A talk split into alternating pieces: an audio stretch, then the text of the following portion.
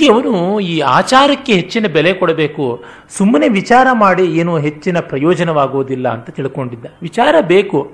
ಆದರೆ ವಿಚಾರ ಆಚಾರದಲ್ಲಿ ಪರಿಣಮಿಸದೇ ಇದ್ದರೆ ಏನು ಪ್ರಯೋಜನ? ನಿನ್ನೆ ದಿವಸ ಕೆಲವರು ಗೆಳೆಯರು ಅದನ್ನ ಕೇಳಿದ್ರು.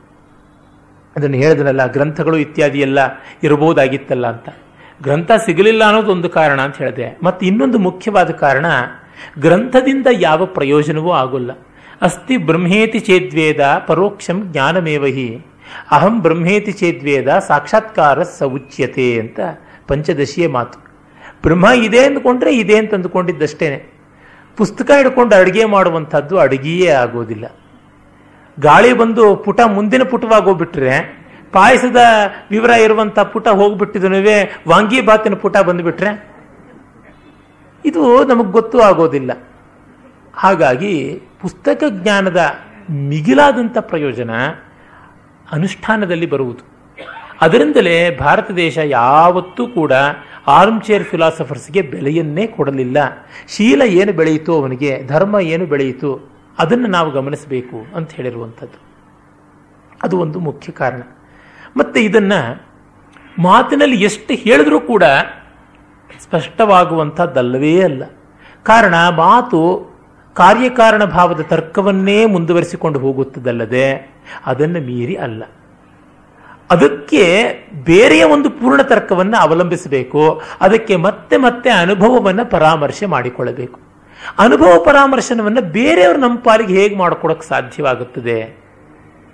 ನಮ್ಮ ಬದಲಾಗಿ ಬೇರೆಯವರು ನಿದ್ರೆ ಮಾಡುವ ಹಾಗಿದ್ರೆ, ನಮ್ಮ ಬದಲಾಗಿ ಬೇರೆಯವರು ಊಟ ಮಾಡುವ ಹಾಗಿದ್ರೆ ಸಾಧ್ಯವಾಗ್ತಾ ಅದು ಎಂದಿಗೂ ಸಾಧ್ಯವಲ್ಲ. ಅದಕ್ಕೋಸ್ಕರ ನಾವೇ ಅದನ್ನು ಮಾಡಬೇಕಾಗುತ್ತದೆ.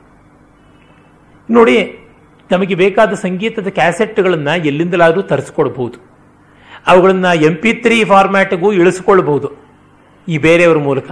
ಅರೆ, ಕೇಳುವ ಕೆಲಸ ನಾವೇ ಮಾಡಬೇಕು. ಅದನ್ನು ಬೇರೆ ಯಾರಾದರೂ ಮಾಡೋಕ್ಕೆ ಸಾಧ್ಯವಾ? ಈ ಹೊತ್ತು ಇನ್ಫಾರ್ಮೇಶನ್ ಇದೆ ಇನ್ಫಾರ್ಮೇಶನ್ ಇದೆ ಅಂತ ಜಂಭ ಕೊಚ್ಚುತ್ತಾರೆ. ಆ ಇನ್ಫಾರ್ಮೇಶನ್ ಪರಿಶೀಲನೆ ಮಾಡುವವನು ಯಾರು? ಅದಕ್ಕೇನಾದರೂ ಹೆಚ್ಚಿನ ವೇಗ ಮಾಡಿಕೊಳ್ಳೋದಕ್ಕೆ ಸಾಧ್ಯವ? ಅರಿವಿನ ವೇಗವನ್ನು ಹೆಚ್ಚಿಸಿಕೊಳ್ಳೋದು ಹೇಗೆ? ಅನುಭವದ ವೇಗವನ್ನು ಹೆಚ್ಚಿಸಿಕೊಳ್ಳೋದು ಹೇಗೆ? ಯಾರಾದರೂ ಯೋಚನೆ ಮಾಡಿದ್ದಾರೆ? ಓಡಾಟದ ವೇಗವನ್ನ, ಹಾರಾಟದ ವೇಗವನ್ನ, ಎಲ್ಲ ವೇಗವನ್ನ ಹೆಚ್ಚು ಮಾಡಿಕೊಂಡಿದ್ದಾರೆ. ಆದರೆ ತಿಳ್ಕೊಳ್ಳುವಂಥ ವೇಗವನ್ನು ಹೆಚ್ಚು ಮಾಡಿಕೊಳ್ಳೋದು ಹೇಗೆ? ಏನೂ ಇಲ್ಲ. ಅದು ಸಾಧ್ಯವಿಲ್ಲ. ಅದನ್ನು ಅಭ್ಯಾಸ ಮಾಡ್ತಾ ತಾನಾಗಿ ಬೆಳೆಯುವಂಥದ್ದು. ವೇಗವಾಗಿ ಓದೋದು ಹೇಗೆ ಅಂದರೆ ಹೆಚ್ಚು ಓದಿದ್ರೆ ವೇಗವಾಗಿ ಓದ್ತೀರಾ ಅಂತಷ್ಟೇ ಹೇಳಬೇಕು. ನನ್ನನ್ನು ಎಷ್ಟೋ ಜನ ಕೇಳೋದುಂಟು ಜ್ಞಾಪಕ ಶಕ್ತಿಗೆ ಏನು ಮಾಡಬೇಕು ಅಂತ ನಾನು ಏನೋ ಬೃಹಸ್ಪತಿ ಅಂತ ಭಾವಿಸಿ. ನಿಜ ಹೇಳಬೇಕು ಅಂದರೆ ನನ್ನ ಜ್ಞಾಪಕ ಶಕ್ತಿ ತೀರಾ ತೀರಾ ತತ್ವಾರಕ್ಕೆ ಬಂದಂಥದ್ದು. ನನಗಿಂತ ತುಂಬ ಉತ್ತಮವಾದ ಜ್ಞಾಪಕ ಶಕ್ತಿ ನನ್ನ ಪರಿಚಿತ ವಲಯದಲ್ಲಿಯೇ ಹಲವರಿಗೆ ಉಂಟು. ಒಬ್ಬ ತತ್ಕ್ಷಣ ಜ್ಞಾಪಕ ಹೇಳಬೇಕು ಅಂದರೆ ನಮ್ಮ ಅಷ್ಟಾವಧಾನಿ ಡಾಕ್ಟರ್ ಆರ್ ಶಂಕರ್ನ ಧಾರಣ ಶಕ್ತಿ ನನಗಿಂತ ತುಂಬ ಅಸಾಧಾರಣವಾದದ್ದು. ನಿಮ್ಮ ಸುಧೀರ್ ಕೃಷ್ಣಸ್ವಾಮಿಗಿರುವಂಥ ಜ್ಞಾಪಕ ಶಕ್ತಿ ಮತ್ತೂ ಚೆನ್ನಾಗಿರುವಂಥದ್ದು ಇವರಿಗೆಲ್ಲ ನನಗಿಂತ ಉತ್ತಮವಾಗಿದೆ. ಯಾಕಿದೆ ಅಂದರೆ ನಿರಂತರವಾದ ಅವಲೋಡನ, ಅಭ್ಯಾಸ ಅಷ್ಟೇನೆ. ಯಾವುದನ್ನು ಜ್ಞಾಪಕ ಇಟ್ಕೊಳ್ಬೇಕು ಅಂದರೆ ಅದರ ಜೊತೆಗೆ ಹೆಚ್ಚು ಕಾಲ ಇರಬೇಕಷ್ಟೇನೆ.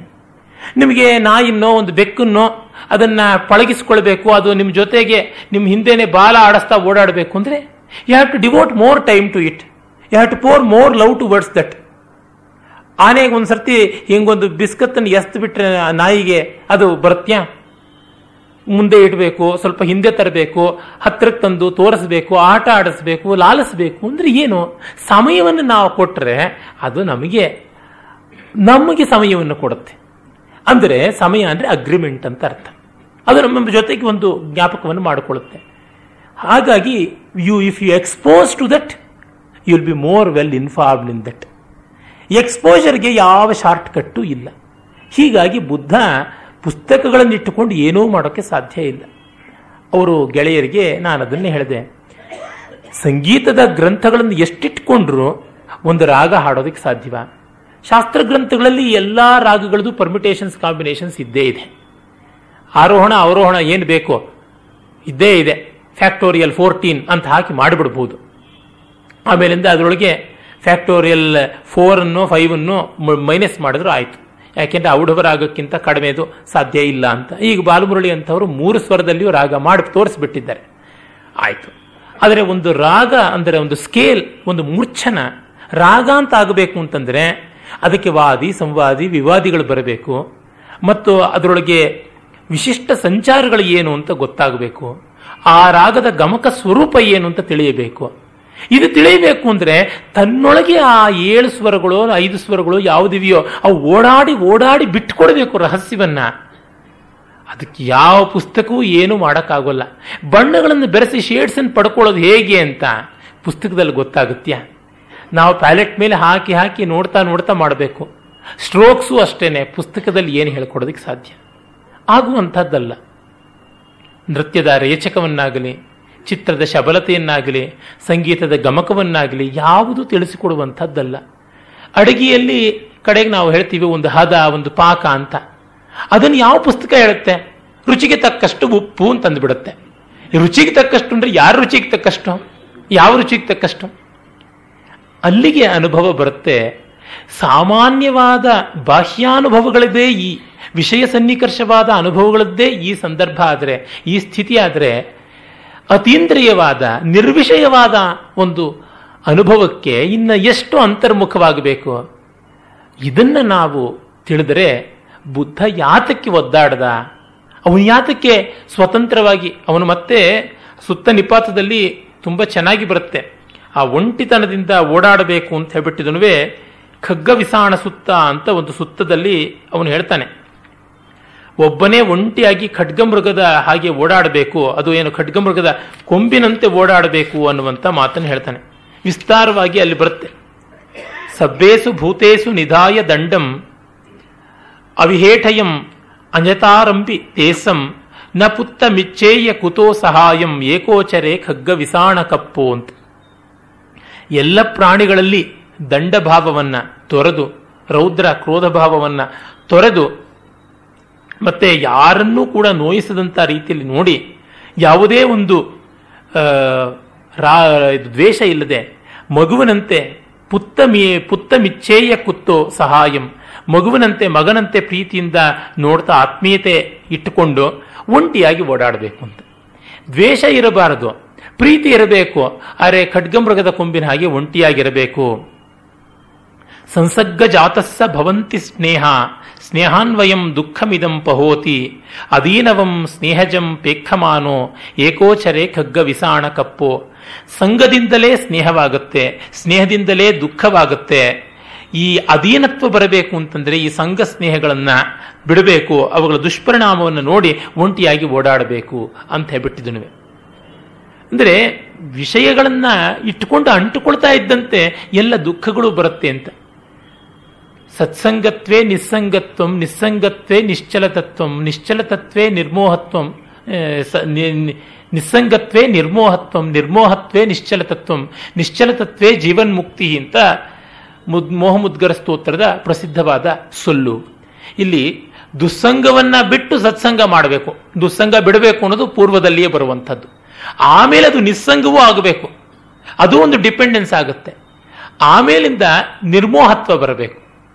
ನಿರ್ಮೋಹತ್ವ ನಿಶ್ಚಲ ತತ್ವವಾಗುತ್ತೆ. ಆಗ ಜೀವನ್ ಮುಕ್ತಿ ಸಿದ್ಧವಾಗುತ್ತೆ ಎನ್ನುವಲ್ಲಿ ಇದೇ ಅಂಶವೇ ಕಂಡುಬರುವುದಾಗಿದೆ. ನಾಥಪಂಥದ ಅಥವಾ ನಮ್ಮಲ್ಲಿ ಯಾವುದನ್ನ ಪ್ರಸಿದ್ಧವಾದಂತಹ ಅವಧೂತ ಪಂಥಗಳಿವೆ, ಅವುಗಳನ್ನು ಯಾವುದನ್ನು ನೋಡಿದ್ರೂ ನವನಾಥರದಿರ್ಬೋದು ಸಿದ್ಧರದಿರ್ಬೋದು ಎಲ್ಲ ಇದೇ ಉಪದೇಶವೇ. ಮತ್ತಿನ್ಯಾವುದೂ ಇಲ್ಲ. ಕಾಲ ದೇಶಗಳಿಗೆ ತಕ್ಕಂತೆ ಹೇಳುವ ಟರ್ಮಿನಾಲಜಿ ಬೇರೆಯಾಗಿರಬಹುದು. ಮತ್ತು ಆಯಾ ಬ್ರಹ್ಮಸಿದ್ಧಿಯನ್ನು ಮಾಡಿಕೊಂಡಂತಹ ಜ್ಞಾನಿಗಳು ವಿದ್ವಾಂಸರಾಗಿಲ್ಲದೆ ಇರಬಹುದು. ವಿದ್ವಾಂಸ ಜ್ಞಾನಿಯಾಗಿರಬೇಕು ಅಂತಲಾಗಲಿ, ಜ್ಞಾನಿ ವಿದ್ವಾಂಸನಾಗಿರಲೇಬೇಕು ಅಂತಲಾಗಲಿ ಯಾವ ತಂಬ್ರೂಲೂ ಇಲ್ಲ. ವಿದ್ವಾಂಸ ಜ್ಞಾನಿ ಅಲ್ಲದೆ ಇರಬಹುದು. ಹಾಗೆ ಜ್ಞಾನಿ ವಿದ್ವಾಂಸನಲ್ಲದೆ ಇರಬಹುದು. ಈಗ ಅವನಿಗೆ ಬ್ರಹ್ಮಜ್ಞಾನ ಇದೆ ಅಂತ ಮಾತ್ರಕ್ಕೆ ಸಂಗೀತದ ಜ್ಞಾನ ಇದೆ, ನೃತ್ಯದ ಜ್ಞಾನ ಇದೆ ಜಾಮಿಟ್ರಿ ಜ್ಞಾನ ಇದೆ, ಮಾರ್ಕೆಟ್ನ ಶೇರ್ ಸ್ಟಾಕ್ ಜ್ಞಾನ ಇದೆ ಅಂತೆಲ್ಲ ಹೇಳೋಕ್ಕಾಗೋಲ್ಲ. ಸವಿಶೇಷವಾದಂಥದ್ದು ಬರೋಲ್ಲ. ಆದರೆ ನಿರ್ವಿಶೇಷವಾಗಿ ಅದರ ಫಿಲಾಸಫಿ ಏನು ಅಂತ ಎತ್ತಿ ಹೇಳಬಲ್ಲನು ಆಗಿದ್ದಾನೆ. ಅದಕ್ಕೋಸ್ಕರ ಅವರು ಹೇಳುವ ಭಾಷೆ ಬದಲಾಗುತ್ತೆ. ತಾವು ಆಸಕ್ತರು ಯಾರಾದರೂ ಬೆಳಗೆರೆ ಕೃಷ್ಣಶಾಸ್ತ್ರಿಗಳು ಸಂಗ್ರಹ ಮಾಡಿಕೊಟ್ಟಿರುವಂತಹ ಮುಕುಂದೂರು ಸ್ವಾಮಿಗಳ ಒಂದು ಜೀವನ ಚರಿತ್ರೆಯನ್ನು ಒಳಗೊಂಡ ಏಗದಾಗೆಲ್ಲ ಐತೆ ಎನ್ನುವ ಪುಸ್ತಕ ಸಾಧ್ಯವಾದರೆ ನೋಡಿ. ಅವರು ನಿರಕ್ಷರ ಕುಕ್ಷಿಗಳಾದಂತಹ ಸ್ವಾಮಿಗಳು ಅಂತ. ಅವರು ಅವರ ಭಾಷೆಯಲ್ಲಿ ಹೇಳ್ತಾ ಇದ್ರು ಎಲ್ಲವನ್ನ. ಅದು ಯೋಗದಲ್ಲಿ ಎಲ್ಲ ಇದೆ ಅಂತ, ಏಗದಾಗೆಲ್ಲ ಐತೆ ಅಂದರೆ ಅವರ ಭಾಷೆ. ಇನ್ನೊಂದು ಏಗುವುದು ಅಂತ ಇದೆಯಲ್ಲ ಗೆಟಾನ್ ಆದರೆ ಎಲ್ಲ ಗೊತ್ತಾಗುತ್ತೆ ಅಂತ. If you start struggling with it then you start realising how to get along with it and how to get out of it ಎಲ್ಲ ಗೊತ್ತಾಗುತ್ತೆ ಎನ್ನುವಂಥದ್ದು ಅಲ್ಲಿದೆ ಸ್ವಾರಸ್ಯ. ಇರಲಿ. ಪ್ರಕಾರಾಂತರಗಳ ಒಂದು ಸಂಕ್ರಮಣ ಬಿಟ್ಟು ನೇರವಾಗಿ ಬುದ್ಧನ ಉಪದೇಶಕ್ಕೆ ಬರೋಣ. ಆತ ಸ್ಪಷ್ಟವಾಗಿ ನಾಲ್ಕು ಸತ್ಯಗಳನ್ನು ಮೊದಲು ಹೇಳ್ತಾನೆ. ಯಾವುವು? ಆ ನಾಲ್ಕು ಸತ್ಯ. ಅಂದರೆ ಮೊದಲು ಜಗತ್ತಿನಲ್ಲಿ ಇರುವಂತಹದ್ದು ದುಃಖ ಅಂತ. ದುಃಖವೇ ಮೊದಲ ಸತ್ಯ. ಅದನ್ನ ಮೂಲದಲ್ಲಿಯೇ ಓದಿ ಹೇಳುವುದಿದ್ರೆ, ಕಥಮಾಚಸ ಭಿಕ್ಕವೇ ಮಧ್ಯಮ ಪಟಿಪದ ತಥಾಗತೇನ ಅಭಿಸಂಬುದ್ಧ, ಚಕ್ಕುಕರ್ಣಿ, ಜ್ಞಾನಕರ್ಣಿ ಉಪಸಮಾಯ ಅಭಿಜ್ಞಾನಾಯ ಸಂಬೋಧಾಯ ನಿಬ್ಬಾನಾಯ ಸಂವುತ್ತತಿ, ಅಯಮೇವ ಅರಿಯೋ ಅಟ್ಟಂಗಿಕೋ ಮಗ್ಗೋ ಸಯ್ಯತ್ತೀದಂ ಸಮ್ಮಾದೃಷ್ಟಿ ಸಮ್ಮಾಸಂಕಪ್ಪೋ ಸಮ್ಮಾವಾಚ ಸಮ್ಮಾಕಮ್ಮಂತೋ ಸಮ್ಮಾ ಆಜೀವೋ ಸಮ್ಮಾವಾಯಾಮೋ ಸಮ್ಮಾಸತಿ, ಸಮ್ಮಾಸಮಾಧಿ, ಅಯಂ ಖೋಸ ಭಿಕ್ಕವೇ ಮಜ್ಜಿಮ ಪಟಿಪದ ತಥಾಗತೇನ ಅಭಿಸಂಬುದ್ಧ, ಚೆಕ್ಕುಕರ್ಣಿ ಗಾಣಕರ್ಣಿ ಉಪಸಮಾಯ ಅಭಿಜ್ಞಾನಾಯ ಸಂಬೋಧಾಯ ನಿಬ್ಬಾನಾಯ ಸಂವತ್ತತಿ. ನೋಡಿ ಇಲ್ಲಿ ಮೊದಲು ಗಮನಿಸಬೇಕು. ಆರ್ಯ ಸತ್ಯದ ನಾಲ್ಕನೆಯದನ್ನ ನಿರೋಧಗಾಮಿನಿ ಪ್ರತಿಪತ್ ಪಟಿಪದ ಅಂತ ಅವನು ಏನು ಹೇಳ್ತಾನೆ? ಪ್ರತಿಪತ್. ಅದನ್ನ ಅಂದರೆ ನಿರೋಧ, ಅಂದರೆ ಈ ದುಃಖ ಸಮುದಾಯವನ್ನ, ಎಲ್ಲವನ್ನ, ಅಜ್ಞಾನವನ್ನ ತಡೆದು ನಾಶನ ಮಾಡೋದಕ್ಕಿರುವಂಥ ಪರಿಹಾರ ಏನು ಅನ್ನೋದನ್ನು ಮೊದಲು ಹೇಳ್ತಾನೆ. ಬುದ್ಧನನ್ನ ಪೆಸಿಮಿಸ್ಟಿಕ್ ಆಗಿ ಚಿಂತನೆ ಮಾಡುವರು ದುಃಖ ದುಃಖ ಅಂತ ಹೇಳ್ದ ಅಂತ ಅವನು ಉಪದೇಶ ಮಾಡುವಾಗ ಮೊದಲು ಪರಿಹಾರ ಹೇಳಿ ನಾಲ್ಕನೇ ಸೂತ್ರ ಹೇಳಿ ಆಮೇಲಿಂದ ಮೂರು ಸೂತ್ರಗಳನ್ನು ಹೇಳ್ತಾನೆ. ಇದಂ ಕೋಪನ ಭಿಕ್ಕವೇ ದುಃಖಂ ಅರಿಯ ಸತ್ಯಂ. ಈಗ ಹೇಳ್ತಾನೆ, ದುಃಖ ಅನ್ನೋದು ಮೊದಲನೇ ಆರ್ಯ ಸತ್ಯ ಅಂತ. ದುಃಖವನ್ನು ಸತ್ಯ ಅಂತ ಹೇಳಿಬಿಟ್ಟಲ್ಲ, ಆನಂದ ಮಾತ್ರ ತಾನೇ ಇರೋದು. ಇದು ವೇದಾಂತ ಮತಕ್ಕೆ ಸಂಪೂರ್ಣ ವಿರುದ್ಧವಾದದ್ದಲ್ವೇ ಅಂತ ಕೇಳಬಹುದು. ಅದು ಹಾಗಲ್ಲ, ಅವನು ಹೇಳ್ತಾ ಇರೋದು. ಜಗದೃಷ್ಟಿ ಅಂತ ಹೇಳ್ತಾ ಇದ್ದಾನೆ. ಜಗದೃಷ್ಟಿಯಿಂದ ದುಃಖವೇ ಇರುವುದು. ಏನು ಹಾಗಂತೀರ ಜಗತ್ತಲ್ಲಿ ಎಷ್ಟೋ ಸೊಗಸಿದೆಯಲ್ಲ. ನೋಡಿ ಆಕಾಶದಲ್ಲಿ ನೀಲಿಯಾದಂಥ ಆಕಾಶದಲ್ಲಿ ಕೆಂಪಗೆ ಸೂರ್ಯೋದಯ ಆದರೆ ಹೇಗಿರುತ್ತೆ? ಪಕ್ಷಿಗಳು ಹಾರಾಡಿದ್ರೆ ಹೇಗಿರುತ್ತೆ? ಮೋಡಗಳು ತೇಲಾಡುವಾಗ ಹೇಗಿರುತ್ತೆ? ಹೌದು. ಅದು ನಿಮಗೆ ಸಂತೋಷವಾಗ್ತಾ ಇದ್ದಾಗ ನೀವು ನಿಸ್ವಾರ್ಥವಾಗಿ ಅದನ್ನು ನೋಡ್ತಾ ಇರ್ತೀರಾ. ನೀವು ಸ್ವಾರ್ಥಪೂರ್ಣವಾಗಿ ನೋಡಿದಾಗ ಖಂಡಿತ ಸಂತೋಷ ಇರೋಲ್ಲ. ಒಬ್ಬ ಫೋಟೋಗ್ರಾಫರ್ ಅದನ್ನ ಕ್ಲಿಕ್ ಮಾಡಬೇಕು ಅಂತ ಅಂದುಕೊಂಡು ತಕ್ಷಣವೇ ಸ್ವಾರ್ಥ ಬಂತು ಅಂತ ಅರ್ಥ. ಸಹಜವಾಗಿರುವ ಪ್ರಕೃತಿ ವ್ಯಾಪಾರವನ್ನ ನಾನು ಕ್ಯಾಮರಾ ಒಳಗೆ ಮುಚ್ಚಿಟ್ಕೊಳ್ಬೇಕು. ಸೆರೆ ಹಿಡಿಯಬೇಕು. ಅನ್ಸಿದ್ರೆ ಯಾವ ಆ್ಯಂಗಲಲ್ಲಿ ನೋಡೋಣ, ಏನು ನೋಡೋಣ. ಅಯ್ಯೋ, ಈ ಪಕ್ಷಿ ಸ್ವಲ್ಪ ಹೀಗೆ ಬಂದಿದ್ರೆ ಚೆನ್ನಾಗಿರ್ತಿತ್ತಲ್ಲ. ಹಾಗೆ ಹೊರಟೋಗ್ಬಿಡ್ತಲ್ಲ, ಔಟ್ ಆಫ್ ಫ್ರೇಮ್ ಆಯ್ತಲ್ಲ. ಈ ಮೋಡ ಸೂರ್ಯಂಗೆ ತುಂಬಾ ಅಡ್ಡವಾಗಿ ಬಂದ್ಬಿಡ್ತಲ್ಲ.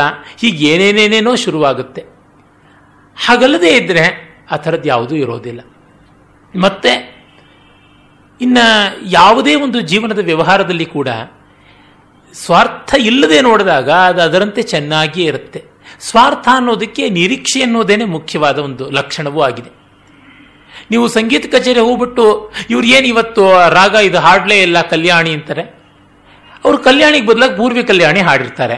ನೀವು ಏನು ಹಾಡ್ತಾರೆ ಅನ್ನೋದರ ಕಲ್ಪನೆಯೇ ಇಲ್ಲದೆ ಬಂದರೆ, ಅವರು ಹಾಡಿದ್ದೆಲ್ಲ ಚೆನ್ನಾಗಿಯೇ ಇರಬಹುದು ಹಿಂದೊಮ್ಮೆ ಇಂಡಿಯಾ ಟುಡೇನಲ್ಲಿ ಮೇಸ್ಟ್ರೋಸ್ ಚಾಯ್ಸ್ ಅಂತ ಒಂದಷ್ಟು ಕ್ಯಾಸೆಟ್ಗಳು ಬಂದವು.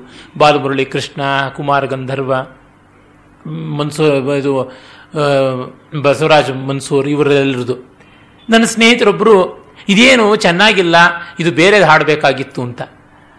ಅದು ನಿನ್ನ ಚಾಯ್ಸ್ ಅಪ್ಪ ಆದರೆ ಅವರು ಕೇಳಿರೋದು ಮೇಸ್ಟ್ರೋಸ್ ಚಾಯ್ಸ್ ಅಂತ ತುಂಬ ನನಗೆ ಆದರಣೀಯರಾದ ಛಾಯಾಪತಿಯವರು ಹೇಳಿದರು.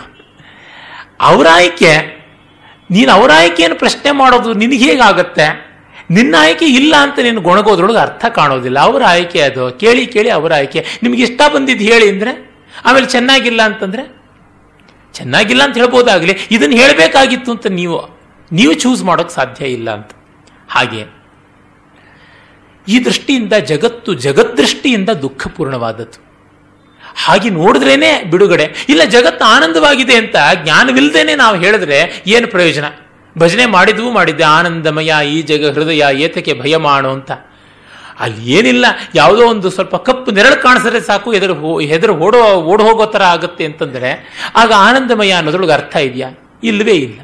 ಅನುಭವಕ್ಕೆ ಬಾರದೆ ದೊಡ್ಡ ದೊಡ್ಡ ಮಾತುಗಳನ್ನು ಹೇಳೋದ್ರೊಳಗೆ ಯಾವ ಅರ್ಥ ಕಾಣಿಸುತ್ತೆ? ಶಿವೋಹಂ ಶಿವೋಹಂ ಅಂತ ಗರ್ಜನೆ ಮಾಡಿದ್ರೆ ಬೇರೆಯವ್ರ ಕಿವಿ ತೂತಾಗುತ್ತೆ ಅಷ್ಟೇನೆ, ಇನ್ಯಾವುದೂ ಇಲ್ಲ. ನಾವು ಯಾವುದಲ್ಲವೋ ಅದನ್ನು ಹೇಳುವುದು ತುಂಬ ದೊಡ್ಡ ಬೂಟಾಟಿಕೆ. ಅದೇ ಅಶ್ಲೀಲತೆ. ಅಶ್ಲೀಲತೆ ಅಂದರೆ ಇಲ್ಲದನ್ನ ನಾವು ಇದೆ ಅಂತ ಹೇಳ್ಕೊಳ್ಳುವಂಥದ್ದಷ್ಟೇ. ಇನ್ಯಾವುದೂ ಅಲ್ಲ. ಆ ದೃಷ್ಟಿಯಿಂದ ಬುದ್ಧ ಇರುವುದನ್ನ ಲೋಕಾನುಭವಕ್ಕೆ ಬರೋದನ್ನು ತೆಗೆದುಕೊಂಡು ಹೇಳ್ತಾನೆ, ಮೊದಲು ದುಃಖ ಅಂತ. ದುಃಖಂ ಅರಿಯ ಸಚ್ಚಂ. ಜಾತಿಪಿ ದುಃಖ, ಜರಾಪಿ ದುಃಖ, ವ್ಯಾಧಿಪಿ ದುಃಖೋ, ಮರಣಂಪಿ ದುಃಖಂ. ಅಪ್ಯ, ಅಪ್ಪಿಯೇಹಿ ಸಂಯೋ ಸಂಪಯೋಗೋ ದುಃಖೋ. ಪಿಯೇಹಿ ವಿಪ್ಪಯೋಗೋ ದುಃಖೋ. ಎಪ್ಪಿಚ್ಚಂ ನ ಲಭತಿ ತಂಪಿ ದುಃಖಂ. ಸಂಗ ಸಂಖಿತ್ತೇನ. ಪಾಂಚುಪಾದಾನ ಸ್ಕಂದ ದುಃಖ, ಇದಂ ಕೋಪನ ಭಿಕ್ಕವೇ ದುಃಖಂ. ಅಂದರೆ ಅವನು ಹೇಳ್ತಾ ಇದ್ದಾನೆ, ದುಃಖವೇ ಆರ್ಯ ಸತ್ಯ, ಜನ್ಮವೂ ದುಃಖ, ಜರೆಯೂ ದುಃಖ, ವ್ಯಾಧಿಯೂ ದುಃಖ, ಮರಣವೂ ದುಃಖ, ಅಪ್ರಿಯವೂ, ಪ್ರಿಯವೂ ಆಗುವ ಸಂಯೋಗ ವಿಪ್ರಯೋಗಗಳು ದುಃಖವಾಗುತ್ತೆ, ಲಾಭ ಅಲಾಭಗಳು ದುಃಖವಾಗುತ್ತಾ ಬರುತ್ತವೆ ಅಂತ. ಎಲ್ಲವೂ ದುಃಖವಾಗುತ್ತಾ ಬರುತ್ತವೆ. ಒಬ್ಬ ಶ್ರೀಮಂತನ ಮನೆಯ ಪಕ್ಕ ತುಂಬ ಶ್ರೀಮಂತ. ಅವನ ಮನೆ ಪಕ್ಕದಲ್ಲಿಯೇ ಖಾಲಿ ಸೈಟಲ್ಲಿ ಯಾರೋ ಗುಡಿಸಲು ಹಾಕ್ಕೊಂಡಿದ್ದ. ಅವನು ಪ್ರತಿ ದಿವಸ ಕೂಲಿ ಮಾಡಿ ಬದುಕ್ತಾ ಇದ್ದಿದ್ದು. ಸಂಜೆ ಆಗುವಷ್ಟೊತ್ತಿಗೆ ಒಂದು ದಾಲ್ಡಾ ಡಬ್ಬಕ್ಕೆ ಒಂದು ಬಿದಿರಿನ ತುಂಡನ್ನ, ಗಳವನ್ನು ಸಿಕ್ಕಿಸಿ ಅದಕ್ಕೊಂದು ತಂತಿಯನ್ನು ಕಟ್ಟಿ ಏಕತಾರಿ ಮಾಡಿಕೊಂಡಿದ್ದ. ರಾಯ, ರಾತ್ರಿ ಆದ ತಕ್ಷಣವೇನೆ ಕೂಲಿ ಮಾಡಿ ಬಂದ ಮೇಲೆ ಹಾಯವಾಗಿ ಅವನ ಏಕತಾರಿಯನ್ನು ಮೀಟ್ಕೊಂಡು ತನ್ನದಾದ ಜನಪದ ಗೀತೆಗಳನ್ನು ಹಾಡಿಕೊಂಡಿದ್ದಂತೆ ಅವನು ಶ್ರೀಮಂತ ಕಿಟಕಿಯಿಂದ ನೋಡೋದು. ಅವನದು ತನ್ನ ಬಿಸ್ನೆಸ್ ಎಲ್ಲ ಮುಗಿದು ರಾತ್ರಿ ಏನು ಲಾಭ, ಏನು ನಷ್ಟ ಅಂತ ಅವುಗಳನ್ನ ಟ್ಯಾಲಿ ಮಾಡುವಂಥ ತಲೆನೋವು, ಎಲ್ಲಿ ಇನ್ಕಮ್ ಟ್ಯಾಕ್ಸ್ ತಪ್ಪಿಸ್ಕೊಳ್ಬೇಕು, ಏನು ಮಾಡಬೇಕು, ಈ ರೀತಿಯಾದಂಥ ಸ್ಟ್ರಾಟಜೀಸ್ ಒಳಗೆ ಅವನಿಗೆ ಗಜಿಬಿಜಿ ಆಗ್ತಾ ಇತ್ತು. ಅವನು ಹೇಳ್ತಿ ನೋಡಿ ಅವನು ಎಷ್ಟು ಸಂತೋಷವಾಗಿದ್ದಾನೆ. ನೀವು ಹೀಗಿದ್ದೀರಲ್ಲ, ನಾವು ಹೀಗಿದ್ದೀವಲ್ಲ ಅಂತ ಮತ್ತೆ ಮತ್ತೆ ಬೈತಾ ಇದ್ದಳಂತೆ. ಆಗ ಅವನು ಹೇಳಿದಂತೆ, ಆಯಿತು, ಅವನಿಗೆ ಮಾಡ್ತೀನಿ. ಅವನು ಸಂತೋಷವಾಗಿರೋದನ್ನು ಕೆಡಿಸ್ಬೇಕಲ್ವಾ? ಅಂತ. ಅಯ್ಯೋ, ಅವನಿಗೇನೋ ಅನ್ಯಾಯ ಮಾಡಬೇಡಿ, ಅವನು ಗುಡಿಸಲು ಕಿತ್ತಾಕಬೇಡಿ, ಅವನು ಏಕತಾರಿನ ಮುರಿದು ಬಿಡಬೇಡಿ ಏನು ಅಂತ. ನಾನು ಏನೂ ಮಾಡೋದಿಲ್ಲ. ಲೋಕ ಎಲ್ಲ ತುಂಬ ಒಳ್ಳೇದು ಅಂತ ಭಾವಿಸುವಂಥದ್ದೇ ಮಾಡ್ತೀನಿ ಅಂತ. ಲೋಕ ಎಲ್ಲ ಒಳ್ಳೇದು ಅಂತ ಭಾವಿಸುವಂಥದ್ದು ಅವನು ಒಳ್ಳೇದು ಅಂತ ಭಾವಿಸುವಂಥದ್ದನ್ನು ನೀವು ಮಾಡಿ, ಅವನಿಗೆ ಹೇಗೆ ಸುಖವನ್ನು ಹಾಳು ಮಾಡ್ತೀರಾ ಅಂತ. ನೋಡ್ತಾ ಇರು ಅಂತ ಹೇಳಿ ಮಾರನೇ ದಿವಸ ಒಂದು ಲಕ್ಷ ರೂಪಾಯಿಯನ್ನು ಅವನ ಕೈಗೆ ತಂದು ಕೊಟ್ಬಿಟ್ಟಂತೆ. ನೋಡಪ್ಪ, ನಿನಗೆ ಇದು ಇಟ್ಕೋ ಅಂತ. ಆ ದಿವಸ ರಾತ್ರಿ ಏಕತಾರಿ ಶಬ್ದ ಇಲ್ಲವೇ ಇಲ್ಲ, ಜನಪದ ಗೀತೆ ಮೊದಲೇ ಇಲ್ಲ. ಅವನು ಗುಡಿಸಲೊಳಗೆ ಕೂತ್ಕೊಂಡು ಇದನ್ನ ಏನು ಮಾಡೋಣ? ಇದನ್ನ ಎಲ್ಲಿ ಇನ್ವೆಸ್ಟ್ ಮಾಡೋಣ? ಈ ಥರದ್ದೇ ಯೋಚನೆ. ಇದನ್ನು ಒಲೆ ಕೆಳಗಡೆ ಕೂತಿಡೋಣವೆ, ಅಥವಾ ನೆಲುವಿನಲ್ಲಿ ಮುಚ್ಚಿಡೋಣವೆ, ಏನು ಮಾಡೋಣ? ಮೊದಲು ಎಲ್ಲಿ ಕಾಪಾಡೋಣ? ಗುಡಿಸಲಿನಲ್ಲಿ ಅಂತ, ಈ ತರಹ ಚಿಂತೆ ಅಂತ. ಧನ ಬೇಡ ಅಂತಲಾಗಲಿ, ಅದು ನಿಷ್ಪ್ರಯೋಜಕವಾಗಲಿ ಅಂತಲೇ ಅರ್ಥ ಅಲ್ಲ. ಅದಕ್ಕೆ ಸಲ್ಲಿಸಬೇಕಾದಂಥ ಒಂದು ವ್ಯಾಪ್ತಿಗಿಂತ ಮಿಗಿಲಾಗಿ ಸಲ್ಲಿಸೋದು ಅಂದರೆ when we are not the masters of money then is the problem ಯಾವುದಕ್ಕೂ ಈಶ್ವರನಾದರೆ ಚಿಂತೆ ಇಲ್ಲವೇ ಇಲ್ಲ. ದಾಸನಾದಾಗಲೇ ಚಿಂತೆ ಆಗುವಂಥದ್ದು ಹಾಗಾಗಿ ಆರ್ಯ ಸತ್ಯದಲ್ಲಿ ಮೊದಲು ದುಃಖ ಅಂತ ಹೇಳ್ತಾನೆ. ಆಮೇಲೆ ದುಃಖ ಸಮುದಯ, ಅಂದರೆ ದುಃಖದ ಕಾರಣ ಅಂತ. ಸಂ ಉದಯ, ದುಃಖ ಉದಯವಾಗೋದು ಎಲ್ಲಿಂದ? ಮೂಲ ಯಾವುದು? ಅದನ್ನು ಹೇಳ್ತಾನೆ. ದುಃಖ ಸಮುದಯಂ ಅರಿಯ ಸಚ್ಚಂ ಯಾಯಂ ತಣ್ಣ ಪೋನೋದ್ಭವಿಕ. ಇದು ತೃಷ್ಣ, ತಣ್ಣ ಪೋನೋದ್ಭವಿಕ, ಪುನರ್ಭವಿಕ. ಅಂದರೆ ಮತ್ತೆ ಮತ್ತೆ ಹುಟ್ಟುವಂತೆ ಮಾಡುವುದು ಇದೇನೆ. ನಂದಿರಾಗ ಸಹಗತ ತತ್ರತ್ರಾಭಿನಂದಿನಿ ಸೆಯತ್ತೀದಂ ಕಾಮತಣ್ಣ ಭವತಣ್ಣ ವಿಭವತಣ್ಣ. ಇದು ಕಾಮದ ತೃಷ್ಣೆ, ಭವದ ತೃಷ್ಣೆ, ವಿಭವದ ತೃಷ್ಣೆ. ಬದುಕಿನ ಆಸೆ, ಭೋಗದ ಆಸೆ, ಸಂಪಾದನೆಯ, ಸಂಪತ್ತಿನ ಆಸೆ. ಹೀಗೆ ಎಲ್ಲ ಆಸೆಯ ಆ ಒಂದು ಆಶಾಪಾಶದ ಹಿನ್ನೆಲೆಯಲ್ಲಿ ಇರತಕ್ಕಂಥದ್ದು. ಇವೆಲ್ಲ ನೋಡಿ ಶಂಕರರ ಮತ್ತೆ ಮೋಹಮುದ್ಗರ್ವೇ ತೆಗೆದುಕೊಂಡ್ರೆ, ಅಂಗಂ ಗಲಿತಂ ಪರಿತಂ ಮುಂಡಂ ದಶನ ವಿಹೀನಂ ಜಾತಂ ತೃಂಡಂ ತುಂಡಂ ವೃದ್ಧೋ ಯಾತಿ ಗೃಹೀತ್ವಾ ದಂಡಂ ತದಪಿನ ಮುಂಚತ್ಯಾಶಾಪಿಂಡಂ. ದಿನಮಪಿ ರಜನೀ ಸಾಯಂ ಪ್ರಾತಃ ಶಿಶಿರ ವಸಂತೌ ಪುನರಾಯಾತ. ಕಾಲ ಕ್ರೀಡತಿ ಗಚ್ಚತ್ಯಾಯುಸ್ತದಪಿನ ಮುಂಚತ್ಯಾಶಾ ವಾಯು ಇವೆಲ್ಲ ಕೂಡ ಮತ್ತೆ ಅದಕ್ಕೇ ತಂದು ಮುಟ್ಟುವಂಥದ್ದಾಗಿರುವುದು. ಹೊಸತನ್ನೇನು ಹೇಳಲಿಲ್ಲ ಬುದ್ಧ. ಅರೆ ಅಚ್ಚುಕಟ್ಟಾಗಿ ಇರುವುದನ್ನು ಹೇಳಿದ್ದಾನೆ. ಎಲ್ಲ ಜ್ಞಾನಿಯೂ ಮಾಡುವುದು ಅದೇ. ಹಾಗೆ ಇದು. ಆಮೇಲೆ ಇದಂ ಕೋಪನ ಭಿಕ್ಕವೇ ದುಃಖ ನಿರೋಧಂ ಅರಿಯ ಸಚ್ಚಂ. ಮತ್ತು ನಿರೋಧ, ಅಂದರೆ ದುಃಖವನ್ನು ತಡೆಯಬಹುದು. ಕೊಚ್ಕೊಂಡು ಹೋಗ್ತೀವಿ ಅಂತೇನೂ ಇಲ್ಲ, ನಿಲ್ಲಬಹುದು ಅನ್ನುವಂಥ ಒಂದು ಭರವಸೆ ಇದೆ, ಅದೇ ಮತ್ತೊಂದು ಆರ್ಯ ಸತ್ಯ. ಅದು ಯಾವುದು ಅಂತನ್ನುವುದನ್ನು ಹೇಳ್ತಾನೆ. ಯೋತಸ್ಸ ಏವ ತಣ್ಣಾಯ, ಅಶೇಷ ವಿರಾಗ ನಿರೋಧೋ ಚಾಗೋ ಪಟಿಸಗ್ಗೋ ಮುತ್ತಿ ಅನಾಲಯೋ ಇದಂ ಕೋಪಣ ಭಿಕ್ಕವೇ ದುಃಖ ನಿರೋಧಗಾಮಿನಿ ಪಟಿಪದ ಅರಿಯಸಚ್ಚಂ ಐಮೇವ ಅರಿಯೋ ಅಟ್ಟಂಕಿಕೋ ಮಗ್ಗೋ ಸೆಯ್ಯತ್ತೀದಂ ಈಗ ಅವನು ಹೇಳ್ತಾನೆ, ದುಃಖ ನಿರೋಧ ಮಾಡೋದಕ್ಕೆ ಸಾಧ್ಯ ಇದೆ ಅಂತನ್ನುವುದೇನೆ ಬಹಳ ದೊಡ್ಡ ಭರವಸೆ. ಅದು ವಿರಾಗದಿಂದ ಬರುವಂಥದ್ದು, ತ್ಯಾಗದಿಂದ ಬರುವಂಥದ್ದು, ನಿಸ್ಸಂಗದಿಂದ ಅಸಂಗದಿಂದ ಬರುವಂಥದ್ದು. ದುಃಖ ನಿರೋಧ. ಮತ್ತೆ ಅದಕ್ಕೆ ಬೇಕಾಗಿರುವಂಥದ್ದು ನಿರೋಧಗಾಮಿನಿ ಪ್ರತಿಪತ್ ಉಪಾಯಗಳು ಯಾವುವು? ಉಪೇಯ ಆನಂದವೇ. ದುಃಖ ನಿವೃತ್ತಿಯೇ ಉಪೇಯ ಮಾಡಿಕೊಳ್ಬೇಕಾದ. ದುಃಖ ಹೋಗ, ಹೋಗುತ್ತೆ ಅಂದರೆ ಇನ್ಯಾವುದು ಉಳಿಯುತ್ತೆ ಆನಂದವೇ ಉಳಿಯುವುದು. ಇನ್ಯಾವುದು? ಹಾಗಲ್ಲದೆ ಯಾವುದೂ ಅಲ್ಲ. ನೆನ್ನೆಯೇ ಅವನು ಸಾಲು ಸಾಲಾಗಿ ಬುದ್ಧ ಎಲ್ಲೆಲ್ಲೆಲ್ಲ ಆನಂದ ಅಂತನ್ನುವುದನ್ನ ನಿವೃತ್ತಿ ಅಂತ ಅನ್ನೋದನ್ನ ಮಹಾಸುಖ ಅಂತ ಅನ್ನೋದನ್ನೆಲ್ಲ ಹೇಳಿದ್ದಾನೆ ಅನ್ನೋದನ್ನ ಬೇರೆ ಬೇರೆ ಭಾಗಗಳಿಂದ ಎಲ್ಲೆಲ್ಲ ಹೇಳಿದ್ದಾನೆ ಅನ್ನೋದು ಶಬ್ದಗಳನ್ನೆಲ್ಲ ತಂದು ತೋರಿಸಿದ್ದೀನಿ. ಅದರಿಂದ ಸ್ಪಷ್ಟವಾಗುತ್ತೆ, ಬುದ್ಧ ಶೂನ್ಯ ಅಂತಂದರೆ ಏನೂ ಇಲ್ಲ ಅಂತಲ್ಲ, ಆನಂದ ಬಿಟ್ಟು ಮತ್ತಿನ್ನೇನೂ ಇಲ್ಲ ಅಂತ. ವೇದಾಂತದ ಪೂರ್ಣ, ಬೌದ್ಧರ ಶೂನ್ಯ, ವೀರಶೈವರ ವಚನಕಾರರ ಬಯಲು ಇವೆಲ್ಲ ಒಂದೇನೆ. ಪರಿಭಾಷೆ ಮಾತ್ರ ಬೇರೆ, ಇನ್ಯಾವುದೂ ಅಲ್ಲ. ಅಭಿನವಗುಪ್ತ ಅದನ್ನೇ ಹೇಳಿದ್ದಾನೆ, ಸಂನ್ಯಾಸು ಕೇವಲ ಮಮಿ ವಿದುಷಾಂ ವಿವಾದ. ವಿದ್ವಾಂಸರ ಹೆಸರಿಗಾಗಿ ಮಾತ್ರ ಜಗಳ ಆಡ್ತಾರೆ. ನೋಡಿ, ನೀವು ಯಾವ ಒಂದು ಪ್ರಯೋಗ ನೋಡಿ ಹಾಗೆ ಆಗುತ್ತೆ. ನಮ್ಮ ಗೆಳೆಯರಾದ ಮಂಟಪ ಪ್ರಭಾಕರ್ ಉಪಾಧ್ಯಾಯರು ಏಕವ್ಯಕ್ತಿ ಯಕ್ಷಗಾನ ಅಂತ ಮಾಡಿದಾಗ, ತುಂಬ ಕಟ್ಟುನಿಟ್ಟು ಸಂಪ್ರದಾಯವಾದಿಗಳು ಅಂತ, ಅವ್ರನ್ನ ಯಕ್ಷಗಾನ ಪರಿಭಾಷೆಯಲ್ಲಿ ಕಟ್ಟು ಮೀಸೆಯವರು ಅಂತ ಕರೆಯೋದು. ಕಟ್ಟು ಮೀಸೆ ಅಂತಂದ್ರೆ ಅವರಿಗೆ ಹಚ್ಚಿದ ಮೀಸೆ ಆಗೋದಿಲ್ಲ. ಒಂದು ನೂಲಿನಲ್ಲಿ ಮುಖದ ಮೇಲೆ ಕಟ್ಟುಕೊಂಡಂತ ಮೀಸೆಯೇ ಮಡಿ, ಅದೇ ಶ್ರೇಷ್ಠ ಅಂತ ಉಂಟು. ಅವರು ಕಟ್ಟು ಮೀಸೆಯವರು ಅಂತ, ಅದೊಂದು ಈಡಿಯಂ ಅವರೆಲ್ಲ ಯಕ್ಷಗಾನ ಅಲ್ಲ ಅಲ್ಲ ಅಂತ, ಗಲಾಟೆ. ಆ ಸಂದರ್ಭದಲ್ಲಿ ಇದು ಚೆನ್ನಾಗಿದೆಯೋ ಇಲ್ವಾ ನೋಡೋದು. ಅದಲ್ವೇ ಅಲ್ಲ. ಅಂದ್ರೆ, ಇದು ಪಾಯಸವೇ ಅಲ್ವೇ, ಇದು ಮೈಸೂರು ಪಾಕಿ ಅಲ್ವೇ ಅನ್ನುವಂಥ ತಗಾದೆ. ರುಚಿಯಾಗಿದೆಯಾ, ಶುಚಿಯಾಗಿದೆಯಾ, ಆರೋಗ್ಯದಾಯಕವಾಗಿದೆಯಾ ಅದನ್ನು ನೋಡಿ. ಆಮೇಲೆ ಮಿಕ್ಕದ್ದ ಚರ್ಚೆ ಅಂತ. ಹೆಸರು ಕೇಳ್ಕೊಂಡು ಏನಾಗಬೇಕಾಗಿದೆ? ಡಿ ವಿ ಜಿ ಅವರದ್ದು ಒಂದು ಘಟನೆಯನ್ನ ತುಂಬಾ ಚೆನ್ನಾಗಿ ರಾಮಸ್ವಾಮಿಯವರು ದೀವಟಿಕೆಗಳಲ್ಲಿ ಹೇಳಿದ್ದಾರೆ. ಸಭಾ ವಾಚ್ಯವಲ್ಲವಾದರೂ ಅದು ಪುಸ್ತಕಗತವಾಗಿ ಉಳಿದಿರೋದ್ರಿಂದ ಡಿ ವಿ ಜಿಯವರ ಸನ್ನಿಧಾನ ಇಲ್ಲಿದ್ದೇ ಇದೆ. ಅದಕ್ಕಾಗಿ ಅದನ್ನು ಹೇಳ್ತೀನಿ. ಸಭಾಸದರು ದಯಮಾಡಿ ಕ್ಷಮಿಸಬೇಕು. ಅನೌಚಿತ್ಯ ಅಂತ ಅನಿಸಿದ್ರೆ. ಆದರೆ ಅದು ಮಾರ್ಮಿಕವಾಗಿದೆ. ಅದಕ್ಕಾಗಿ ಹೇಳ್ತೀನಿ. ಆ ಮಾರ್ಮಿಕತೆ that's the genius of Indian mind. ಒಮ್ಮೆ ಯಾರೋ ಸಂಗೀತ ಸಭೆಗೆ ವ್ಯವಸ್ಥೆ ಮಾಡಿದ್ರು, ಡಿ ವಿ ಜಿಯವರು ಹೋಗಿದ್ರು, ಮತ್ತೊಬ್ಬರು ಹೋಗಿದ್ರು, ಅವರು ಸಂಗೀತದಲ್ಲಿ ದೇವಾನಾಂ ಪ್ರಿಯರು. ಆದರೆ ಈ ರಾಗ ಏನು, ಆ ರಾಗ ಏನು ಅಂತ ಕೇಳುವ ಚಪಲ್ಯ, ಚಾಪಲ್ಯ ಮಾತ್ರ ಜಾಸ್ತಿ. ಹೆಜ್ಜೆಜ್ಜೆಗೂ ಅವ್ರು ಹಾಡಿದಾಗಲ್ಲ, ಈ ರಾಗ ಯಾವುದು, ಇದರ ಹೆಸರೇನು ಅಂತ ಡಿ ವಿ ಜಿಯವ್ರನ್ನ ಕೇಳ್ತಾ ಇದ್ದಾರೆ. ಡಿ ವಿ ಜಿಯವರಿಗೆ ಸಂಗೀತ ಕೇಳೋಕ್ಕಾಗ್ತಾ ಇಲ್ಲ. ಒಂದು ಐದಾರು ರಾಗಗಳ ಹೆಸರು ಹೇಳಿದ್ರು, ಆಮೇಲೆ ಹೇಳಿದ್ರಂತೆ, ಸ್ವಾಮಿ ನೀವು ಎಲ್ಲಿಗೋ ಹೋಗ್ತೀರಾ? ಅವಳ ಹೆಸರನ್ನು ತಿಳ್ಕೊಂಡ್ರೆ ನಿಮಗೆ ಸಂತೋಷ ಜಾಸ್ತಿ ಆಗುತ್ತೆ. ಹಾಗೇನೆ ರಾಗದ ಹೆಸರು ಕೇಳ್ಕೊಳ್ಳದೆ ಇದ್ರೆ ನಿಮಗೇನು ಸಂಗೀತದ ಮಾಧುರ್ಯ ಸಿಗೋದಿಲ್ವಾ ಅಂತಂದ್ರಂತೆ. ಅಷ್ಟೆ. ಹಾಗೆ ಈ ಸಂಜ್ಞೆಗಳಲ್ಲಿ ವ್ಯವಹಾರ ಮಾಡುವಂಥದ್ದು ಕೇವಲ ಪುಸ್ತಕ ಪಂಡಿತರ ಲಕ್ಷಣವಾಗುತ್ತೆ. ಅದು ಆತ್ಮವಿದ್ಯಾ ಪ್ರತಿಪತ್ತಿ ಬೇಕು ಅನ್ನುವಂಥವ್ರದ್ದು ಅಲ್ಲ. ಏನೋ ಒಂದಿಷ್ಟು ವ್ಯವಸ್ಥೆ ಬೇಕಷ್ಟೇನೆ. ಆಗ ನನ್ನ ಸ್ನೇಹಿತರು ಹೇಳಿದ್ರು ಇದಿಷ್ಟು ತಗಾದೆ ಆಗುವುದು ಹೆಸರಿಗೋಸ್ಕರ. ನೀವು ಒಂದು ಸರ್ತಿ ಯಕ್ಷಗಾನ ಅನ್ನೋದನ್ನು ಯಕ್ಷ ನೃತ್ಯವಂತಲೂ ಏನೋ ಬದಲಾಯಿಸ್ಬಿಡಿ. ಯಾರು ಏನೂ ಕೇಳೋದೇನೇ ಇಲ್ಲ. ಅಂತ ಪದ್ಮಾಸುಬ್ರಹ್ಮಣ್ಯವರು ಕಡೆಗೆ ಅದೇ ಮಾಡಬೇಕಾಯ್ತು. ಅವರು ಭರತನಾಟ್ಯ ಅಂತ, ಭರತನ ನಾಟ್ಯಶಾಸ್ತ್ರವನ್ನೇ ಮಾಡಿದಾಗ, ಇಡೀ ಮದ್ರಾಸಿನ ಮಡಿಮಡಿ ಸಂಪ್ರದಾಯಸ್ಥರು, ಅಡಿಯಾರಿನ ಕಲಾಕ್ಷೇತ್ರದಿಂದ ಮೊದಲುಗೊಂಡು ಎಲ್ಲರೂ ವೀರಗಚ್ಚೆ ಹಾಕಿಕೊಂಡು ಬಂದುಬಿಟ್ರು ಯುದ್ಧಕ್ಕೆ. ಕತ್ತಿ ಕಟಾರಿ ಇಟ್ಟುಕೊಂಡು.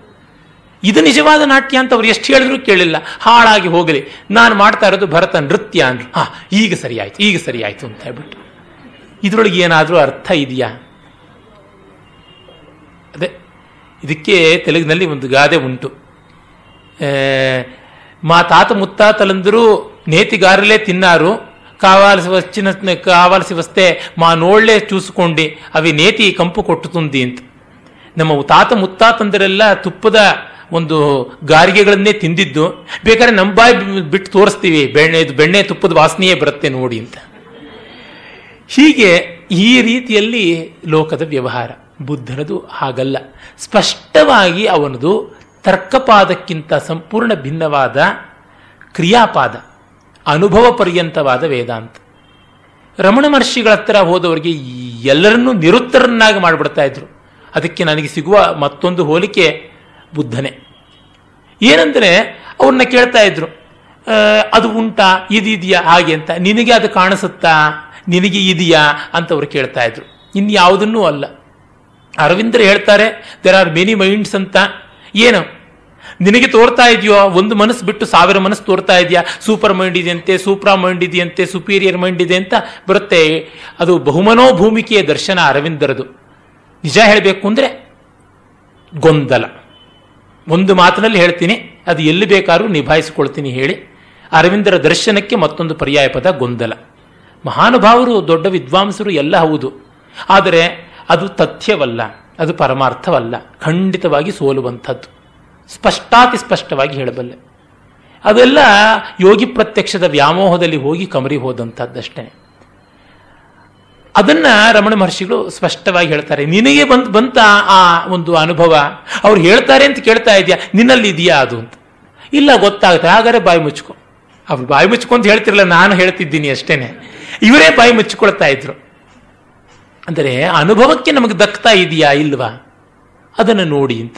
ಬುದ್ಧ ಅಷ್ಟು ಪ್ರಾಕ್ಟಿಕಲ್ ಆಗಿ ಈ ನಾಲ್ಕು ಆರ್ಯ ಸತ್ಯಗಳನ್ನು ಹೇಳಿ, ಅದನ್ನು ಪಡ್ಕೊಳ್ಳೋದಕ್ಕಿರುವಂಥದ್ದು ಆರ್ಯ ಅಷ್ಟಾಂಗಿಕ ಮಾರ್ಗ ಅನ್ನೋದನ್ನು ಹೇಳ್ತಾನೆ.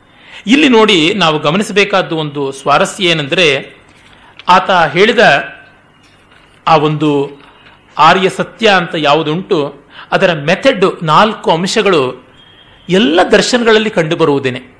ನ್ಯಾಯ ವಾರ್ತಿಕದಲ್ಲಿ ನಾವು ನೋಡ್ತೀವಿ. ನ್ಯಾಯವಾರ್ತಿಕ ಉದಯನಾಚಾರ್ಯ ಬರೆದಿರುವಂಥ ನ್ಯಾಯವಾರ್ತಿಕದಲ್ಲಿ ನಾವು ಕಾಣ್ತೀವಿ. ಆಮೇಲಿಂದ ಯೋಗ ಭಾಷ್ಯ, ಅಲ್ಲಿ ನಾವು ಕಾಣ್ತೀವಿ. ಅದು ವ್ಯಾಸ ಬರೆದಂಥ ಯೋಗ ಭಾಷ್ಯ ಅಲ್ಲಿ ಕಾಣ್ತೀವಿ. ಮತ್ತೆ ಸಾಂಖ್ಯ ಪ್ರವಚನ ಭಾಗ ಭಾಷ್ಯ ವಿಜ್ಞಾನ ಭಿಕ್ಷು ಬರೆದದ್ದು ಅಲ್ಲಿಯೂ ಕಾಣ್ತೀವಿ. ಅಲ್ಲೆಲ್ಲ ನಾವು ಕಾಣುವಂಥದ್ದು ಯಾವುದು? ಸ್ಪಷ್ಟವಾಗಿ ವ್ಯಾಸಭಾಷ್ಯದ ಮಾತನ್ನೇ ಹೇಳೋದಿದ್ರೆ, ಯಥಾ ಚಿಕಿತ್ಸಾಶಾಸ್ತ್ರಂ ಚತುರ್ವ್ಯೂಹಂ ರೋಗ ರೋಗಹೇತು ಆರೋಗ್ಯಂ ಭೈಷಜ್ಯಮಿತಿ, ಏವಂ ಇದಮಪಿ ಶಾಸ್ತ್ರಂ ಚತುರ್ವ್ಯೂಹಂ ತದ್ಯಥಾ ಸಂಸಾರ ಸಂಸಾರ ಹೇತು, ಮೋಕ್ಷೋ ಮೋಕ್ಷೋಪಾಯ ಇತಿ ಇದು ಇಷ್ಟು ಬಂದಿರೋದು ಆಯುರ್ವೇದದಿಂದ. ರೋಗ, ರೋಗದ ಕಾರಣ ರೋಗ ನಿಧಾನ ಅಂತಾರೆ. ಆಮೇಲೆ ಆರೋಗ್ಯ. ಆರೋಗ್ಯ ಅನ್ನೋದು ಇದೆ ಅಂತ. ಮತ್ತೆ ಆರೋಗ್ಯಕ್ಕೆ ದಾರಿ, ಅಂದರೆ ಚಿಕಿತ್ಸೆ. ಹೀಗೆ ಚತುರ್ವ್ಯೂಹವಾದದ್ದು ಆರೋಗ್ಯ ಭೈಷಜ್ಯ. ಆರೋಗ್ಯಶಾಸ್ತ್ರ, ಚಿಕಿತ್ಸಾಶಾಸ್ತ್ರಂ ಚತುರ್ವ್ಯೂಹಂ ಅಂತ ವ್ಯಾಸಭಾಷ್ಯದ ಮಾತು. ಬುದ್ಧ ಅದೇ ಹೇಳ್ತಾ ಇದ್ದಾನೆ. ಮೊದಲನೇ ಆದರೆ ಸತ್ಯ ದುಃಖ. ದುಃಖ ಅನ್ನೋದೇ ರೋಗ. ಮತ್ತೆ ದುಃಖದ ಹೇತು ಯಾವುದು? ಇಲ್ಲಿ ಆಶೆ ಅಂತ ಹೇಳಿದಾನೆ ತಣ್ಣ ಕೃಷ್ಣ ಅಂತ. ಅದೇ ತರಹ ಇಲ್ಲಿ ರೋಗಕ್ಕೆ ಹೇತು ಯಾವುದಿರುತ್ತೆ? ತ್ರಿಗುಣಗಳ ಅಸಮವಾಯತ್ವ. ತ್ರಿಗುಣಗಳಲ್ಲಿ ಏರುಪೇರು ಅಥವಾ ತ್ರಿದೋಷಗಳಲ್ಲಿ, ಕಫ, ವಾತ, ಪಿತ್ತಗಳಲ್ಲಿ ಉಂಟಾದ ಪ್ರಕೋಪ ಅಂತ ಆಯುರ್ವೇದ ಹೇಳಿಬಿಡುತ್ತೆ. ಏನೇ ಡಿಸಾರ್ಡರ್ ಅಷ್ಟೇ. ಆಮೇಲೆ ಆರೋಗ್ಯ, ಅದು ಸಾಧ್ಯ ಇದೆ. ಆರೋಗ್ಯ ಇದೆ. ಯಾಕೆ? ಮನುಷ್ಯನನ್ನ ಸಾಮಾನ್ಯವಾಗಿ ನೋಡಿದಾಗ ಆರೋಗ್ಯವಂತ.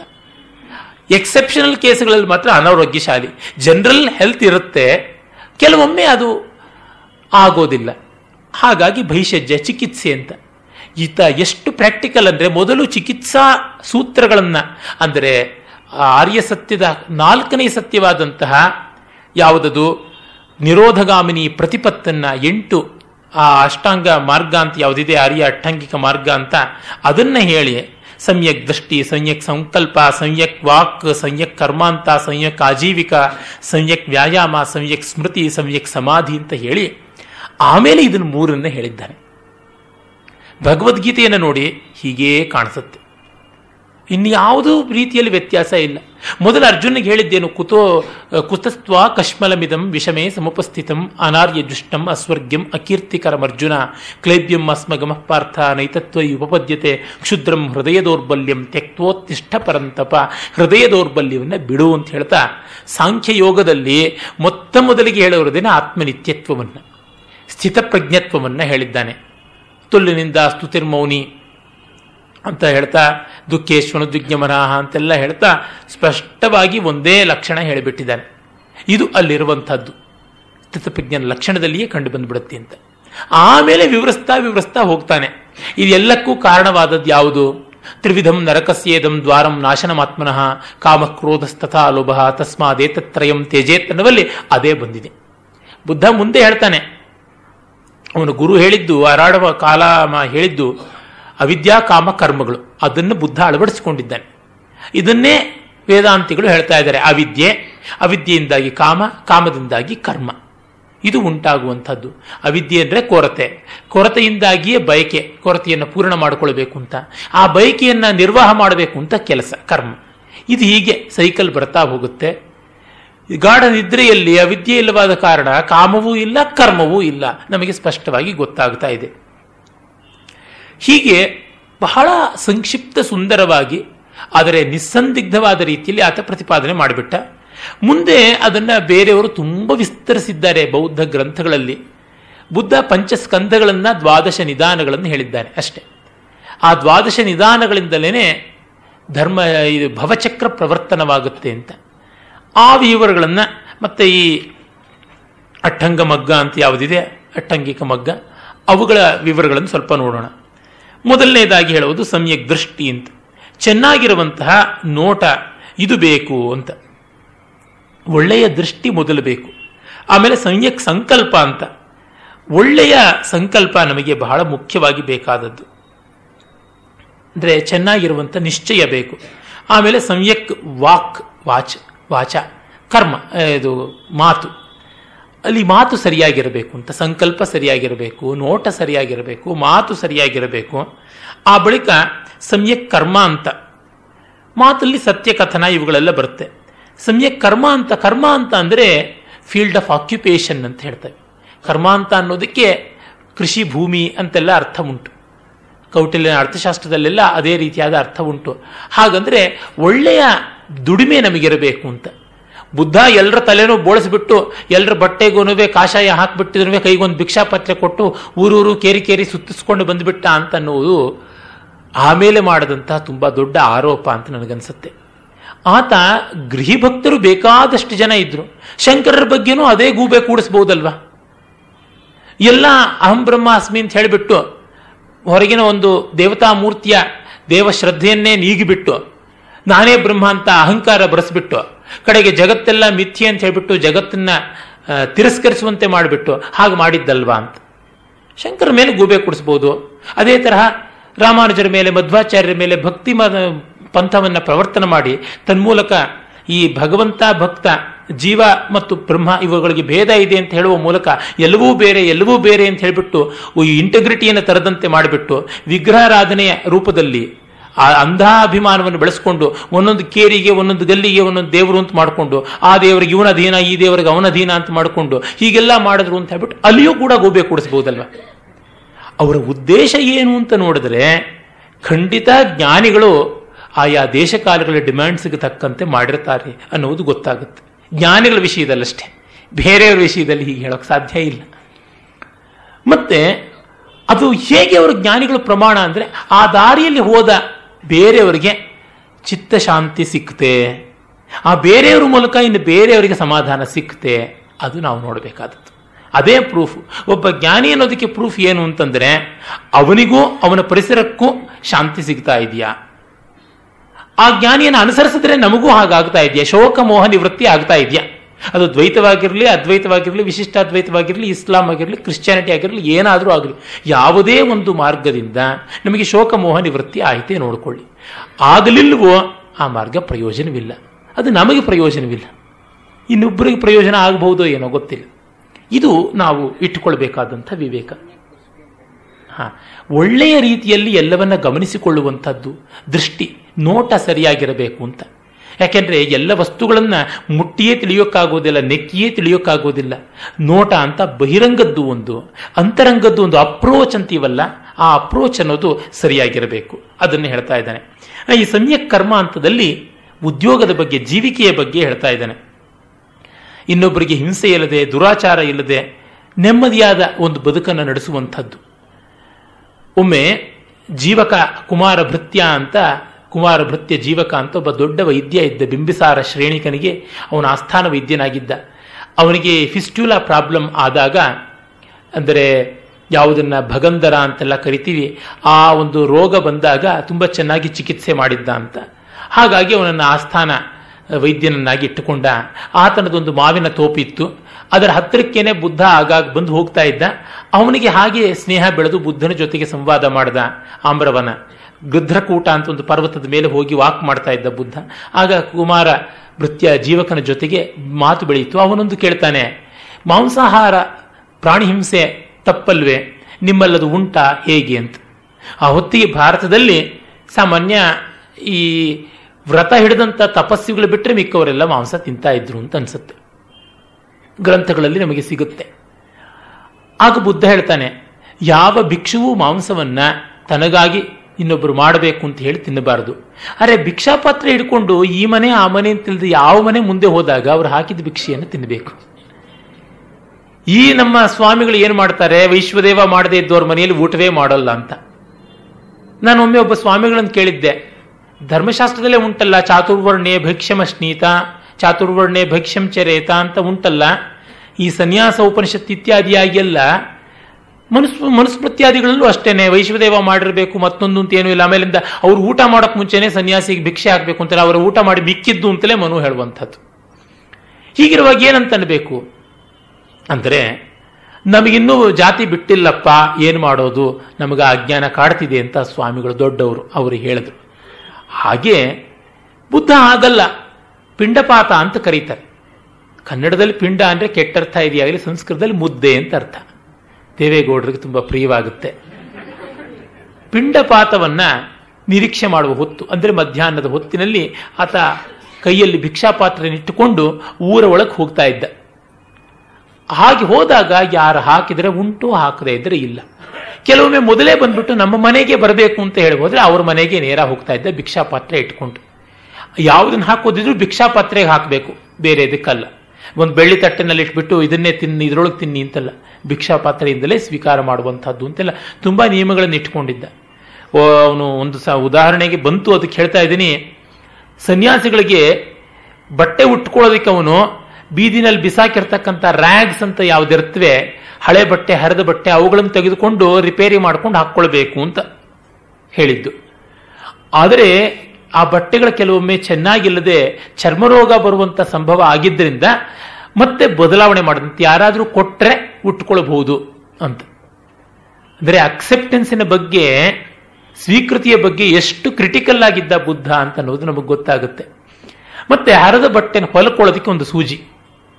ನಮ್ಮಲ್ಲಿ ಧರ್ಮಶಾಸ್ತ್ರಕಾರರು ಬ್ರಾಹ್ಮಣ ಹೊಲದ ಬಟ್ಟೆ ಉಡಬಾರದು ಅಂತ. ಹಾಗಾಗಿ ಹರಿದೋದ್ರೂ ಕೂಡ ಆ ಹರಿದಿದ್ದಕ್ಕೆ ಗಂಟು ಹಾಕೊಂಡಿರಬೇಕು ಅಂತ ಕೆಲವರು ಅರ್ಥ ಮಾಡ್ಕೊಂಡು ಬಿಟ್ಟಿದ್ದಾರೆ ಡಿವಿಜಿಯವರು ಜ್ಞಾಪಕ ಶಾಲೆಯಲ್ಲಿ ಬರುತ್ತೆ.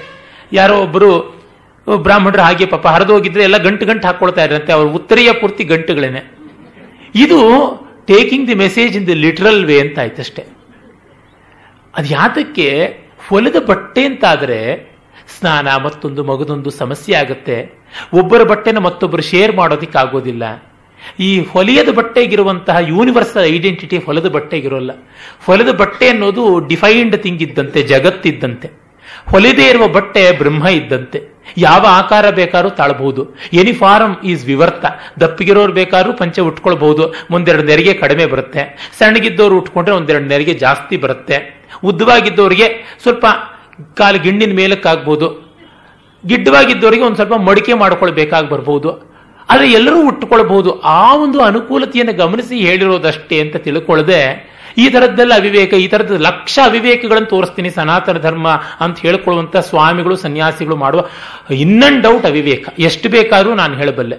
ನಾಪ್ಸು ಮೂತ್ರ ಪುರಿ ಶಂಕುರ್ಯಾತ್, ನೀರಿನಲ್ಲಿ ಜಲವಿಸರ್ಜನೆ ಮಲವಿಸರ್ಜನೆ ಮಾಡಬಾರದು ಅಂತ ಇರೋ ವೇದವಾಕ್ಯಕ್ಕೆ ಈ ಹೊತ್ತಿಗೂ ಕೂಡ ಸ್ವಾಮಿಗಳು ಕೆಲವು ಸ್ವಾಮಿಗಳಿದ್ದಾರೆ, ದೊಡ್ಡ ದೊಡ್ಡ ಮಠದ ಸ್ವಾಮಿಗಳು ಈಚೆಗೆ ಪೇಪರ್ನಲ್ಲೆಲ್ಲ ಲೋಕಪ್ರಸಿದ್ಧರಾದಂಥ ಸ್ವಾಮಿಗಳು.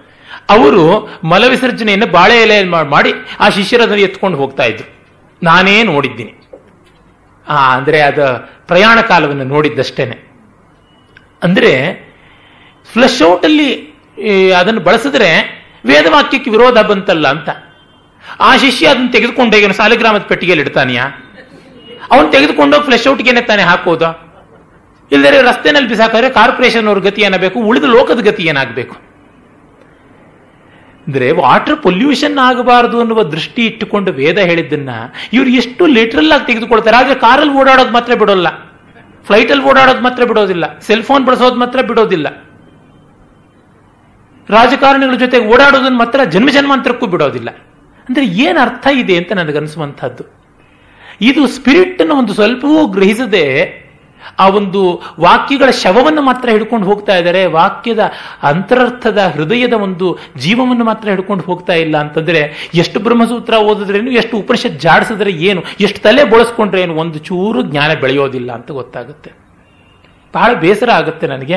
I am very caustic on these things ಮತ್ತೆ ಇನ್ನು ಅವ್ರಿಗ ಏನು ವಿಶೇಷವಾದ ಶಾಸ್ತ್ರಜ್ಞಾನವೂ ಕಾಣೆ. ಆ ಸ್ವಾಮಿಗಳೇ ಈ ಎಲ್ಲ ರಗಳೆಗಳು ಮಾಡ್ತಕ್ಕಂಥ ಸ್ವಾಮಿಗಳು ಮೆಕಾಶಿಯಲ್ಲಿ ಆಯಿತು ಗತಿ.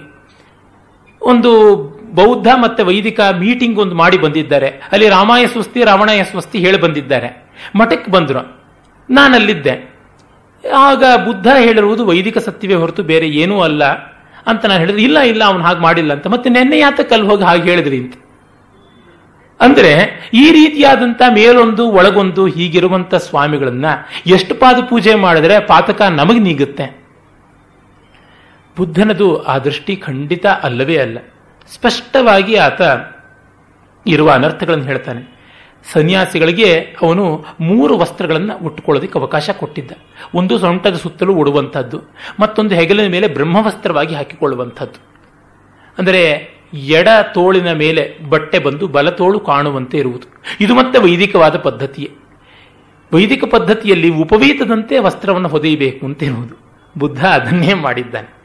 ಈ ಹೊತ್ತಿಗೂ ನೀವು ಗಮನಿಸಿರಬಹುದು, ಆ ಒಂದು ವೇದಾಂತ ವರ್ಗದ ಸನ್ಯಾಸಿಗಳು ಉತ್ತರೀಯವನ್ನು ಹೊದೀಬೇಕು ಅಂದರೆ ಹಾಗೆಯೇ ಹೊದೀಬೇಕು ಅಂತ ಗೃಹಸ್ಥರು, ಬ್ರಹ್ಮಚಾರಿಗಳಿಗೂ ಕೂಡ ಅದೇ ಥರವೇ ಸಂಧ್ಯಾ ಅದು ಯಾವುದೇ ಒಂದು ಉಪಾಸನೆಗೆ ಹೋದಾಗ ಅನು ಸೂತ್ರ ಅಂದರೆ ಯಜ್ಞೋಪೇತಕ್ಕೆ ಅನುಸಾರವಾಗಿ ಅದು ಬರಬೇಕಾದದ್ದು ಅಂತ.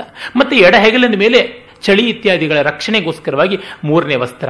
ಕಾಯಿ ಕಾಲು ಒರೆಸ್ಕೊಳ್ಳೋದಕ್ಕೋ ಮತ್ತೊಂದಕ್ಕೋ ಎಲ್ಲ ಮತ್ತೆ ಪ್ರತಿ ಸನ್ಯಾಸಿಯು ಒಂದು ಕ್ಷುರಿಕೆ, ಅಂದರೆ ರೇಸರ್ ಇಟ್ಕೊಂಡಿರಬೇಕು ಅಂತ.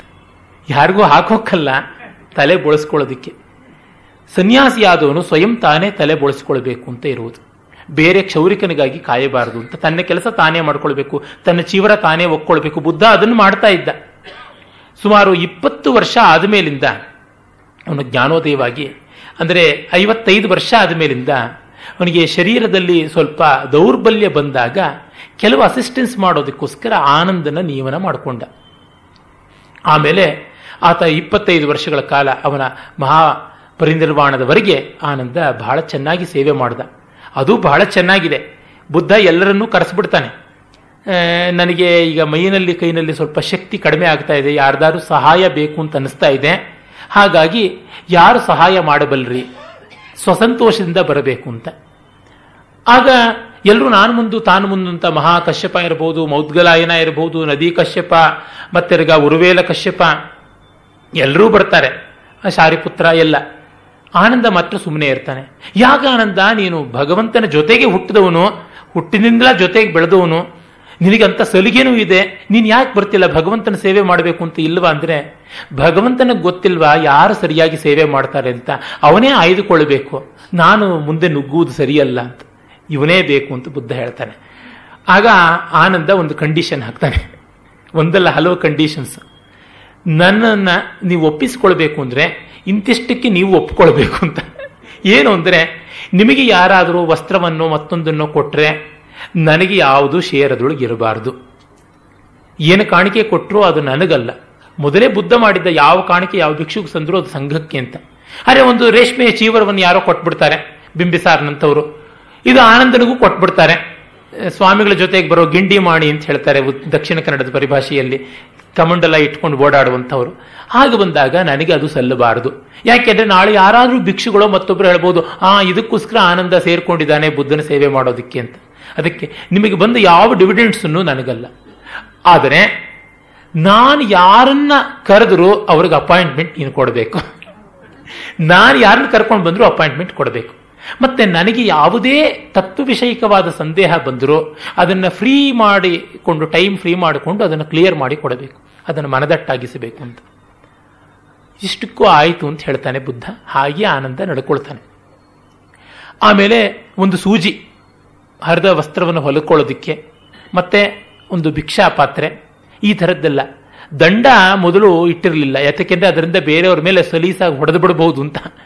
ಆಮೇಲೆ ಆಧಾರ ಎಷ್ಟಿ ಅಂತ ದಂಡವನ್ನು ಇಂಟ್ರೊಡ್ಯೂಸ್ ಮಾಡ್ತಾನೆ. ಅಂದರೆ ಎಷ್ಟು ಎಚ್ಚರದಿಂದ ನೋಡಿ ನೋಡಿ ಇವುಗಳನ್ನೆಲ್ಲ ಇಂಟ್ರೊಡ್ಯೂಸ್ ಮಾಡ್ತಾನೆ ಅಂದರೆ, ಆತ ತುಂಬ ಚೆನ್ನಾಗಿ ಆರ್ಗನೈಸರ್ ಎಲ್ಲ ಬಲ್ಲವನಾಗಿದ್ದ. ರಾಜಪುತ್ರನಾಗಿ ಲೋಕ ವ್ಯವಹಾರವನ್ನು ಬಲ್ಲವನಾಗಿದ್ದ, ಅದರಿಂದ ಒಂದು ರಾಜ್ಯ ನಡೆಸೋದಕ್ಕೆ ಯಾವ ಕಾನ್ಸ್ಟಿಟ್ಯೂಷನ್ ಶಿಸ್ತು ವ್ಯವಸ್ಥೆ ಬೇಕೋ ಹಾಗೆ ವಿನಯ ಪಿಟಕ ನೋಡಿದ್ರೆ ನಮಗೆ ಇವೆಲ್ಲ ಚೆನ್ನಾಗಿ ಗೊತ್ತಾಗುವಂಥದ್ದು. ಮತ್ತು ಬಿಕ್ಕು ಪಾತಿಮೊಕ್ಕ ಬಿಕ್ಕುಣಿಪಾತಿ ಪಾತಿಮೊಕ್ಕ ಥೇರಿಗಾತ ಥೇರಗಾತ ಇವುಗಳನ್ನು ನೋಡಿದಾಗ ಅಲ್ಲಿ ಹೇಗೆ ಹೇಗೆ ಭಿಕ್ಷುಗಳು ಬೆಳೆದರು ಅಂತ ಗೊತ್ತಾಗುತ್ತೆ. ಮತ್ತೆ ಯಾರಾದರೂ ತಪ್ಪು ಮಾಡಿದ್ರೆ ಅವ್ರನ್ನ ಎಕ್ಸ್ಪೆಲ್ ಮಾಡುವಂಥದ್ದು ಇಟ್ಕೊಂಡಿದ್ದ ಮಾಡಬೇಕಾಗತ್ತೆ.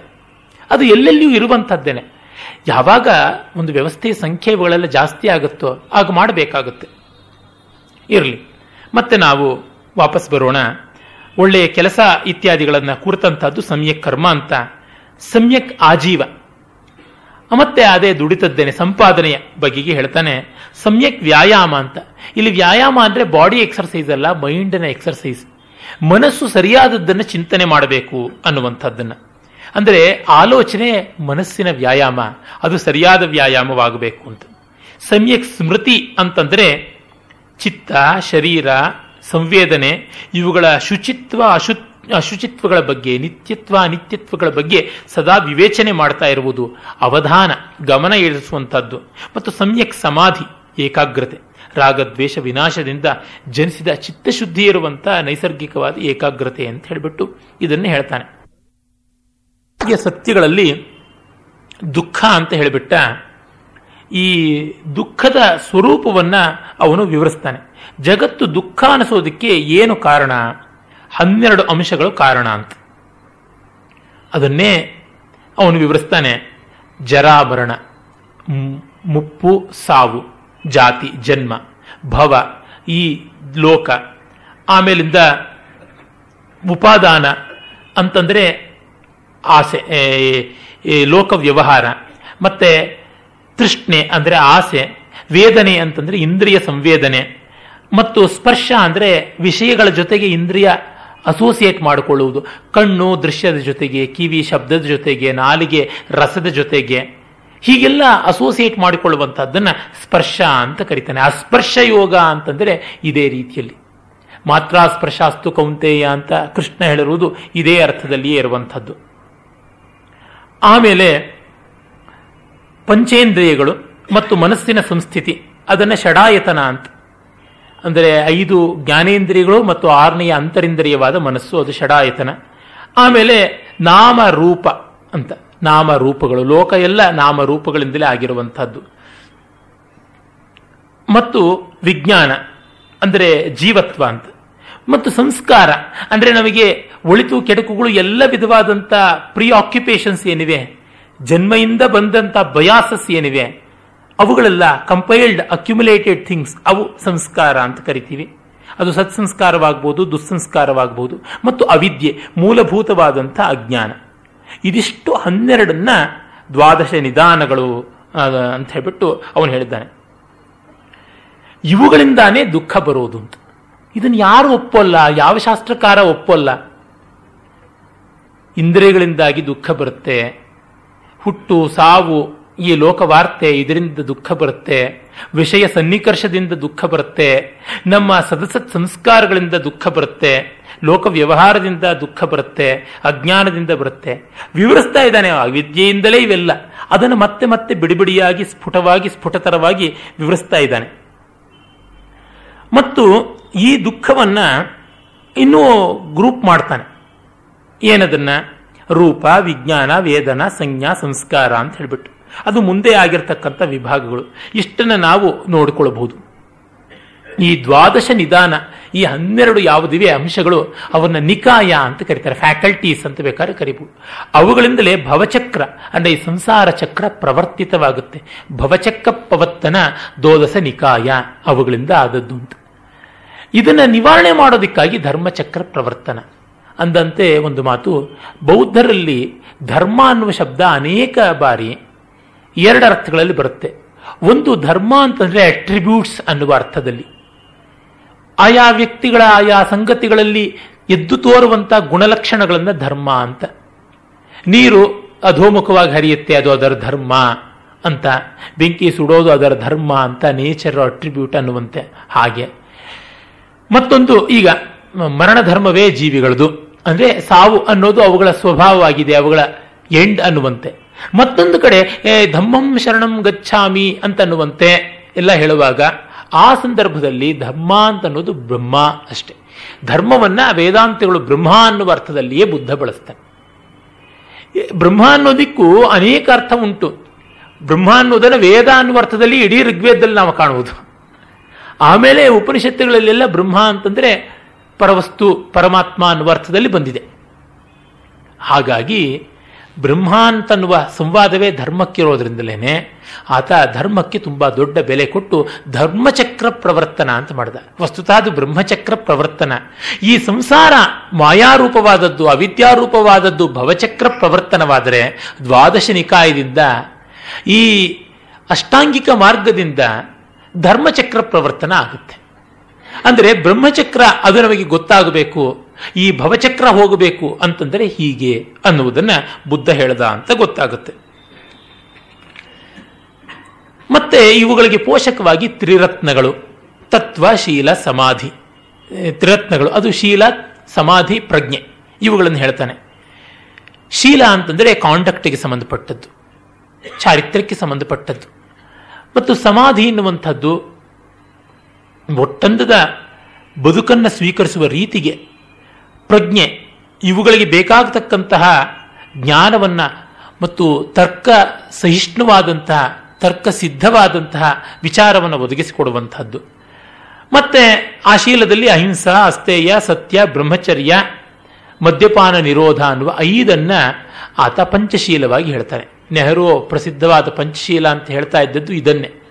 ಅಹಿಂಸಾ ಸತ್ಯಂ ಅಸ್ತೇಯಂ ಬ್ರಹ್ಮಚರ್ಯಂ ಅಂತ ಇವುಗಳೆಲ್ಲ ಮನುಸ್ಮೃತಿಯಲ್ಲಿ ಬರುತ್ತೆ. ಅಹಿಂಸಾ ಸತ್ಯಂ ಅಸ್ತೇಯಂ ಶೌಚಂ ಇಂದ್ರಿಯ ನಿಗ್ರಹ ಏತಂ ಸಾಮಾಸಿಕಂ ಧರ್ಮಂ ಚಾತುರ್ವರ್ಣೀಯ ಬ್ರವೀನ್ ಮನು ಅಂತ ಹೇಳಿದ್ರೆ ಅಹಿಂಸಾ ಅಸ್ತೇಯ ಸತ್ಯ ಬ್ರಹ್ಮಚರ್ಯ. ಇಂದ್ರಿಯ ನಿಗ್ರಹಕ್ಕೆ ಬದಲಾಗಿ ಮದ್ಯಪಾನ ಬಂದಿದೆ. ಅದು ಒಂದಿದ್ರೆ ಸಾಕು, ಎಲ್ಲ ಇಂದ್ರಿಯಗಳು ನಿಗ್ರಹಿತವಾದಂತೆ ಆಗುತ್ತೆ. ಮತ್ತು ದ್ವಿಸಮಾಧಿ ಅಂತ. ಅದು ಸಮತಯಾನಿ, ವಿಪಸ್ಸಯಾನಿ ಅಂತ, ಅದು ಶಮಮಾರ್ಗಾನುವರ್ತಿ ಮತ್ತು ಜ್ಞಾನ ಮಾರ್ಗಾನುವರ್ತಿ ಅಂತ. ಒಂದು ಉಪಾಸನಾ ಯೋಗ ಮತ್ತೊಂದು ಜ್ಞಾನ ಯೋಗ ಅಂತ. ದ್ವಿಸಮಾಧಿ. ಉಪಾಸನಾ ಯೋಗವನ್ನೇ ನಮ್ಮಲ್ಲಿ ಕರ್ಮ, ಭಕ್ತಿ ಅಂತ, ಜ್ಞಾನ ಯೋಗವನ್ನ ಕೇವಲ ಜ್ಞಾನ ಅಂತ ಹೇಳಿದ್ದೀವಿ. ಅದೇ ವಿಪಸ್ಸನ ಅಂತ ಈಗ ಪ್ರಸಿದ್ಧವಾದದ್ದು ಆ ಒಂದು ಯೋಗ ರೂಪದಲ್ಲಿ ಬಂದಿರುವುದಾಗಿದೆ. ಅದನ್ನು ಇಲ್ಲ ಅದೇ ಅರ್ಥದಲ್ಲಿ ಹೇಳ್ತಾರೆ. ಮತ್ತು ತ್ರಿಪ್ರಜ್ಞಾ ಅಂತ, ಶ್ರುತಮಯಿ, ಚಿಂತಾಮಯಿ, ಭಾವನಾಮಯಿ ಅಂತ. ಅಂದರೆ ಕೇಳಿ ತಿಳಿದು ಚರ್ಚೆ ಮಾಡಿಕೊಂಡದ್ದು, ಆಲೋಚನೆ ಮಾಡಿ ಸಿದ್ಧ ಮಾಡಿಕೊಂಡದ್ದು, ಸಮಾಧಿಜನ್ಯವಾಗಿ ಸ್ಫುರಣೆ ಆದದ್ದು ಅಂತ, ಇವುಗಳನ್ನೆಲ್ಲ ಪೂರಕವಾಗಿ ಇಟ್ಟುಕೊಳ್ಳಬಹುದು ಅಂತ ಇರಲಿ. ಹೀಗೆ ಸಾಕಷ್ಟು ವಿಷಯಗಳು ಬರ್ತವೆ. ಬುದ್ಧ ಹೆಚ್ಚು ತೊಡಕುಗಳಿಲ್ಲದೇನೆ ಸಂಕ್ಷೇಪವಾಗಿ ತೋರಿಸಿದ್ದಾನೆ. ಈ ಭವಚಕ್ರ ಯಾವುದು ಈ ತರಹ ಪ್ರವರ್ತಿತವಾಗಿ ವಿಸ್ತಾರವಾಗಿ ಹೋಗ್ತಾ ಇದೆ. ಅದರ ಬಗ್ಗೆ ನಾವೀಗ ಒಂದು ಸ್ವಲ್ಪ ಚರ್ಚೆ ಮಾಡಬೇಕು. ಅದನ್ನೇ ಪ್ರತಿತ್ಯ ಸಮುತ್ಪಾದ ಅಂತ ಬುದ್ಧ ಹೇಳ್ತಾನೆ. ಪ್ರತಿತ್ಯ ಸಮುತ್ಪಾದ ಪಟಿಚ್ಚ ಸಮಪ್ಪಾದ ಅಂತ ಪಾಲಿಯಲ್ಲಿ. ಪ್ರತಿ ಇತ್ಯ ಸಮುತ್ಪಾದ ವಿಭಾಗ ಮಾಡಿದ್ರೆ. ಪ್ರತಿ ಈ ಧಾತು ಗತವು ಅಂತ ಪ್ರತಿ ಎನ್ನುವ ಉಪಸರ್ಗ ಬಂದು ಲ್ಯಬಂತವಾಗಿದೆ. ಪ್ರತಿತ್ಯ ಅಂತ ಹೇಳ್ಬಿಟ್ಟು. ಅದನ್ನ ಬಹಳ ಚೆನ್ನಾಗಿ ನಾಗಾರ್ಜುನನ ಮಾಧ್ಯಮಿಕ ಕಾರಿಕೆಯ ಮೇಲಿನ ವೃತ್ತಿ ಒಂದು ಹೇಳುತ್ತೆ. ಪ್ರತಿತ್ಯ ಶಬ್ದೋ ಲ್ಯಬಂತಹ ಪ್ರಾಪ್ತಾವಪೇಕ್ಷಾಯಾಂ ವರ್ತತೆ ಪ್ರತಿ ಪದಿ ಪ್ರಾದುರ್ಭಾವೇ ಇತಿ ಸಮುತ್ಪಾದ ಶಬ್ದ ಪ್ರಾದುರ್ಭಾವೇರ್ಥೇ ವರ್ತತೆ ತತಶ್ಚ ಹೇತು ಪ್ರತ್ಯಯ ಸಾಪೇಕ್ಷೋ ಭಾವಾನು ಭಾವಾನಾಂ ಉತ್ಪಾದ ಪ್ರತೀತ್ಯ ಸಮುತ್ಪಾದಾರ್ಥ ಅಂತ. ಇದು ಲ್ಯಬಂತ ಅಂತ ಒಂದು ಕೃದಂತ ರೂಪ. ಪ್ರತೀತ್ಯ ಅಂದರೆ ಹ್ಯಾವಿಂಗ್ ಹ್ಯಾಪನ್ ಸೊ ಅಂತ. ಸಮುತ್ಪಾದ it is happening so having happen so it is happening so ಅದು ಹಾಗೆ ಆಗಿರಲಾಗಿ ಇದು ಹೀಗೆ ಆಗ್ತಾ ಇದೆ ಅಂತನ್ನುವಂಥದ್ದು. ಇದನ್ನ ಸಾಪೇಕ್ಷ ಕಾರಣತಾವಾದ ಅಂತಲೂ ಹೇಳ್ತಾರೆ. ಇವರು ಬಲದೇವ ಉಪಾಧ್ಯಾಯರು ಆಚಾರ್ಯ ಬಲದೇವ ಉಪಾಧ್ಯಾಯ ತುಂಬ ಚೆನ್ನಾಗಿ ಹೇಳ್ತಾರೆ ಬುದ್ಧನೇ ಆಚಾರ ಮಾರ್ಗಕ್ಕೆ ಉಪದೇಶ ದೇನೆ में ही अपने को सर्वदा व्यस्त रखा आध्यात्मिक तथ्यों की मीमांसा न तो उन्होंने स्वयं की और न अपने अनुयायियों की ही इन बातों में बातों के अनुसंधान के लिए उत्साहित किया परंतु उनके उपदेशों की दार्शनिक भित्ति हैं जिस पर प्रतिष्ठित होकर वे ढाई हजार वर्षों से ಮಾನವ ಸಮಾಜ ಕಾ ಮಂಗಲ್ ಕರ್ನೆ ಚಲೆ ಆ ರಹೆ ಹೈ ಅಂತ ಎರಡೂವರೆ ಸಾವಿರ ವರ್ಷಗಳಿಂದ ಕೂಡ ಇದು ಅವಿಚ್ಛಿನ್ನವಾಗಿ ಅಪ್ರತಿಹತವಾಗಿ ಬರ್ತಾ ಇರೋದಕ್ಕೆ ಪ್ರತಿತ್ಯ ಸಮತ್ಪಾದ ಕಾರಣ ಅಂತ ಅದು ಕಾಸೇಷನ್ ಥಿಯರಿ ಅಂದರೆ ಕಾರಣ ಇರುವವರೆಗೂ ಕಾರ್ಯ ಇರುತ್ತೆ. ಕಾರ್ಯಕಾರಣ ಭಾವದಿಂದಲೇ ಈ ಜಗತ್ತು ಇರುವುದು. ಕಾರ್ಯಕಾರಣ ಭಾವವನ್ನು ಪ್ರಶ್ನೆ ಮಾಡಿದ ತಕ್ಷಣ ಈ ಜಗತ್ತು ಇರುವುದಿಲ್ಲ ಅಂತ. ಪ್ರಪಂಚೋಪಶಮ ಅಂದರೆ ಇದೇನೆ ಅಂತ. ನಾವು ಕಾಸೇಷನ್ ಕಾಸೇಷನ್ ಅಂತ ಒದ್ದಾಡ್ತೀವಿ. ಸೈನ್ಸಿನ ರೀತಿ ನೋಡಿ, ಅದು ಸರ್ವದಾ ಅದಕ್ಕೆ ಬದ್ಧವಾಗಿರುವುದು. ತರ್ಕದ ರೀತಿ ನೋಡಿ, ಅದಕ್ಕೆ ಬದ್ಧವಾಗಿದೆ. ಆದರೆ ಒಂದು ಸ್ವಲ್ಪ ಯೋಚನೆ ಮಾಡಿದ್ರೆ ಗೊತ್ತಾಗುತ್ತೆ ಈ ಕಾಜೇಷನ್ ಕಾರ್ಯಕಾರಣ ಭಾವ ಎಲ್ಲಿರುತ್ತೆ? ದೇಶಕಾಲಗಳಿರುವವರೆಗೂ ಇರುತ್ತೆ. ದೇಶಕಾಲಗಳು ಎಲ್ಲಿವರೆಗೂ ಇರುತ್ತವೆ? ಮನಸ್ಸಿರುವವರೆಗೂ ಇರುತ್ತೆ. ಬುದ್ಧ ಆತ್ಮ ಅನ್ನೋ ಶಬ್ದವನ್ನು ಬಹಳಷ್ಟು ಬಾರಿ ಮನಸ್ಸಿಗೆ ಸಂಬಂಧಪಟ್ಟಂತೆ ಹೇಳಿದ್ದಾನೆ ನೈಂಟಿ ಪರ್ಸೆಂಟ್ ಮನಸ್ಸಿಗೆ ಹೇಳಿದ್ದಾನೆ ಮನೋಬುದ್ಧಿಯಂಕಾರಾದಿ ಅಂತಃಕರಣಕ್ಕೆ ಸಂಬಂಧಪಟ್ಟಂತೆ ಹೇಳ್ತಾನೆ. ಅದು ಬಿಟ್ಟು ಕೇವಲ ಆತ್ಮಕ್ಕೆ ಎಲ್ಲಿಯೋ ವಿರಳವಾಗಿ ಹೇಳಿರುವಂಥದ್ದು. ಆ ಅಂಶಗಳು ಇವೆ, ಅದು ವಿರಳವಾಗಿ. ಈ ರೀತಿಯಾದಂಥ ಎರಡು ಬಗೆಯಾಗಿ ಆತ್ಮಶಬ್ದವನ್ನು ಬಳಸುವಂಥದ್ದು ತುಂಬ ತುಂಬ ಕಡೆ ಉಂಟು.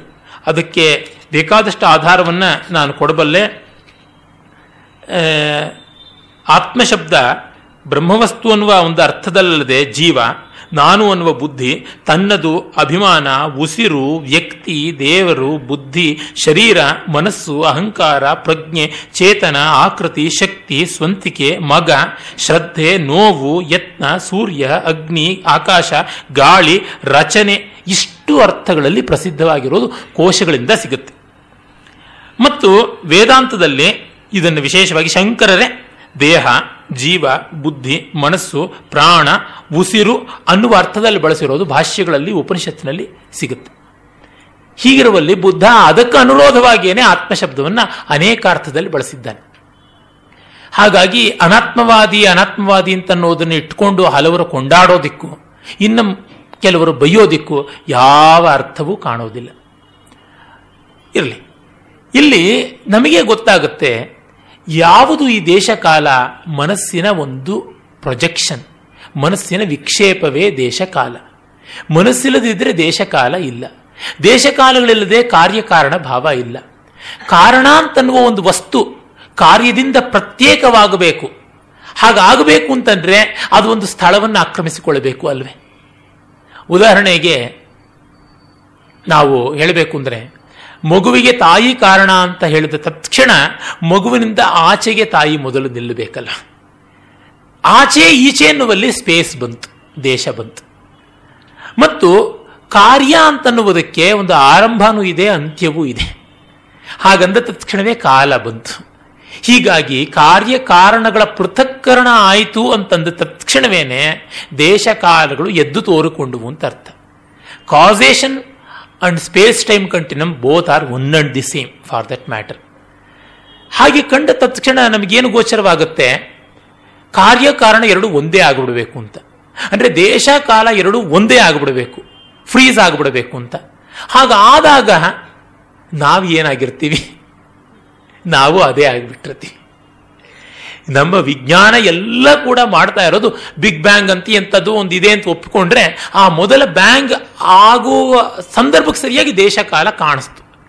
ಅದಕ್ಕೆ ಮುಂಚೆ, ಮುಂಚೆನ ಪ್ರಶ್ನೆಯೇ ಇಲ್ವಯ್ಯ, ಮುಂಚೆನ ಪ್ರಶ್ನೆ ಎತ್ತದು ಮೂರ್ಖತನ ಅಂತ ವಿಜ್ಞಾನ ಹೇಳುತ್ತೆ. ಇದೇ ಶಬ್ದವನ್ನು ಹೀಗೆ ಶಂಕರರು ಗೀತಾ ಭಾಷ್ಯದಲ್ಲಿ ಹದಿಮೂರನೇ ಅಧ್ಯಾಯದಲ್ಲಿ ಹೇಳ್ತಾರೆ ಕಸ್ಯೇಯಂ ವಿದ್ಯಾ ಈ ಅವಿದ್ಯೆ ಎಲ್ಲಿಂದ ಬಂತು? ಕಾರಣ. ಅವಿದ್ಯೆ ಕಾರ್ಯ, ಅವಿದ್ಯೆ ಕಾರಣ ಏನು ಅಂದರೆ ಪೃಚ್ಛತಸ್ತವೈವ ಕೇಳೋ ನಿನಗೇ ಅದು. ನಿನಗೇ ಸೇರೋದು ಅವಿದ್ಯೆ, ಹೇಳುವ ನನಗಲ್ಲ ಅಂತ. ಅವಿದ್ಯೆಗೆ ಕಾರಣ ಎಲ್ಲಿ ಅಂತ ಕೇಳಿದ ತಕ್ಷಣವೇನೆ you are ending up in causation theory but trying to catch something beyond causation theory big bang ಮುಂಚೆ ಮುಂಚೆ ನಮಗೇನೂ ಗೊತ್ತಿಲ್ಲ. ಅದಷ್ಟೇ, ಇನ್ನೇನೂ ಅಲ್ಲ. ಅದನ್ನು ತಿಳ್ಕೊಳ್ಬೇಕು ಅಂತಂದ್ರೆ, ನಾವೇ ಬಿಗ್ ಬ್ಯಾಂಗ್ ಆಗಬೇಕು. ವಿಜ್ಞಾನ ಅದನ್ನು ಬಾಯ್ಬಿಟ್ಟು ಹೇಳೋಕೆ ನಾಚ್ಕೋತಾ ಇದೆ. ಹೇಳಿದ್ರೆ ವಿಜ್ಞಾನದ ವಿಜ್ಞಾನತ್ವ ಉಳಿಯೋದಿಲ್ಲ. ಅದು ಪ್ರೊಫೆಸರ್ ಶ್ರೀನಿವಾಸರಾಯರು ಅಂತ ಬೆಂಗಳೂರು ಯೂನಿವರ್ಸಿಟಿಯ ಫಿಲಾಸಫಿ ಡಿಪಾರ್ಟ್ಮೆಂಟಿನ ಪ್ರೊಫೆಸರ್. ಅವರು ತಮ್ಮ ಒಂದು ಸಂಶೋಧನೆ ಲೇಖನದಲ್ಲಿ ಬಹಳ ಚೆನ್ನಾಗಿ ಫಿಜೋ ಕಾಪ್ರಾ ಮೊದಲಾದಾಗಿ ಬೇಕಾದಷ್ಟು ಜನ ವಿಜ್ಞಾನ ವೇದಾಂತಾದಿಗಳನ್ನೆಲ್ಲ ಸಮೀಕರಿಸ್ಕೊಂಡು ಬಂದಿದ್ದಾರೆ. ಆದರೂ ಅವರು ನಾವು ಮಾಡ್ತಾ ಇರೋ ತಪ್ಪು ಎಲ್ಲಿ ಅನ್ನೋದನ್ನು ಹೇಳ್ತಾರೆ. ಏನಂದ್ರೆ ಯಾವುದೇ ಆಧ್ಯಾತ್ಮಿಕವಾದಂತಹ ಒಂದು ವಿವರಗಳನ್ನು ವಿಜ್ಞಾನದ ವಲಯದೊಳಗೆ ಉತ್ತರ ಕೊಡಬೇಕು ಅಂತ ಹೊರಡುವಂತಹದ್ದೇ ಅವರ ದೊಡ್ಡ ತಪ್ಪು ಅಂತ. ಅನೇಕರಿಗೆ ಗೊತ್ತಿಲ್ಲದೆಯೇ ಇದು ಮಾಡ್ತಾ ಇರ್ತಾರೆ. ಕಾರ್ಯಕಾರಣ ಭಾವದಲ್ಲಿ ಅದನ್ನು ಅಡಗಿಸಬೇಕು ಅಂತ. ಅದನ್ನು ಅಡಗಿಸಿದ ತಕ್ಷಣವೇ ಅದು ಅದಾಗಿ ಉಳಿಯೋದಿಲ್ಲ ಅಂತ. ಇದು ಹೇಗಿದೆ ಅಂದರೆ ನಾವು ಯಾವುದನ್ನಾದರೂ ನೋಡಬೇಕು ಅಂದರೆ ಅದರಿಂದ ಆಚೆಗೆ ಬರಬೇಕು. ಆಚೆಗೆ ಬಂದ ತಕ್ಷಣ ಅದನ್ನು ಅದಾಗಿ ನಾವು ನೋಡ್ತಾ ಇಲ್ಲ. ಆಬ್ಜೆಕ್ಟ್ ಸಬ್ಜೆಕ್ಟ್ ಪ್ರತ್ಯೇಕವಾಯಿತು ಅಂತ ತಕ್ಷಣವೇನೆ ರಿಲೇಟಿವಿಟಿ ಬಂತು. ಅಬ್ಸಲ್ಯೂಟ್ ಆಗಲಿಲ್ಲ. ಇದರಿಂದ ಅವಸ್ಥಾತ್ರಯ ಮೀಮಾಂಸ ಅನಿವಾರ್ಯವಾಗುತ್ತೆ. ಅತ್ಯಂತ ಅನಿವಾರ್ಯವಾಗುತ್ತೆ. ಬುದ್ಧ ಈ ಕಾರ್ಯಕಾರಣ ಭಾವವೇ ಜಗತ್ತಿನ ಎಲ್ಲ ವ್ಯವಸ್ಥೆಗೆ ಕಾರಣವಾಗಿದೆ. ಅದನ್ನು ದಾಟಬೇಕು. ದ್ವಾದಶ ನಿಧಾನಗಳೇ ದುಃಖದ ಒಂದು ಕಾರಣ, ಅಂದರೆ ದುಃಖದ ಸ್ವರೂಪ ಅಂತಾದರೆ, ಇದರಿಂದಲೇ ಆಗ್ತಾ ಇದೆ, ಅದನ್ನು ಬಿಡುಗಡೆ ಆಗಬೇಕು ಅಂತಂದರೆ ಇಷ್ಟೇ. ಕಾರ್ಯಕಾರಣ ಭಾವವನ್ನು ಬಿಡಿ, ಆಗ ಸರಿಯಾಗಿ ಆಗುತ್ತೆ ಅಂತ. ಎಷ್ಟು ಚೆನ್ನಾಗಿ, ಅಷ್ಟು ಸಂಕ್ಷಿಪ್ತವಾಗಿ, ನಿಸ್ಸಂದಿಗ್ಧವಾಗಿ ಇದನ್ನು ಹೇಳಿಬಿಟ್ಟಿದ್ದಾನೆ ಅಂದರೆ, ಈ ಹೊತ್ತಿಗೂ ಇದು ಅಲ್ಲಾಡದೆ ಇರುವಂಥದ್ದು. ಒಂದು ವಸ್ತು ಇರುವುದರಿಂದಲೇ ಮತ್ತೊಂದು ವಸ್ತು ಉತ್ಪನ್ನವಾಗ್ತಾ ಇದೆ. ಈ ವಸ್ತುವೇ ಇಲ್ಲದಿದ್ರೆ ಆ ವಸ್ತು ಇರೋದಿಲ್ಲ ಅಂತ. ಈಗ ನಾವು ಒಂದು ಹೊಸ ಮನೆಗೆ ಬಾಡಿಗೆ ಹೋಗ್ತೀವಿ. ಏನು ಮನೆ ಏನಿತ್ತು ಅಂದರೆ ಖಾಲಿ ಏನೂ ಇಲ್ಲ ಅಂತ. ಆದರೆ ಏನೂ ಇಲ್ಲ ಅಂತ ಹೇಳುವ ನಾನು ಇದ್ದೇ ಇದ್ದೀನಿ. ಆದರೆ ನಮ್ಮನ್ನು ಎಕ್ಸ್ಕ್ಲೂಡ್ ಮಾಡಿಕೊಂಡೇ ನಾವು ಹೇಳ್ತಾ ಇದ್ದೀವಿ. ಹಾಗೆ ಶೂನ್ಯ ಅಂತಂದರೆ. ನನ್ನನ್ನು ಉಳಿದು ಇನ್ಯಾವುದೂ ಇಲ್ಲ ಅಂದರೆ ಕಾರ್ಯಕಾರಣಗಳೆಲ್ಲ ನನ್ನೊಳಗೆ ಸೇರಿರೋದ್ರಿಂದ ಅವು ಹಾಗಾಗಿಯೇ ಇಲ್ಲ ಅನ್ನುವಂಥದ್ದು ಅಲ್ಲಿ ತಾತ್ಪರ್ಯ ರೂಪದಲ್ಲಿ ಕಾಣಿಸುವುದಾಗಿದೆ. ಬುದ್ಧ ಆತ್ಮ ಅನ್ನುವುದು ಧರ್ಮಯುತವಾದದ್ದು ಅಟ್ರಿಬ್ಯೂಟ್ಸ್ ಇರುವಂತಹದ್ದು ಅದು ಮನಸ್ಸು, ಚಿತ್ತ, ಅಹಂಕಾರ ಇತ್ಯಾದಿ ಅನ್ನುವ ಅರ್ಥದಲ್ಲಿಯೇ ಹೇಳಿದ್ದಾನೆ. ಅದರಿಂದಾಗಿ ನಮಗೆ ಆ ಬಗ್ಗೆ ಯಾವ ಸಂದೇಹವೂ ಬೇಕಾಗಿಲ್ಲ. ಮತ್ತೆ ಇವನ ಉಪದೇಶ ವಿಧಾನವು ಅದಕ್ಕೆ ತಕ್ಕಂತೆ ನೇತಿ ನೇತಿ ಮಾರ್ಗದ್ದೇ ಆಗಬೇಕು. ಯಾಕೆಂದ್ರೆ ಕಾರ್ಯಕಾರಣಗಳ ಚೌಕಟ್ಟನ್ನೇ ಕಳಿಸಬೇಕು ಅಂತಂದ್ರೆ ನೆಗೇಷನ್ ಮಾಡದೆ ಬೇರೆ ದಾರಿಯೇ ಇಲ್ಲ. ಈ ನೆಗೇಷನ್ ಮಾಡೋದು ನೇತಿ ನೇತಿ ಅಂತ ಹೇಳ್ತಾ ಹೋಗುವಂಥದ್ದು, ನಿರಾಕರಣೆ ಮಾಡುವುದು ಅಪವಾದ ಅಂತ ನಾನು ಹೇಳಿದ್ದೀನಿ.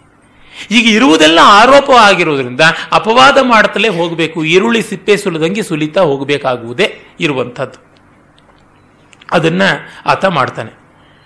ಮತ್ತೆ ಈ ಸಂದರ್ಭದಲ್ಲಿ ಕರ್ಮಕಾಂಡಗಳು ಮತ್ತೆ ಇನ್ನೂ ಹೆಚ್ಚಿನ ಅಟ್ರಿಬ್ಯೂಟ್ಸ್ ಆರೋಪಗಳನ್ನು ಮಾಡ್ತಾ ಹೋಗೋದ್ರಿಂದ ಅದನ್ನು ನಿಷೇಧ ಮಾಡುವುದು ಅನಿವಾರ್ಯವಾಗುತ್ತೆ. ಅದನ್ನ ಯಾರೂ ತಪ್ಪಿಸೋದಿಕ್ ಸಾಧ್ಯ ಇಲ್ಲ. ಎಷ್ಟು ದೊಡ್ಡ ಕರ್ಮಕಾಂಡೀಯನಾಗಲಿ, ಕಡೆಗೆ ನಿರಪೇಕ್ಷವಾಗಿ ಮಾಡಬೇಕು ಅಂತ ಹೇಳಿದೆ ವಿಧಿ ಇಲ್ಲ. ಸಾಪೇಕ್ಷವಾಗಿ ಮಾಡಬೇಕು ಅಂತ ಇದ್ದಂಥ ಕರ್ಮಕಾಂಡದ ವಿಧಾನವನ್ನು ಕುಮಾರಲ್ಲಿ ಬಿಟ್ಟು ನಿರಪೇಕ್ಷವಾಗಿ ಮಾಡಬೇಕು ಅಂತ ಶಂಖ ಬಾರಿಸಿ ಹೇಳಬೇಕಾಯಿತು. ಆತ ಅಲ್ಲಿ ಧಮ್ಮಪದದಲ್ಲಿ ಹೇಳುವ ಮಾತು ನೋಡಿ, ಅಭಿತ್ತರೇತ್ತ ಕಲ್ಯಾಣೆ, ಪಾಪಾಚಿತ್ತಂ ನಿವಾರಯೇ ದಂದಂ ಹಿ ಕರೋತೋ ಪುಂಹಿ ಪಾಪಸ್ಮಿನ್ ರಮತೆ ಮನೋ ಸಬ್ಬ ಪಾಪಸ್ಯ ಅಕರಣಂ ಕುಸಲಸ್ಯ ಉಪಸಂಪದ ಸಚಿತ್ತ ಪರಿಯೋದಪನಂ ಏತಂ ಬುದ್ಧಾನ ಶಾಸನಂ ಅಂತ ಹೇಳ್ತಾ, ಯಾವುದನ್ನ ಮಾಡದೇ ಇರುವುದು ಅಕರಣ ಅಂತಂದರೆ ಈ ಅರ್ಥದಲ್ಲಿ ಅಂಟಕೊಳ್ಳದೆ ಮಾಡುವುದು ಅಂತ. ಅಕ್ರಿಯಾವಾದಿ ಅಕ್ರಿಯಾವಾದಿ ಅಂತ ಹೇಳಿಬಿಟ್ಟು ಬುದ್ಧನನ್ನ ತುಂಬಾ ಆಕ್ಷೇಪ ಮಾಡುವುದುಂಟು. ಬುದ್ಧನೇ ಇದಕ್ಕೆ ಸಿಂಹಸುತ್ತ ಅಂತ ಒಂದು ಬರುತ್ತೆ. ಅವನು ಸಿಂಹ ಅಂತ ಒಬ್ಬ ವೈಶಾಲಿಯ ಲಿಚ್ಛವಿಗಳ ಸೇನಾಪತಿಯಾಗಿದ್ದ. ಅವನಿಗೆ ತನ್ನ ಒಂದು ತಿಳುವಳಿಕೆ ಏನು ಅಂತ ಹೇಳ್ತಾನೆ. ನನ್ನನ್ನು ಅಕ್ರಿಯಾವಾದಿ ಅಂತ ನಿಗಂತ ನಾಥಪುತ್ರ ಅಂದರೆ ನಿಗ್ರಂತ ಜ್ಞಾತಿಪುತ್ರನಾದ ಮಹಾವೀರ ಆಕ್ಷೇಪ ಮಾಡ್ತಾನೆ. ಆದರೆ ನಾನಲ್ಲ. ಅಕ್ರಿಯವಾದಿ ನಾನಲ್ವೇ ಅಲ್ಲ. ವಸ್ತುತ ಸಂಜಯ ವೈರಾಟಿ ಪುತ್ರ ಅಂತ ಒಬ್ಬ ಇದ್ದ. ಅವನು ಅಕ್ರಿಯಾವಾದಿ. ಏನನ್ನೂ ಮಾಡಬಾರದು ಅಂತ ಬುದ್ಧ ಏನನ್ನೂ ಮಾಡಬಾರದು ಅಂತ ಹೇಳ್ತಿಲ್ಲ. ಏನನ್ನೂ ಮಾಡಬಾರದು ಮಾಡಬೇಕು ಅನ್ನುವ ಅಂಟು ಮನಸ್ಸಿನಲ್ಲಿ ನಿಲ್ಲದೆ ಮಾಡಬೇಕು ಅಂತ ಹೇಳ್ಬಿಟ್ಟಿದ್ವಿ ಲಿಪ್ತಿ ಇಲ್ಲದೆ ಮಾಡಬೇಕಾದದ್ದು. ಆಸಕ್ತಿಯಿಂದ ಮಾಡಬೇಕಾದದ್ದು ಅನಾಸಕ್ತಿ ಯೋಗ ಅದು ಕೃಷ್ಣ ಹೇಳಿದಂಥ ಕರ್ಮಯೋಗಕ್ಕೆ ಬರುವಂಥದ್ದು. ಮತ್ತೆ ಅವನು ದ್ರವ್ಯಯಜ್ಞಕ್ಕೆ ನಿರಸನ ಮಾಡಿದ್ದು ಭಗವದ್ಗೀತೆಗೆ ಅನುರೋಧವೇ ಆಗಿರುವಂಥದ್ದು. ಶ್ರೇಯಾನ್ ದ್ರವ್ಯಮಯಾದ್ಯಜ್ಞಾತ್ ಜ್ಞಾನಯಜ್ಞ ಪರಂತಪ. ಸರ್ವಕರ್ಮಾಖಿಲಂ ಪಾರ್ಥ ಜ್ಞಾನೇ ಪರಿಸಮಾಪ್ಯತೆ. ದೈವಮೇ ವಾಪರೇ ಯಜ್ಞಂ ಯೋಗಿನಃ ಪರ್ಯುಪಾಸತೆ. ಬ್ರಹ್ಮಾಜ್ಞಾ ವಪರೇ ಯಜ್ಞಂ ಜಜ್ಞೇನೈವೋಪಜೂಹತಿ ಸರ್ವಾ ಸರ್ವಾಣಿಂದ್ರಿಯ ಕರ್ಮಾಣಿ ಪ್ರಾಣಕರ್ಮಾಣಿ ಚಾಪರೆ, ಆತ್ಮಸಂಯೋಗ ಯೋಗಾಜ್ಞವು ಜುಹ್ವತಿ ಜ್ಞಾನದೀಪಿತೆ ಅಂತ ಆತ್ಮಕರ್ಮದಲ್ಲಿ, ಆತ್ಮಯಜ್ಞದಲ್ಲಿ ಎಲ್ಲ ಹೋಗಬೇಕು. ದ್ರವ್ಯಯಜ್ಞಕ್ಕಿಂತ ಜ್ಞಾನಯಜ್ಞ ಶ್ರೇಯಸ್ಕರ ಅಂತ ಆ ಅರ್ಥದಲ್ಲಿ ಬುದ್ಧ ಹೇಳಿತು ಬುದ್ಧ ಇಲ್ಲಿಗೆ ಬಂದು ಸಾರನಾಥದಲ್ಲಿ ಉಪದೇಶ ಕೊಟ್ಟ ಮೇಲಿಂದ ಯಶಸ್ ಅಂತ ಒಬ್ಬ ವರ್ತಕ ಪುತ್ರ ಅವನು ಮೊದಲಿಗೆ ಬುದ್ಧನ ದೇಶನ ತೆಗೆದುಕೊಂಡು ಅವನು ಸನ್ಯಾಸಿ ಆಗ್ತಾನೆ. ಅವನ ಮನೆಯವರೆಲ್ಲ ಗೃಹಿ ಭಕ್ತರಾಗ್ತಾರೆ ಇನ್ನು ಅವನ ಕೆಲವರು ಗೆಳೆಯರು ಸನ್ಯಾಸಿಗಳಾಗ್ತಾರೆ. ಆಮೇಲೆ ಬುದ್ಧ ಒಂದು ಚಾತುರ್ಮಾಸ್ಯವನ್ನ ಅಲ್ಲಿ ಸಾರನಾಥದಲ್ಲಿ ಮಾಡಿ ಮತ್ತೆ ಉರುವೇಲೆ, ಅಂದ್ರೆ ಉರುವಿಲ್ವ ಅದಕ್ಕೆ ಕಡೆಗೆ ಹೋಗ್ತಾನೆ. ಅಲ್ಲಿ ನದಿ ಸ್ನಾನ ಮಾಡಿದ್ರೆ ಸಾಕು, ಸಕಲ ಪಾಪ ನಿವಾರಣೆ ಆಗುತ್ತೆ, ಮೋಕ್ಷ ಸಿಗುತ್ತೆ ಅಂತ ಒಬ್ಬರು ಹೇಳ್ತಾ ಇರ್ತಾರೆ, ನದಿ ನದಿ ಕಾಶ್ಯಪ ಅಂತ ಆತನ ಹೆಸರು. ಆತನಿಗೆ ಹೇಳ್ತಾನೆ, ನದಿಯಿಂದ ಮೈಯೇನೋ ಶುಚಿ ಆಗೋದು ಸಹಜ. ಆದರೆ ಮನಸ್ಸು ಮಾತ್ರ ಖಂಡಿತ ಶುಚಿ ಆಗೋದಿಲ್ಲ. ಆಗಬೇಕು ಅನ್ನೋದಿದ್ರೆ ಜ್ಞಾನದಿಂದಲೇನೆ. ಸುಮ್ಮನೆ ನೀರಿನಲ್ಲಿ ಸ್ನಾನ ಮಾಡಿದ್ರೆ ಮೀನು ಸ್ನಾನ ಮಾಡ್ತಾ ಇರುತ್ತೆ. ಮೀನ ಸ್ನಾನ ಪರಹ, ಬಕಾವೋ ಧ್ಯಾನ ಪರಹ. ಆದರೆ ಅವುಗಳಿಗೆ ಏನು ಸಿಕ್ಕಿದ್ದು ಅಂತ ಹೇಳಿಬಿಟ್ಟು ನಿರಸನ ಮಾಡಿದಾಗ ಆತ ಸನ್ಯಾಸ ತೆಗೆದುಕೊಳ್ತಾನೆ. ಬುದ್ಧನ ಅನುಯಾಯಿ ಆಗ್ತಾನೆ. ಇವರೆಲ್ಲ ಜಟಾಧಾರಿಗಳಾಗಿರ್ತಾರೆ. ಅವರ ಅಣ್ಣ ಒಬ್ಬ ಇರ್ತಾನೆ, ಉರುವೇಲ ಕಸ್ಸಪ್ಪ ಅಂತ. ಉರುವಿಲ್ವ ಕಾಶ್ಯಪ. ಅವನು ಅಗ್ನಿಹೋತ್ರ ಮಾಡಿದ್ರೆ ಸಾಕು, ಎಲ್ಲ ಪರಿಹಾರವಾಗುತ್ತೆ ಅಂತ ಈ ಕೆಲವು, ಈಗ ನೋಡಿ ಆಯಿಲ್ ಪುಲ್ಲಿಂಗ್ ಸಕಲ ರೋಗ ಸಂಜೀವನಿ ಅಂತ ಕೆಲವರು ಹೇಳೋದುಂಟು. ಹಾಗೇನೆ, ಇನ್ಯಾವುದೋ ಒಂದು ಎಕ್ಸರ್ಸೈಸ್ ಮಾಡಿಬಿಡಿ, ಎಲ್ಲ ಆಗುತ್ತೆ. Magneto therapy hydrotherapy magneto hydrotherapy ನೀರಿನ ಚೊಂಬೊಳಗೆ ಒಂದು ಮ್ಯಾಗ್ನೆಟ್ ಹಾಕ್ಬಿಡಿ, ಎಲ್ಲ ರೋಗ ನಿವಾರಣೆ ಆಗುತ್ತೆ. ತಾಮ್ರದ ತಪ್ಪಲಲ್ಲಿ ನೀರು ಕುಡಿದ್ಬಿಡಿ, ಸಕಲ ರೋಗ ನಿವಾರಣೆ ಆಗುತ್ತೆ. ಹೀಗೆ ಒಂದು, ಅದು, ತುಂಬ ಚೆನ್ನಾಗಿ ನನ್ನ ಸ್ನೇಹಿತರಾದ ಸುಧೀರ್ ಕೃಷ್ಣ ಸ್ವಾಮಿ ಹೇಳ್ತಾ ಇರ್ತಾರೆ. If you have a hammer in your hand every object in the world looks like a nail ಅಂತ. ಹೊಡಿಬೇಕು ಅನ್ಸುತ್ತೆ ಲಟ್ ಲಟ್ ಲಟ್ ಲಟ್ ಅಂತ ತಲೆ ಮೇಲೆ ಹೊಡೆಯೋದೇ ಆಗುತ್ತೆ. ಈ ಏಕಮೂಲಿಕಾ ಪ್ರಯೋಗಗಳು ಬಹಳ ಬಹಳ ಡೇಂಜರಸ್ ಡಿ ವಿ ಜಿಯವರು ಜೀವನ ಧರ್ಮ ಯೋಗದಲ್ಲಿ ತುಂಬಾ ಚೆನ್ನಾಗಿ ಗೇಲಿ ಮಾಡ್ತಾರೆ. ಸ್ವಾಮಿ ಜೀರಕಾನಂದರು ಅಂತ ಒಬ್ರು ಇರ್ತಾರೆ. ಎಲ್ಲ ರೋಗಗಳಿಗೂ ಜೀರಿಗೆನೇ ಮದ್ದು ಅಂತ ಕೊಡ್ತಾ ಇರ್ತಾರೆ ಅಂತ. ಈ ಥರದ್ದಾಗತ್ತೆ ಹಾಗಲ್ಲ. ಅದಕ್ಕೆ ಹೇಳ್ತಾರೆ, ನೀರನ್ನು ಗೌರವಿಸೋಣ, ಆಧರಿಸೋಣ, ಅದಕ್ಕೆಲ್ಲ ಆತ ಆಕ್ಷೇಪ ಮಾಡಿದವನೇ ಅಲ್ವಲ್ಲ. ವಿವೇಕಿ ಆದವನಿಗೆ ಅಲ್ಲಿ ಬರೋದೇ ಇಲ್ಲ. ಆದರೆ ಇದನ್ನೇ ಪರಮಾರ್ಥ ಅಂತ ಹಿಡ್ಕೊಂಡು ಎಲ್ರಿಗೂ ಮುಳುಗಿಸಿ ಅಂತಂದ್ರೆ ನ್ಯೂಮೋನಿಯಾ ಬಂದವನಿಗೆ ಏನಾಗಬೇಕು? ಕೈವಲ್ಯ ಒಂದೇ ಸರ್ತಿ ವಿದೇಹ ಮುಕ್ತಿ ಸಿಕ್ಬಿಡುತ್ತೆ. ಅವಲ್ಲ ಕೃಷ್ಣ, ಬುದ್ಧ, ಇವರೆಲ್ಲ ಲೋಕವನ್ನು ನೋಡದಂಥವರು. ಅಧಿಕಾರಿ ಭೇದವನ್ನು ಅನುಸರಿಸಿ ಯಾತಕ್ಕೆ ಮಾಡಲಿಲ್ಲ ಬುದ್ಧ? ಖಂಡಿತ ಮಾಡಿದ್ದಾನೆ. ಆದರೆ ಅವನು ಪ್ರಧಾನವಾಗಿ ಅಡ್ರೆಸ್ ಮಾಡಿದ್ದು ಉತ್ತಮ ಅಧಿಕಾರಿಗಳನ್ನೇ ಸನ್ಯಾಸಕ್ಕೆ. ಅವನಲ್ಲಿ ಎರಡು ಉಂಟಲ್ಲ ಉಪಾಸಕ ವರ್ಗ ಮತ್ತು ಶ್ರಮಣ ವರ್ಗ ಅಂತ. ಭಿಕ್ಷು ವರ್ಗ ಬೇರೆ, ಉಪಾಸಕ ವರ್ಗ ಬೇರೆ. ಉಪಾಸಕ ವರ್ಗಕ್ಕೆ ಹೇಳಿದ್ದು ಮಿಯರ್ ಎಥಿಕ್ಸ್ ನೀತಿ ನಿಯಮಗಳನ್ನು ಹೇಳಿದ್ದಾನೆ. ಕಲಬೇಡ, ಕೊಲಬೇಡ ಹುಸಿಯ ನುಡಿಯಲು ಬೇಡ, ಅಷ್ಟೇ. ಬಸವಣ್ಣನವರಾಗಲೇ ಅದೇ ಹೇಳಿದ್ದಲ್ವಾ? ಅಲ್ಲಮಪ್ರಭು ಹೇಳುವಂಥದ್ದಕ್ಕೂ, ಬಸವಣ್ಣನವರು ಹೇಳೋದಕ್ಕೂ ಎಷ್ಟು ವ್ಯತ್ಯಾಸ ಕಾಣಿಸುತ್ತೆ. ಅಲ್ಲಮಪ್ರಭು ಈ speaking with the equals or the probable equals ಅನುಭವ ಮಂಟಪದ ಒಳಗೆ ಅನುಭವ ಇರ್ತಕ್ಕಂಥವ್ರ ಜೊತೆಗೆ ಅಲ್ಲಮ ಪ್ರಭುಗಳು ಮಾತಾಡ್ತಾ ಇದ್ದಿದ್ದು. ಬಸವಣ್ಣನವರು ಮಹಾಮಂತ್ರಿ ಆಗಿದ್ರು ಕೋಶಾಧಿಕಾರಿ ಆಗಿದ್ರು ಗೃಹಸ್ಥರಾಗಿದ್ರು, ಲೋಕ ವ್ಯವಸ್ಥೆಗೆ ಸಂಬಂಧಪಟ್ಟಂತೆ. ಅಲ್ಲಮ ಪ್ರಭುಗಳ ವಚನಗಳಲ್ಲಿ ಒಂದನ್ನಾದರೂ ಲೋಕನೀತಿಗೆ ಸಂಬಂಧಪಟ್ಟಿದ್ದು ತೆಗೆದು ತೋರಿಸ್ಬಿಡ್ಲಿ ನೋಡೋಣ. ಬಹಳ ಕಷ್ಟ ಇದೆ. ಬಸವಣ್ಣನವರಲ್ಲಿ ಎಥಿಕಲ್ ಆಗಿದೆ ಕಾರಣ ಏನಂದ್ರೆ, ಅವರು ಲೋಕಹಿತವನ್ನು ಗಮನಿಸಿ ಹೇಳಬೇಕಾಗಿದೆ ಲೋಕಸಂಗ್ರಹ ದೃಷ್ಟಿಯಿಂದ. ಬುದ್ಧ ಅಂಥದ್ದನ್ನು ತುಂಬ ಹೇಳ್ದಾನೆ. ಬೇಕಾದಷ್ಟು ಕಾಣಿಸುತ್ತೆ. ದಮ್ಮಪದ ಆಲ್ಮೋಸ್ಟ್ ನೈಂಟಿ ಪರ್ಸೆಂಟ್ ಆ ಥರದ್ದು. ಎಲ್ಲಿ ನೋಡಿದ್ರೂ ಹಾಗೆ ಕಾಣಿಸುತ್ತೆ. ಬ್ರಹ್ಮ ವಿಷಯವಾಗಿ ಹೇಳುವಂಥದ್ದು ತುಂಬ ಕಡಿಮೆ, ಬಹಳ ಸ್ವಲ್ಪ. ಮತ್ತೆ ಉಳಿದಂಥದ್ದೆಲ್ಲ ನೀತಿ ಇದೆ ಹೇಳುವುದು. ಭಗವದ್ಗೀತೆಯಲ್ಲಿ ತತ್ವಭಾಗ ನೋಡಿ, ನೀತಿ ಭಾಗ ನೋಡಿ, ಯಾವ್ದು ಜಾಸ್ತಿ ಇದೆ? ನೀತಿ ಭಾಗವೇ ಜಾಸ್ತಿ ಇದೆ. ಕಟ್ಟ ಕಡೆಯದಾದ ಸಮಪ್ ಮಾಡುವಂಥದ್ರೊಳಗೆ ಕಟ್, ನೋಡಿ ಎಷ್ಟಿದೆ ಅಂತ.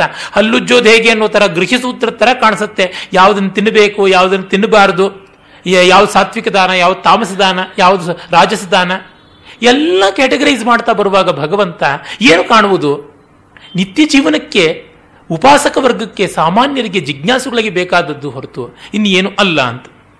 ಹಾಗೆ ಹೇಳ್ತಾನೆ. ಅಲ್ಲಿ ಮತ್ತೆ ಹೇಳ್ತಾನೆ ಈ ಒಂದು ಆತ್ಮಯಜ್ಞಕ್ಕೆ ತೊಡಗದಾಗ ಪಸೀದಂತಿಶ ದೇವತಾ, ಉಪಯಂತಿ ಮಹೇಶಿನು ಮಹರ್ಷಿಗಳು ಇದ್ದಾರೆ, ಅವರು ಸಂತೋಷ ಪಡ್ತಾರೆ ದೇವತೆಗಳು ಸಂತೋಷ ಪಡ್ತಾರೆ ನೀನು ಆತ್ಮಯಜ್ಞ ಮಾಡು ಅಂತ ಹೇಳ್ಬಿಟ್ಟು ಅಂತಾನೆ ಕೂಟದಂತ ಸುತ್ತ, ಮತ್ತೆ ಅಂಗುತ್ತ ನಿಕಾಯದಲ್ಲಿ ಬರುವಂತಹ ಸತ್ ಸತ್ತಕ ನಿಪಾತದಲ್ಲಿ ಉಗ್ಗತ ಶರೀರ ಅಥವಾ ಉದ್ಗತ ಶರೀರ ಅಂತ ಒಬ್ಬ ಬ್ರಾಹ್ಮಣ ಬಂದಾಗ ಅಲ್ಲಿ ಕೂಡ ಇದೇ ಅಂಶವನ್ನ ಹೇಳ್ತಾನೆ. ಹೀಗೆ ಆತ ಅಧಿಕಾರಿ ಭೇದವನ್ನ ಕಂಡು ಉಪದೇಶ ಮಾಡಿರುವುದು ನಮಗೆ ಗೊತ್ತಾಗುತ್ತೆ. ನಾನು ಆತನ ಮೌನದ ಬಗ್ಗೆ ಸ್ಪಷ್ಟವಾಗಿಯೇ ಹೇಳಿದ್ದೆ. ಆಮೇಲೆ ಅವನು ನೋಡಿ ಆತ್ಮಾನ್ವೇಷಣೆಯ ದೃಷ್ಟಿಯಿಂದ ಹೇಗೆ ಹೇಳ್ತಾನೆ ಅಂದರೆ, ಈ ಉರುವೇಲೆಗೆ ಹೋಗ್ತಾನೆ ಅಂತಂದ್ರಲ್ಲ, ಅಲ್ಲಿ ಉರುವೇಲ ಕಶ್ಯಪ ಅಗ್ನಿಹೋತ್ರದಿಂದಲೇ ಸಕಲವೂ ಆಗುತ್ತೆ ಅಂತಿದ್ರೆ ಹಾಗಲ್ಲ ಅಂತ ತೋರಿಸ್ಕೊಡ್ತಾನೆ. ಅವನು ತನ್ನ ಶಿಷ್ಯರ ಜೊತೆ ಈತನಿಗೆ ಶಿಷ್ಯನಾಗ್ತಾನೆ. ಅದನ್ನು ಕೇಳಿ ಬಿಂಬಸಾರನಿಗೆ ಆಶ್ಚರ್ಯ. ಉರುವೇಲ ಕಶ್ಯಪನಂತಹ ಮಹಾಜ್ಞಾನಿಯೂ ಕೂಡ ಇವನ ಒಬ್ಬ ಅನುಯಾಯಿ ಆದ ಅಂದರೆ ಏನೋ ವಿಶೇಷ ಇರಬೇಕು ಅಂತ ತನ್ನ ಅರಮನೆ ಕರೆಸ್ಕೊಂಡು ಅವನಿಂದ ಉಪದೇಶವನ್ನು ಕೇಳಿ ಅವನಿಗೆ ವೇಣುವನ ಅಂತ ಒಂದು ವನವನ್ನು ಕೊಡ್ತಾನೆ. ಅದನ್ನ ನೆನ್ನೆಯೂ ಕೂಡ ನಾನು ತಿಳಿಸಿದ್ದೆ ಆ ಮಾತನ್ನ. ಆಗ ಹೋಗ್ತಾ ಇದ್ದಾಗ ಮೂವತ್ತು ಜನ ಯುವಕರು ಒಂದು ವನವಿಹಾರಕ್ಕೆ ಬಂದಿರ್ತಾರೆ. ಅವರಲ್ಲಿ ಇಪ್ಪತ್ತೊಂಬತ್ತು ಜನಕ್ಕೆ ಮದುವೆ ಆಗಿ ಹೆಂಡತಿ ಜೊತೆ ಬಂದಿರ್ತಾರೆ. ಇನ್ನೊಬ್ಬನಿಗೆ ಮದುವೆ ಇರೋದಿಲ್ಲ, ಯಾವಳು ಗೆಂಡತಿಯ ಜೊತೆಗೆ ಬಂದಿರ್ತಾನೆ. ಅವಳು ಒಬ್ಬಳು ಇವರೆಲ್ಲರೂ ಎಲ್ಲಿಯೋ ಕಾಟೇಜ್ಗಳಲ್ಲಿ ಮಲಗಿದ್ದಾಗಲೋ ಯಾವುದೋ ಸಂದರ್ಭದಲ್ಲಿ ಇವರೆಲ್ಲರ ಸಂಪನ್ಮೂಲಗಳನ್ನೆಲ್ಲ ದೋಚಿಕೊಂಡು ಓಡ್ ಹೋಗ್ಬಿಡ್ತಾಳೆ ಅವಳು ಎಂಥ ಘಟವಾಣಿನೋ. ಅವಳನ್ನು ಹುಡುಕೊಂಡು ಇವರು ಇಪ್ಪತ್ತೊಂಬತ್ತು ಜನ ಹೆಂಗಸರು, ಮೂವತ್ತು ಜನ ಗಂಡಸರು ಓಡಾಡ್ತಾ ಇರ್ತಾರೆ. ಆಗ ಬುದ್ಧನ ಕೇಳ್ತಾರೆ, ಅವಳು ಎಲ್ಲರೂ ಓಡೋದಿಲ್ಲ ನಿಮಗೆ ಗೊತ್ತಾ ಅಂತ. ಆಗ ಅವನು ಹೇಳ್ತಾನೆ, ನೀವು ಅವಳನ್ನು ಹುಡುಕೋದಕ್ಕಿಂತ ಅತ್ತಾನಂಗ್ ಗವೇಸತ. ನಿಮ್ಮ ಆತ್ಮವನ್ನು ಹುಡುಕಿಕೊಳ್ಳಿ ಅಂತ. ಇಲ್ಲಿ ಅನಾತ್ಮವಾದಿಯಾಗಿ ಖಂಡಿತ ಹೇಳಿಲ್ಲ. ನಿಮ್ಮ ಆತ್ಮವನ್ನು ಹುಡುಕಿಕೊಳ್ಳಿ ಅಂತ ವಿನಯ ಪಿಟಕದಲ್ಲಿ ಬರುತ್ತೆ ಮಹಾವಗ್ಗದಲ್ಲಿ ಬರುತ್ತೆ ಕೂಡ. ಆಮೇಲೆ ಅವರು ತಿಳ್ಕೊಂಡು ಇನ್ನ ಅದರ ಬಗ್ಗೆ ಪ್ರಯೋಜನ ಇಲ್ಲ. ಇಂಥ ಒಂದು ಮೋಜುಗಳಲ್ಲಿ ತೊಡಗಬಾರದು ಅಂತ ಅಂದುಕೊಳ್ತಾರೆ. ಕೆಲವರು ಶ್ರಾಮಣ್ಯವನ್ನು ಸ್ವೀಕರಿಸ್ತಾರೆ. ಮತ್ತು ಹೇಳ್ತಾನೆ, ಧಮ್ಮಭೂತೋ, ಬ್ರಹ್ಮಭೂತೋ, ಧಮ್ಮಸಾಮಿ ತಥಾಗತೋ, ಬ್ರಹ್ಮಭೂತ ಬುದ್ಧ, ಬ್ರಹ್ಮಭೂತೇನ ಅತ್ತನ, ಯೋಖೋ ಧಮ್ಮಂ ಪಸ್ಸತಿ, ಸೋಮಾಂ ಪಸ್ಸತಿ, ಯೋಮಾಂ ಪಸ್ಸತಿ, ಸೋ ಧಮ್ಮಂ ಪಸ್ಸತಿ ಅಂತ ಧರ್ಮ ಸ್ವರೂಪಿಗಳಾಗಬೇಕು ಬ್ರಹ್ಮಸ್ವರೂಪಿಗಳಾಗಬೇಕು. ನಾನು ಧರ್ಮ ಸ್ವರೂಪಿಯಾಗಿದ್ದೀನಿ ಧರ್ಮ ಸ್ವಾಮಿಯಾಗಿದ್ದೀನಿ ಬ್ರಹ್ಮಭೂತನಾಗಿದ್ದಾನೆ ಬುದ್ಧ ಅಂತೆಲ್ಲ ಹೇಳುವಾಗ ಆತ್ಮವೇ ಬ್ರಹ್ಮ, ಆ ಬ್ರಹ್ಮವೇ ಧರ್ಮ ಅನ್ನುವುದಕ್ಕೆ ಸಮೀಕರಣ ಸಿಗುವುದು ನಮಗೆ ಗೊತ್ತಾಗುತ್ತೆ. ಯಾರು ಧರ್ಮವನ್ನ ಅಂಗೈ ನೆಲ್ಲಿಕಾಯಂತೆ ಕಾಣಬಲ್ಲ, ಅವನು ನನ್ನನ್ನು ಕಾಣ್ತಾನೆ ಮತ್ತು ನನ್ನನ್ನು ಕಾಣುವನು ಧರ್ಮವನ್ನು ಕಾಣ್ತಾನೆ ಅಂತ. ಕ್ರಿಸ್ತನ ಮಾತು he who has seen me has seen the father in the heaven ಅಂತ ಹೇಳುವ ಮಾತುಗಳಿಗೆ ಇದು ಹಾಗೆ ಸಂವಾದಿಯಾಗಿ ಕಾಣಿಸುತ್ತೆ. ಕಾಣುವುದು ಅನ್ನೋದಕ್ಕೆ ಸಮ್ಯಕ್ ದೃಷ್ಟಿ ಎನ್ನುವುದನ್ನು ಆ ಒಂದು ಅಷ್ಟಾಂಗ ಯೋಗ, ಅಷ್ಟಾಂಗ ಮಾರ್ಗದ್ದು ಮಾತನ್ನು ಜ್ಞಾಪಕದಲ್ಲಿ ಇಟ್ಕೊಳ್ಬೇಕು. ಭಗವತೋಮ್ಮಿ ಧಮ್ಮಜೋ ಧಮ್ಮಕಾಯೋತಿಪಿ, ಭಮಕಾಯೋ ಇತಿ ಧಮ್ಮಭೂತೋಪಿ ಇತಿ ಅಂತ ಬ್ರಹ್ಮಕಾಯ, ಧರ್ಮಕಾಯ ಎಲ್ಲ ಒಂದೇ ಅನ್ನುವ ಮಾತು ಬರುತ್ತೆ. ಇಲ್ಲೆಲ್ಲ ಬ್ರಹ್ಮ, ಧರ್ಮ, ಆತ್ಮ, ಬುದ್ಧ, ನಿರ್ವಾಣ, ಅಮೃತ ಎಲ್ಲ ಪರ್ಯಾಯ ಪದಗಳಾಗಿದೆ. ಹಾಗಾಗಿ ಇದೆಲ್ಲ ಒಂದೇ ಸತ್ಯ ಅಂತ ಗೊತ್ತಾಗುತ್ತೆ. ಮುಂದೆ ಧಮ್ಮಪದದಲ್ಲಿಯೇ ಬರುವಂತಹ ಮಾತು ಸುತ್ತನಿಪಾತದಲ್ಲಿ ಬರುವಂತಹ ಮಾತುಗಳನ್ನ ಉಲ್ಲೇಖಿಸ್ತೀನಿ.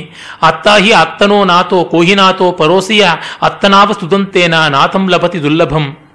ಆತ್ಮಕ್ಕೆ ಆತ್ಮವೇ ನಾಥ ಅಂತ ಹೇಳುವಲ್ಲಿ ಭಗವದ್ಗೀತೆ ಉದ್ಧರೇದಾತ್ಮನಾತ್ಮಾನಂ ನಾತ್ಮಾನಮೋಸಾದಯೇ ತಾತ್ಮೈವ ಹ್ಯಾತ್ಮನೋ ಬಂಧುರಾತ್ಮೈವ ರಿಪುರಾತ್ಮನಃ ಅನ್ನೋದು ಮತ್ತೆ ಸ್ಪಷ್ಟವಾಗಿ ಗೊತ್ತಾಗುತ್ತೆ. ಮತ್ತೆ ಇನ್ನೊಂದು ಕಡೆ ಹೇಳ್ತಾನೆ, ಏ ಅತ್ತದೀಪ ವಿಚರಂತಿ ಲೋಕಿಯ ಕಿಂಚನ ಸಬ್ಬದ್ದಿ ವಿಪ್ ವಿಪ್ಪಮುತ್ತಾಹ. ಅಂದ್ರೆ ಆತ್ಮದೀಪ ಇದ್ದವರಿಗೆ ಬೇರೆ ಯಾವ ಬೆಳಕು ಬೇಕಿಲ್ಲ. ಅಲ್ಲಿ ಆತ್ಮದ ಬೆಳಕು ಬಿಟ್ಟು ಇನ್ಯಾವುದೂ ಇಲ್ಲ. ಅತ್ತದೀಪ ವಿಹರತ ಅತ್ತಸರಣ ವಿಹರತ, ಧಮ್ಮದೀಪ ವಿಹರತ, ಧಮ್ಮಸರಣ ವಿಹರತ ಅಂತ ಹೇಳುವಲ್ಲಿ ಆ ಒಳಗಿನ ಬೆಳಕನ್ನೇ ಕಾಣಬೇಕು ಅನ್ನುವ ಮಾತು ಏನಿದೆ? ತಚ್ಚು ತಚ್ಚು ಬ್ರಹ್ಮ ಜ್ಯೋತಿಷಾಂ ಜ್ಯೋತಿ ತದಾತ್ಮ ತದ್ಯದಾತ್ಮವಿದೋ ವಿದುಹು ಅನ್ನುವ ಮುಂಡಕೋಪನಿಷತ್ತಿನ ಮಾತು, ತಮೇವ ಭಾಂತಮನುಭಾತಿ ಸರ್ವಂ, ತಸ್ಯ ಭಾಸಾ ಸರ್ವಮಿದಂ ವಿಭಾತಿ. ಮತ್ತೆ ಅದೇ ಮುಂಡಕದ್ದು.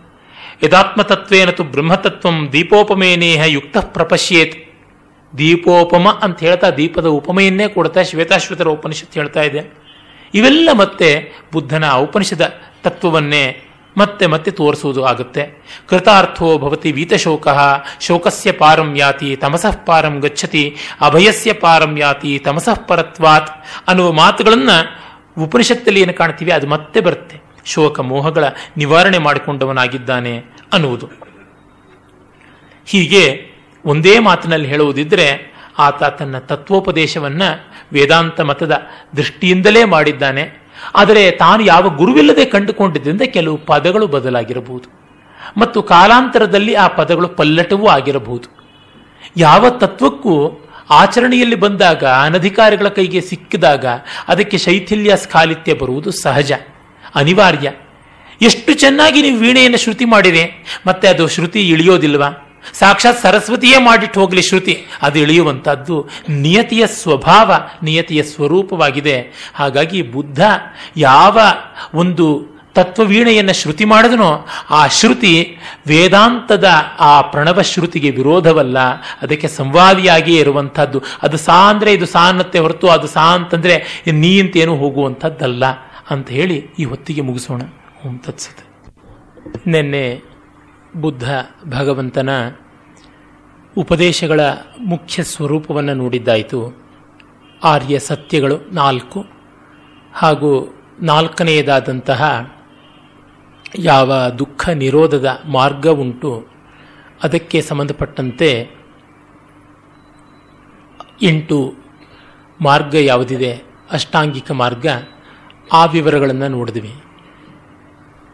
ಈ ಹೊತ್ತು ಮೊದಲ ಒಂದು ಸ್ವಲ್ಪ ಭಾಗವನ್ನು ಬುದ್ಧ ಭಗವಂತನ ಮೇಲೆ ಹಲವು ಆಕ್ಷೇಪಗಳಿವೆ. ಮತ್ತು ಅದರ ಜೊತೆಗೆ ಬೌದ್ಧವನ್ನು ನಾಶನ ಮಾಡಿದವರು ಸನಾತನ ಧರ್ಮೀಯರು ಅನ್ನುವಂಥ ಆಕ್ಷೇಪವನ್ನು ಕೂಡ ಹೊರಸೋದುಂಟು ಅವುಗಳ ಸಾರಾಸಾರಗಳು ನಾನು ಮುಖ್ಯವಾಗಿ ತೆಗೆದುಕೊಳ್ಬೇಕು ಅಂತಿರಲಿಲ್ಲ. ಆದರೆ ಶ್ರೋತೃವರ್ಗದ ಅನೇಕರಿಗೆ ಅದರ ಬಗ್ಗೆ ಆಸಕ್ತಿ ಉಂಟು. ಮತ್ತೆ ಈ ಕಾಲಕ್ಕೆ ತುಂಬ ಅನಿವಾರ್ಯವಾಗಿ ಎಲ್ಲ ಕಡೆಯಲ್ಲೂ ಕೇಳಿ ಬರ್ತಾ ಇರುವಂಥ ಚರ್ಚೆಯೂ ಆಗಿದೆ. ಕೆಲವರಿಗಾದರೂ ಅದರ ಸ್ಪಷ್ಟತೆ ಇರಲಿ ಅಂತನ್ನುವ ದೃಷ್ಟಿಯಿಂದ ಆ ಒಂದು ನಾಲ್ಕು ಅಂಶಗಳನ್ನು ನಾನು ಮೊದಲು ಸಂಗ್ರಹವಾಗಿ ನಿರೂಪಿಸಬೇಕು ಅಂತ ಅಂದುಕೊಂಡಿದ್ದೀನಿ. ಮೊದಲಿಗೆ ಬುದ್ಧನಿಗೆ ಮತ್ತೆ ವೇದಾಂತಕ್ಕೆ ಯಾವ ವಿಧವಾದ ಭಿನ್ನತೆಯೂ ಇಲ್ಲ ಅನ್ನುವುದನ್ನು ಒಪ್ಪಿದ್ವಿ. ಆಮೇಲೆ ಈ ಆಸ್ತಿಕ ದರ್ಶನಗಳು ಅಂತಲೇ ಪ್ರಸಿದ್ಧವಾದಂಥ ನ್ಯಾಯ, ವೈಶೇಷಿಕ, ಸಾಂಖ್ಯ, ಯೋಗ, ಮೀಮಾಂಸಾ ಇವುಗಳಲ್ಲಿ ಏನು ವೈವಿಧ್ಯ ಕಂಡು ಬರುತ್ತೆ ಅವುಗಳನ್ನು ಒಪ್ಪುವುದಾದರೆ ಬುದ್ಧನನ್ನು ಒಪ್ಪುವುದಕ್ಕೆ ಯಾವ ಆಕ್ಷೇಪವೂ ಇಲ್ಲ ಅಂತ. ಮತ್ತೆ ವೇದವನ್ನು ನಾವು ಅಂಗೀಕರಿಸುವಂತಹದ್ದಕ್ಕಷ್ಟೇ ಅಂತಂದರೆ ಬುದ್ಧ ಮತ್ತೆ ಮತ್ತೆ ಹೇಳ್ತಾನೆ, ಇದು ಋಷಿಗಳ ಕಂಡ ಮಾರ್ಗ, ಇದು ವೇದದಲ್ಲಿ ಇರುವಂಥ ಮಾರ್ಗ ಅಂತೆಲ್ಲ ಹೇಳಿಬಿಟ್ಟು. ಹಾಗಿದ್ರೆ ಅವನು ಯಾಕೆ ವೇದವನ್ನು ಎತ್ತಿಡಿಯಲಿಲ್ಲ ಅಂದರೆ, ವೇದದಲ್ಲಿ ಅನೇಕ ಭಾಗಗಳಿವೆ. ಆ ಕಾಲದಲ್ಲಿ ಬ್ರಾಹ್ಮಣಗಳಿಗೇನೆ ಹೆಚ್ಚಿನ ಪ್ರಾಶಸ್ತ್ಯ ಬಂದು ಪ್ರಾಯಶಃ ಕರ್ಮಕಾಂಡೀಯವಾಗಿ ಸಕಲವೂ ವ್ಯಾಪ್ತವಾಗಿತ್ತು ಅನ್ಸುತ್ತೆ. ಅದಕ್ಕೋಸ್ಕರವಾಗಿ ಈ ಭಾಗದ ಕಡೆಗೆ ಅವಧಾರಣೆ ಹಾಕಿದ್ರೆ ಕಷ್ಟ ಅಂತ. ಪ್ರಾಯಶಃ ಬುದ್ಧನಿಗೆ ಉಪನಿಷತ್ತುಗಳ ಕಡೆಗೆ ಹೋಗುವಂಥ ಅವಕಾಶವಾಗಲಿಲ್ವೋ ಏನೋ, ಉಪನಿಷತ್ತಿನ ಎಷ್ಟೋ ಭಾಗಗಳು ದಕ್ಕಲಿಲ್ವೋ ಏನೋ, ಅವು ರಹಸ್ಯ ವಿದ್ಯೆಗಳು ಅಂತಲೇ ಪ್ರಖ್ಯಾತವಾದವು. ಇನ್ನೊಂದನ್ನು ಗಮನಿಸಬೇಕು, ಏನಂದರೆ ಇವುಗಳನ್ನು ಪಾಠ ಮಾಡುವಾಗ ಆರಣ್ಯಕಗಳನ್ನು ಮನೆಯಲ್ಲಿ ಪಾಠ ಮಾಡ್ತಾ ಇರಲಿಲ್ಲ. ಕಾಡಿನಲ್ಲಿಯೇ ಪಾಠ ಮಾಡಬೇಕು, ಅರಣ್ಯಗಳಲ್ಲಿ ಪಾಠ ಮಾಡೋದ್ರಿಂದ ಆರಣ್ಯಕ ಅಂತ. ಉಪನಿಷತ್ತುಗಳು ಅದೇ ರೀತಿಯಾಗಿ ಆ ಗುರುವಿನ ಹತ್ತಿರಕ್ಕೆ ಹೋಗಿ ಹುಡುಕೊಂಡ್ರೆ ಮಾತ್ರ. ಶಂಕರರು ಕೇರಳದ ಕಾಲಟಿಯಿಂದ ಉಪನಿಷತ್ತುಗಳನ್ನ, ಆ ತತ್ವವನ್ನು ಹೇಳುವಂತ ಒಬ್ಬ ಗುರು ಬೇಕು ಅಂತ, ನರ್ಮದಾ ನದಿ ತೀರದವರೆಗೆ ಹುಡುಕೊಂಡು ಹೋದರು ಅಂತಂದರೆ, ಎಲ್ಲಿಯ ಕೇರಳ, ಎಲ್ಲಿಯ ನರ್ಮದಾ ನದಿ ತೀರದ ಓಂಕಾರೇಶ್ವರ? ಅಷ್ಟು ದೂರ ಪ್ರಯಾಣ ಮಾಡಬೇಕು ಅಂತಂದರೆ, ಬುದ್ಧನಿಗಿಂತಲೂ ಹತ್ತತ್ರ ಸಾವಿರದ ಮುನ್ನೂರು ವರ್ಷಗಳಾದ ಬಳಿಕವೂ ಕೂಡ ಆ ಪರಿಸ್ಥಿತಿ ಆಗಿತ್ತು ಅಂತಂದರೆ, ಇವುಗಳು ಎಷ್ಟು ಅಬ್ಸ್ಕ್ಯೂರ್ ಆಗಿದ್ದವು ಅಂತ ಗೊತ್ತಾಗುತ್ತೆ. ಅದರಿಂದ ಬುದ್ಧ ಹೇಳದೇ ಇರೋದು, ಟಚ್ ಮಾಡದೇ ಇರೋದು, ಇರಲೇ ಇರಲಿಲ್ಲ ಅಂತ ಹೇಳಿಬಿಟ್ಟಿದ್ದನ್ನು ಯಾರು ಚಂಡಿ ಹಿಡಿಯೋಕ್ಕಾಗೋದಿಲ್ಲ, ಆಕ್ಷೇಪ ಮಾಡೋಕ್ಕೆ ಸಾಧ್ಯ ಇಲ್ಲ. ಹೇಳಿದ ವಿಷಯ ಇದಕ್ಕೆ ಸಂಬಂಧಪಟ್ಟಂತೆ ಸಂವಾದಿ ಆಗುತ್ತಾ ಇಲ್ವಾ ಅನ್ನೋದು ನೋಡಬೇಕಾದದ್ದು ನಮ್ಮ ಮುಖ್ಯ ಕರ್ತವ್ಯ. ಆಮೇಲೆ ಅವನು ಎಲ್ಲೆಲ್ಲಿಯೂ ಕೂಡ ಆತ್ಮತತ್ವವನ್ನು ಹೇಳ್ತಾನೆ, ಬ್ರಹ್ಮತತ್ವವನ್ನು ಹೇಳ್ತಾನೆ, ಅದನ್ನು ಪರಿಪೂರ್ಣವಾದದ್ದನ್ನ ನೇರವಾಗಿ ಹೇಳೋಕ್ಕಾಗದೆ ಪರ್ಯಾಯ ರೂಪದಿಂದ ಹೇಳ್ತಾನೆ ಅನ್ನುವುದನ್ನು ಕೂಡ ನಾವು ಗಮನಿಸಿದ್ವಿ. ಅದನ್ನೆಲ್ಲ ನಿನ್ನೆ ನಾನು ಹೇಳಿದ್ದೆ. ಪ್ರತಿತ್ಯ ಸಮುತ್ಪಾದ ಯಾವ ರೀತಿಯಾಗಿ ಕಾರ್ಯಕಾರಣ ಸಂಬಂಧದ ಲೋಕ ವ್ಯವಹಾರದಿಂದ ಅತೀತವಾಗಿ ಹೋಗುವಂಥದ್ದು ಅನ್ನುವುದರ ಬಗ್ಗೆ. ತತ್ವ ಒಂದೇ, ಅವಧಾರಣೆ ಎಂಫಸಿಸ್ ಸ್ವಲ್ಪ ಬೇರೆ. ಒಂದೊಂದು ಕಾಲಕ್ಕೆ ಒಂದೊಂದು ವಿಧವಾದ ಎಂಫಸಿಸ್ ಇರುವಂಥದ್ದಾಗುತ್ತೆ. ಇದು ಕೇವಲ ಸಾಂಖ್ಯ, ವೈಶೇಷಿಕ, ನ್ಯಾಯಾದಿಗಳಲ್ಲಿ ಮಾತ್ರ ಅಲ್ಲದೆ ಮುಂದೆಯೂ ಕೂಡ ಕಾಣಬಹುದು. ದ್ವೈತಾದ್ವೈತ, ವಿಶಿಷ್ಟಾದ್ವೈತಾದಿಗಳ ಎಷ್ಟೋ ಇವೆಯಲ್ಲ. ಅಲ್ಲಿ ಕೂಡ ಎಂಫಸಿಸ್ ಅವಧಾರಣೆಯ ವ್ಯತ್ಯಾಸ ಕಾಲದಿಂದ ಕಾಲಕ್ಕೆ ಬದಲಾವಣೆ ಆಗ್ತಾ ಹೋಗುವುದು ಕಂಡುಬರುತ್ತೆ. ಆಯಾ ಕಾಲದ ಸವಾಲುಗಳು ಸ್ವಲ್ಪ ಬೇರೆ ಬೇರೆಯಾಗಿರೋದ್ರಿಂದ ಅದಕ್ಕೆ ತಕ್ಕಂತೆ ಕೆಲವು ಬಾಹ್ಯ ವಿವರಗಳನ್ನು ಹೇಳಬೇಕಾಗತ್ತೆ. ವೇದಾಂತ ಬ್ರಹ್ಮಸತ್ಯದ ಕಡೆಗೆ ಅತಿಶಯವಾದಂತಹ ಅವಧಾರಣೆಯನ್ನು ಹಾಕಿದರೆ ಬುದ್ಧ ಜಗನ್ಮಿಥ್ಯಾತ್ವದ ಕಡೆಗೆ ಅತಿಶಯವಾದ ಅವಧಾರಣೆ ಹಾಕಿದ್ದಾನೆ. ಇದನ್ನು ನೀವು ಅನ್ಯಶಾಸ್ತ್ರಗಳಲ್ಲಿ ನೋಡಬಹುದು. ವೇದಾಂತಕ್ಕೆ ತುಂಬ ನಿಕಟವಾದ ಶಾಸ್ತ್ರ, ಸಾಹಿತ್ಯ ವಿದ್ಯೆ ಅಥವಾ ಅಲಂಕಾರ ಶಾಸ್ತ್ರ, ಕಾವ್ಯ ಮೀಮಾಂಸೆ. ಅಲ್ಲಿ ಕಂಡರೆ ಆನಂದವರ್ಧನ ಮಹಾಶಿಖರಪ್ರಾಯನಾದ ಆಚಾರ್ಯ, ಆತ ಸಹೃದಯರ ದೃಷ್ಟಿಯಿಂದ ಕಾವ್ಯ ಅಂದರೆ ಏನು ಅಂತ, ಕಾವ್ಯಾಸ್ವಾದನೆಗೆ ಸಹೃದಯರ ದೃಷ್ಟಿಯನ್ನು ಹೇಗೆ ಅಳವಡಿಸಿಕೊಳ್ಳಬೇಕಾದದ್ದು ಅನ್ನೋದರ ಕಡೆಗೆ ಅವನು ಅವಧಾರಣೆ ಹಾಕಿದರೆ ಎಂಫಸಿಸ್ ಹಾಕಿದರೆ, ಅವನ ಹತ್ತಿರದ ಪರವರ್ತಿ ಆಚಾರ್ಯನಾದಂತಹ ಅಷ್ಟೇ ಪ್ರತಿಭಾಶಾಲಿಯಾದ ಕುಂತಕ, ರಾಜಾನಕ ಕುಂತಕ, ಅವನು ಕವಿ ಪ್ರತಿಭಾ ದೃಷ್ಟಿಯಿಂದ ಹಾಕಿದ. Anandavardhana how to appreciate good poetry ಅಂತ ತೋರಿಸಿದ್ರೆ, Kuntaka how to produce good poetry ಅಂತ ತೋರಿಸ್ದ. ಅಂದರೆ ಎರಡೂ ಕೂಡ ಒಂದೇ ನಾಣ್ಯದ ಬೇರೆ ಬೇರೆ ಮುಖಗಳಷ್ಟೇ, ಇನ್ನೇನೂ ಅಲ್ಲ. ವಕ್ರೋಕ್ತಿ ಮಾರ್ಗದಿಂದ ಕುಂತಕ ಹೇಳಿದರೆ ಧ್ವನಿ ಮಾರ್ಗದಿಂದ ಆನಂದವರ್ಧನ ಹೇಳ್ತಾನೆ. ಇವೆಲ್ಲಿ ಪರಮಾರ್ಥತಾ ವ್ಯತ್ಯಾಸ ಇಲ್ಲ. ಅದನ್ನು ಕಂಡುಕೊಂಡು ಕುಂತಕ ಆನಂದವರ್ಧನಗಿಂತ ಭಿನ್ನವಲ್ಲ. ಅವನನ್ನು ಧ್ವನಿ ವಿರೋಧಿ ಅಂತ ಹೇಳ್ಕೊಂಡಿದ್ದನು ನಾವು ತಲೆ ಮೇಲೆ ಕೊಂಡಾಡೋದು, ಇಟ್ಟುಕೊಂಡು ತುಂಬ ಅವಿವೇಕ ಅಂತ ಮತ್ತೊಬ್ಬ ಧ್ವನಿ ವಿರೋಧಿಯೇ ಆದಂತಹ ಒಬ್ಬ ಆಚಾರ್ಯ ಮಹಿಮ ಭಟ್ಟ ಕುಂತಕನನ್ನ ಸಹೃದಯ ಮಾನಿ ಕಾವ್ಯ ಕಾಂಚನ ಕಶಾಶ್ಮ ಮಾನಿ ಅಂತ ಬಾಯಿಗೆ ಬಂದಂಗೆ ಬೈತಾನೆ. ಅಂದರೆ ಈ ಇಬ್ಬರು ಬೇರೆ ಬೇರೆ ದೃಷ್ಟಿಯಿಂದ ಹೇಳಿದ್ರು ಕೂಡ ಅವರು ಹೇಳಿರುವಂಥದ್ದು ಒಂದೇ ಸತ್ಯವೇ. ಅದು ಬುದ್ಧನ ಬಗೆಗೂ ಅನ್ವಯಿಸುವುದು ವೇದಾಂತಾಚಾರ್ಯರುಗಳೆಲ್ಲರಿಗೂ ಅನ್ವಯಿಸುವಂಥದ್ದೇ ಆಗಿದೆ. ಹೀಗೆ ಅವಧಾರಣೆಯ ವ್ಯತ್ಯಾಸ ಕಾಲಕಾಲಕ್ಕೆ ಆಗಿಯೇ ಆಗುವಂಥದ್ದು. ಶ್ರೀರಾಮಕೃಷ್ಣ ಪರಮಹಂಸರು ಜಗತ್ತಿಗೆ ತತ್ವವನ್ನು ಹೇಳ್ತಾ ಇದ್ದ ರೀತಿಗೂ, ವಿವೇಕಾನಂದರು ಹೇಳ್ತಾ ಇದ್ದ ರೀತಿಗೂ ಸಾಕಷ್ಟು ವ್ಯತ್ಯಾಸ ಇದೆಯಲ್ಲ? ಅವಧಾರಣೆಯ ವ್ಯತ್ಯಾಸವೇ ಮತ್ತೆ ನಾವು ಕಾಣುವಂಥದ್ದು. ಆ ಥರ ಎಲ್ಲಿಯೂ ಇರುವಂಥದ್ದೇನೆ. ಅದನ್ನು ಬಹಳ ದೊಡ್ಡದಾಗಿ ಮಾಡಿಕೊಳ್ಬೇಕಾಗಿಲ್ಲ. ಇದು ಭಾರತೀಯರಿಗೆ ಯಾವತ್ತೂ ದೊಡ್ಡ ಸಮಸ್ಯೆ ಅಲ್ಲ. ನಿಜವಾದ ಭಾರತೀಯ ಸಂವೇದನೆ ಇದ್ದವರಿಗೆ ವೆಸ್ಟ್ಗೆ ಮಾತ್ರ ಇದು ತುಂಬ ದೊಡ್ಡ ಕನ್ಫ್ಯೂಷನ್ ಆಗಿ ಕಾಣಿಸುತ್ತೆ. ಅರಿಸ್ಟಾಟಲ್ ತನ್ನ ಗುರು ಪ್ಲೇಟೋಗಿಂತ ಎಷ್ಟೋ ವಿಷಯಗಳಲ್ಲಿ ಭಿನ್ನವಾಗಿದ್ದಾನೆ. ಇದನ್ನ ಅದು ಪ್ಲೇಟೋಗಿಂತಲೂ ಸಂಪೂರ್ಣವಾಗಿ ವಿರುದ್ಧವಾದದ್ದು ಅರಿಸ್ಟಾಟಲ್ನ ದೃಷ್ಟಿ ಅಂತ ಪಾಶ್ಚಾತ್ಯರು ಹೇಳ್ತಾರೆ. ನಮ್ಮಲ್ಲಿ ಹಾಗಲ್ವೇ ಅಲ್ಲ. ಗುರುವಿನ ಯಾವುದೋ ಒಂದು ಅವಧಾರಣೆಯನ್ನು ಶಿಷ್ಯ ಬೇರೊಂದು ರೀತಿಯಲ್ಲಿ ನೋಡಿದ್ದಾನೆ. ಪ್ಲೇಟೋ ಹೇಳ್ತಾನೆ ಈ ಗಣತ ಗಣರಾಜ್ಯದಲ್ಲಿ ರಿಪಬ್ಲಿಕ್ನಲ್ಲಿ ಕವಿಗಳು, ಕಲಾವಿದರು, ಗಾಯಕರು, ನಟರು, ಇವರು ಯಾರು ಇರಬಾರದು, ಇವರೆಲ್ಲ ಸುಳ್ಳುಗಾರರು. ಈ ಪ್ರಪಂಚವೇ ಮಿಥ್ಯೆ. ಆ ಮಿಥ್ಯಾದ ಪ್ರಪಂಚವನ್ನು ಕಲೆಯ ಮೂಲಕ ಮತ್ತೊಂದು ಮಿಥ್ಯಾಗಿ ತೋರಿಸ್ತಾ ಇದ್ದಾರೆ. It is a falsehood and depicting falsehood in a falsehood manner is much more falsehood ಅಂತ ಹೇಳ್ಬಿಟ್ಟು ಸುಳ್ಳಿನ ಮತ್ತೊಂದು ಸುಳ್ಳಿನ ನಿರೂಪಣೆ ಆಗುತ್ತೆ. ಇದು ಅಧಿಕ ಪ್ರಸಂಗ, ಇಂಥವ್ರನ್ನ ಒದ್ದು ಓಡಿಸ್ಬೇಕು ಅಂತೆಲ್ಲ ಅವನು ಹೇಳ್ತಾನೆ. ಆದರೆ ಅರಿಸ್ಟಾಟ್ಲ ಹಾಗಲ್ಲ ಅಂತಾನೆ. ಬುದ್ಧ ಅನೇಕ ಕಡೆಯಲ್ಲಿ ಕಾವ್ಯದ ಬಗ್ಗೆ ಹೇಳಿಲ್ವಾದರೂ ನಾಟಕವನ್ನ ಕುರಿತು ಮತ್ತು ನೃತ್ಯವನ್ನ ಕುರಿತು, ಸಂಗೀತವನ್ನ ಕುರಿತು ತುಂಬ ಕ್ರಿಟಿಕಲ್ ಆಗಿ ಹೇಳ್ತಾನೆ. ಯಾವುದೋ ಒಂದು ಕಡೆ ಒಬ್ಬ ನಾಟಕದ ಕರ್ತಾರ ತನ್ನ ನಾಟಕದ ಕಂಪನಿಯನ್ನೆಲ್ಲ ಇಟ್ಕೊಂಡು ಪ್ರದರ್ಶನ ಮಾಡ್ತಾ ಇರ್ತಾನೆ. ಅವನು ಬಂದು ಬುದ್ಧನನ್ನು ಕೇಳ್ತಾನೆ, ಭಗವಂತ ಹೇಳಬೇಕು, ನೀನು ತಿಳಿಸು, ನಾವು ಮಾಡೋದು ಪಾತಕವ? ನಮಗೆ ನಾಟಕ ಗಿಟಕ ಮಾಡಿದರೆ ಏನಾದರೂ ಪಾಪ ಬರುತ್ತಾ ಅಂತ. ಏನು ಹೇಳದೆ ಸುಮ್ಮನೆ ಇರ್ತಾನೆ. ಮತ್ತೆ ಮತ್ತೆ ತಿವಿದು ತಿವಿದು ಕೇಳಿದ ಮೇಲೆ ಹೌದು, ನಿಮಗೆ ಉತ್ತರೋತ್ತರವಾಗಿ ತಿರಿಯಕ್ ಜನ್ಮ ಬರುತ್ತೆ, ನಿಮಗೆ ನೀಚ ಜನ್ಮ ಬರುತ್ತೆ ಅಂತ ಹೇಳ್ತಾನೆ. ಈ ಸಂಗೀತ ಇವುಗಳನ್ನೆಲ್ಲ ಕೇಳಿದ್ರೆ ರಾಗ ದ್ವೇಷಗಳು ಒಡಲಿನಲ್ಲಿ ಉಂಟಾಗುತ್ತವೆ ಚಿತ್ತವಿಕಾರ ಉಂಟಾಗುತ್ತೆ ಧಮ್ಮಹಾನಿ ಧರ್ಮಹಾನಿ ಆಗುತ್ತೆ ಅಂತ ಬುದ್ಧ ಹೇಳ್ತಾ ಇದ್ದ. ಇದನ್ನು ನಾನು ಬುದ್ಧ ನನ್ನ ಎದುರಿಗೆ ಬಂದು ಹೇಳಿದ್ರು ಒಪ್ಪೋದಿಲ್ಲ.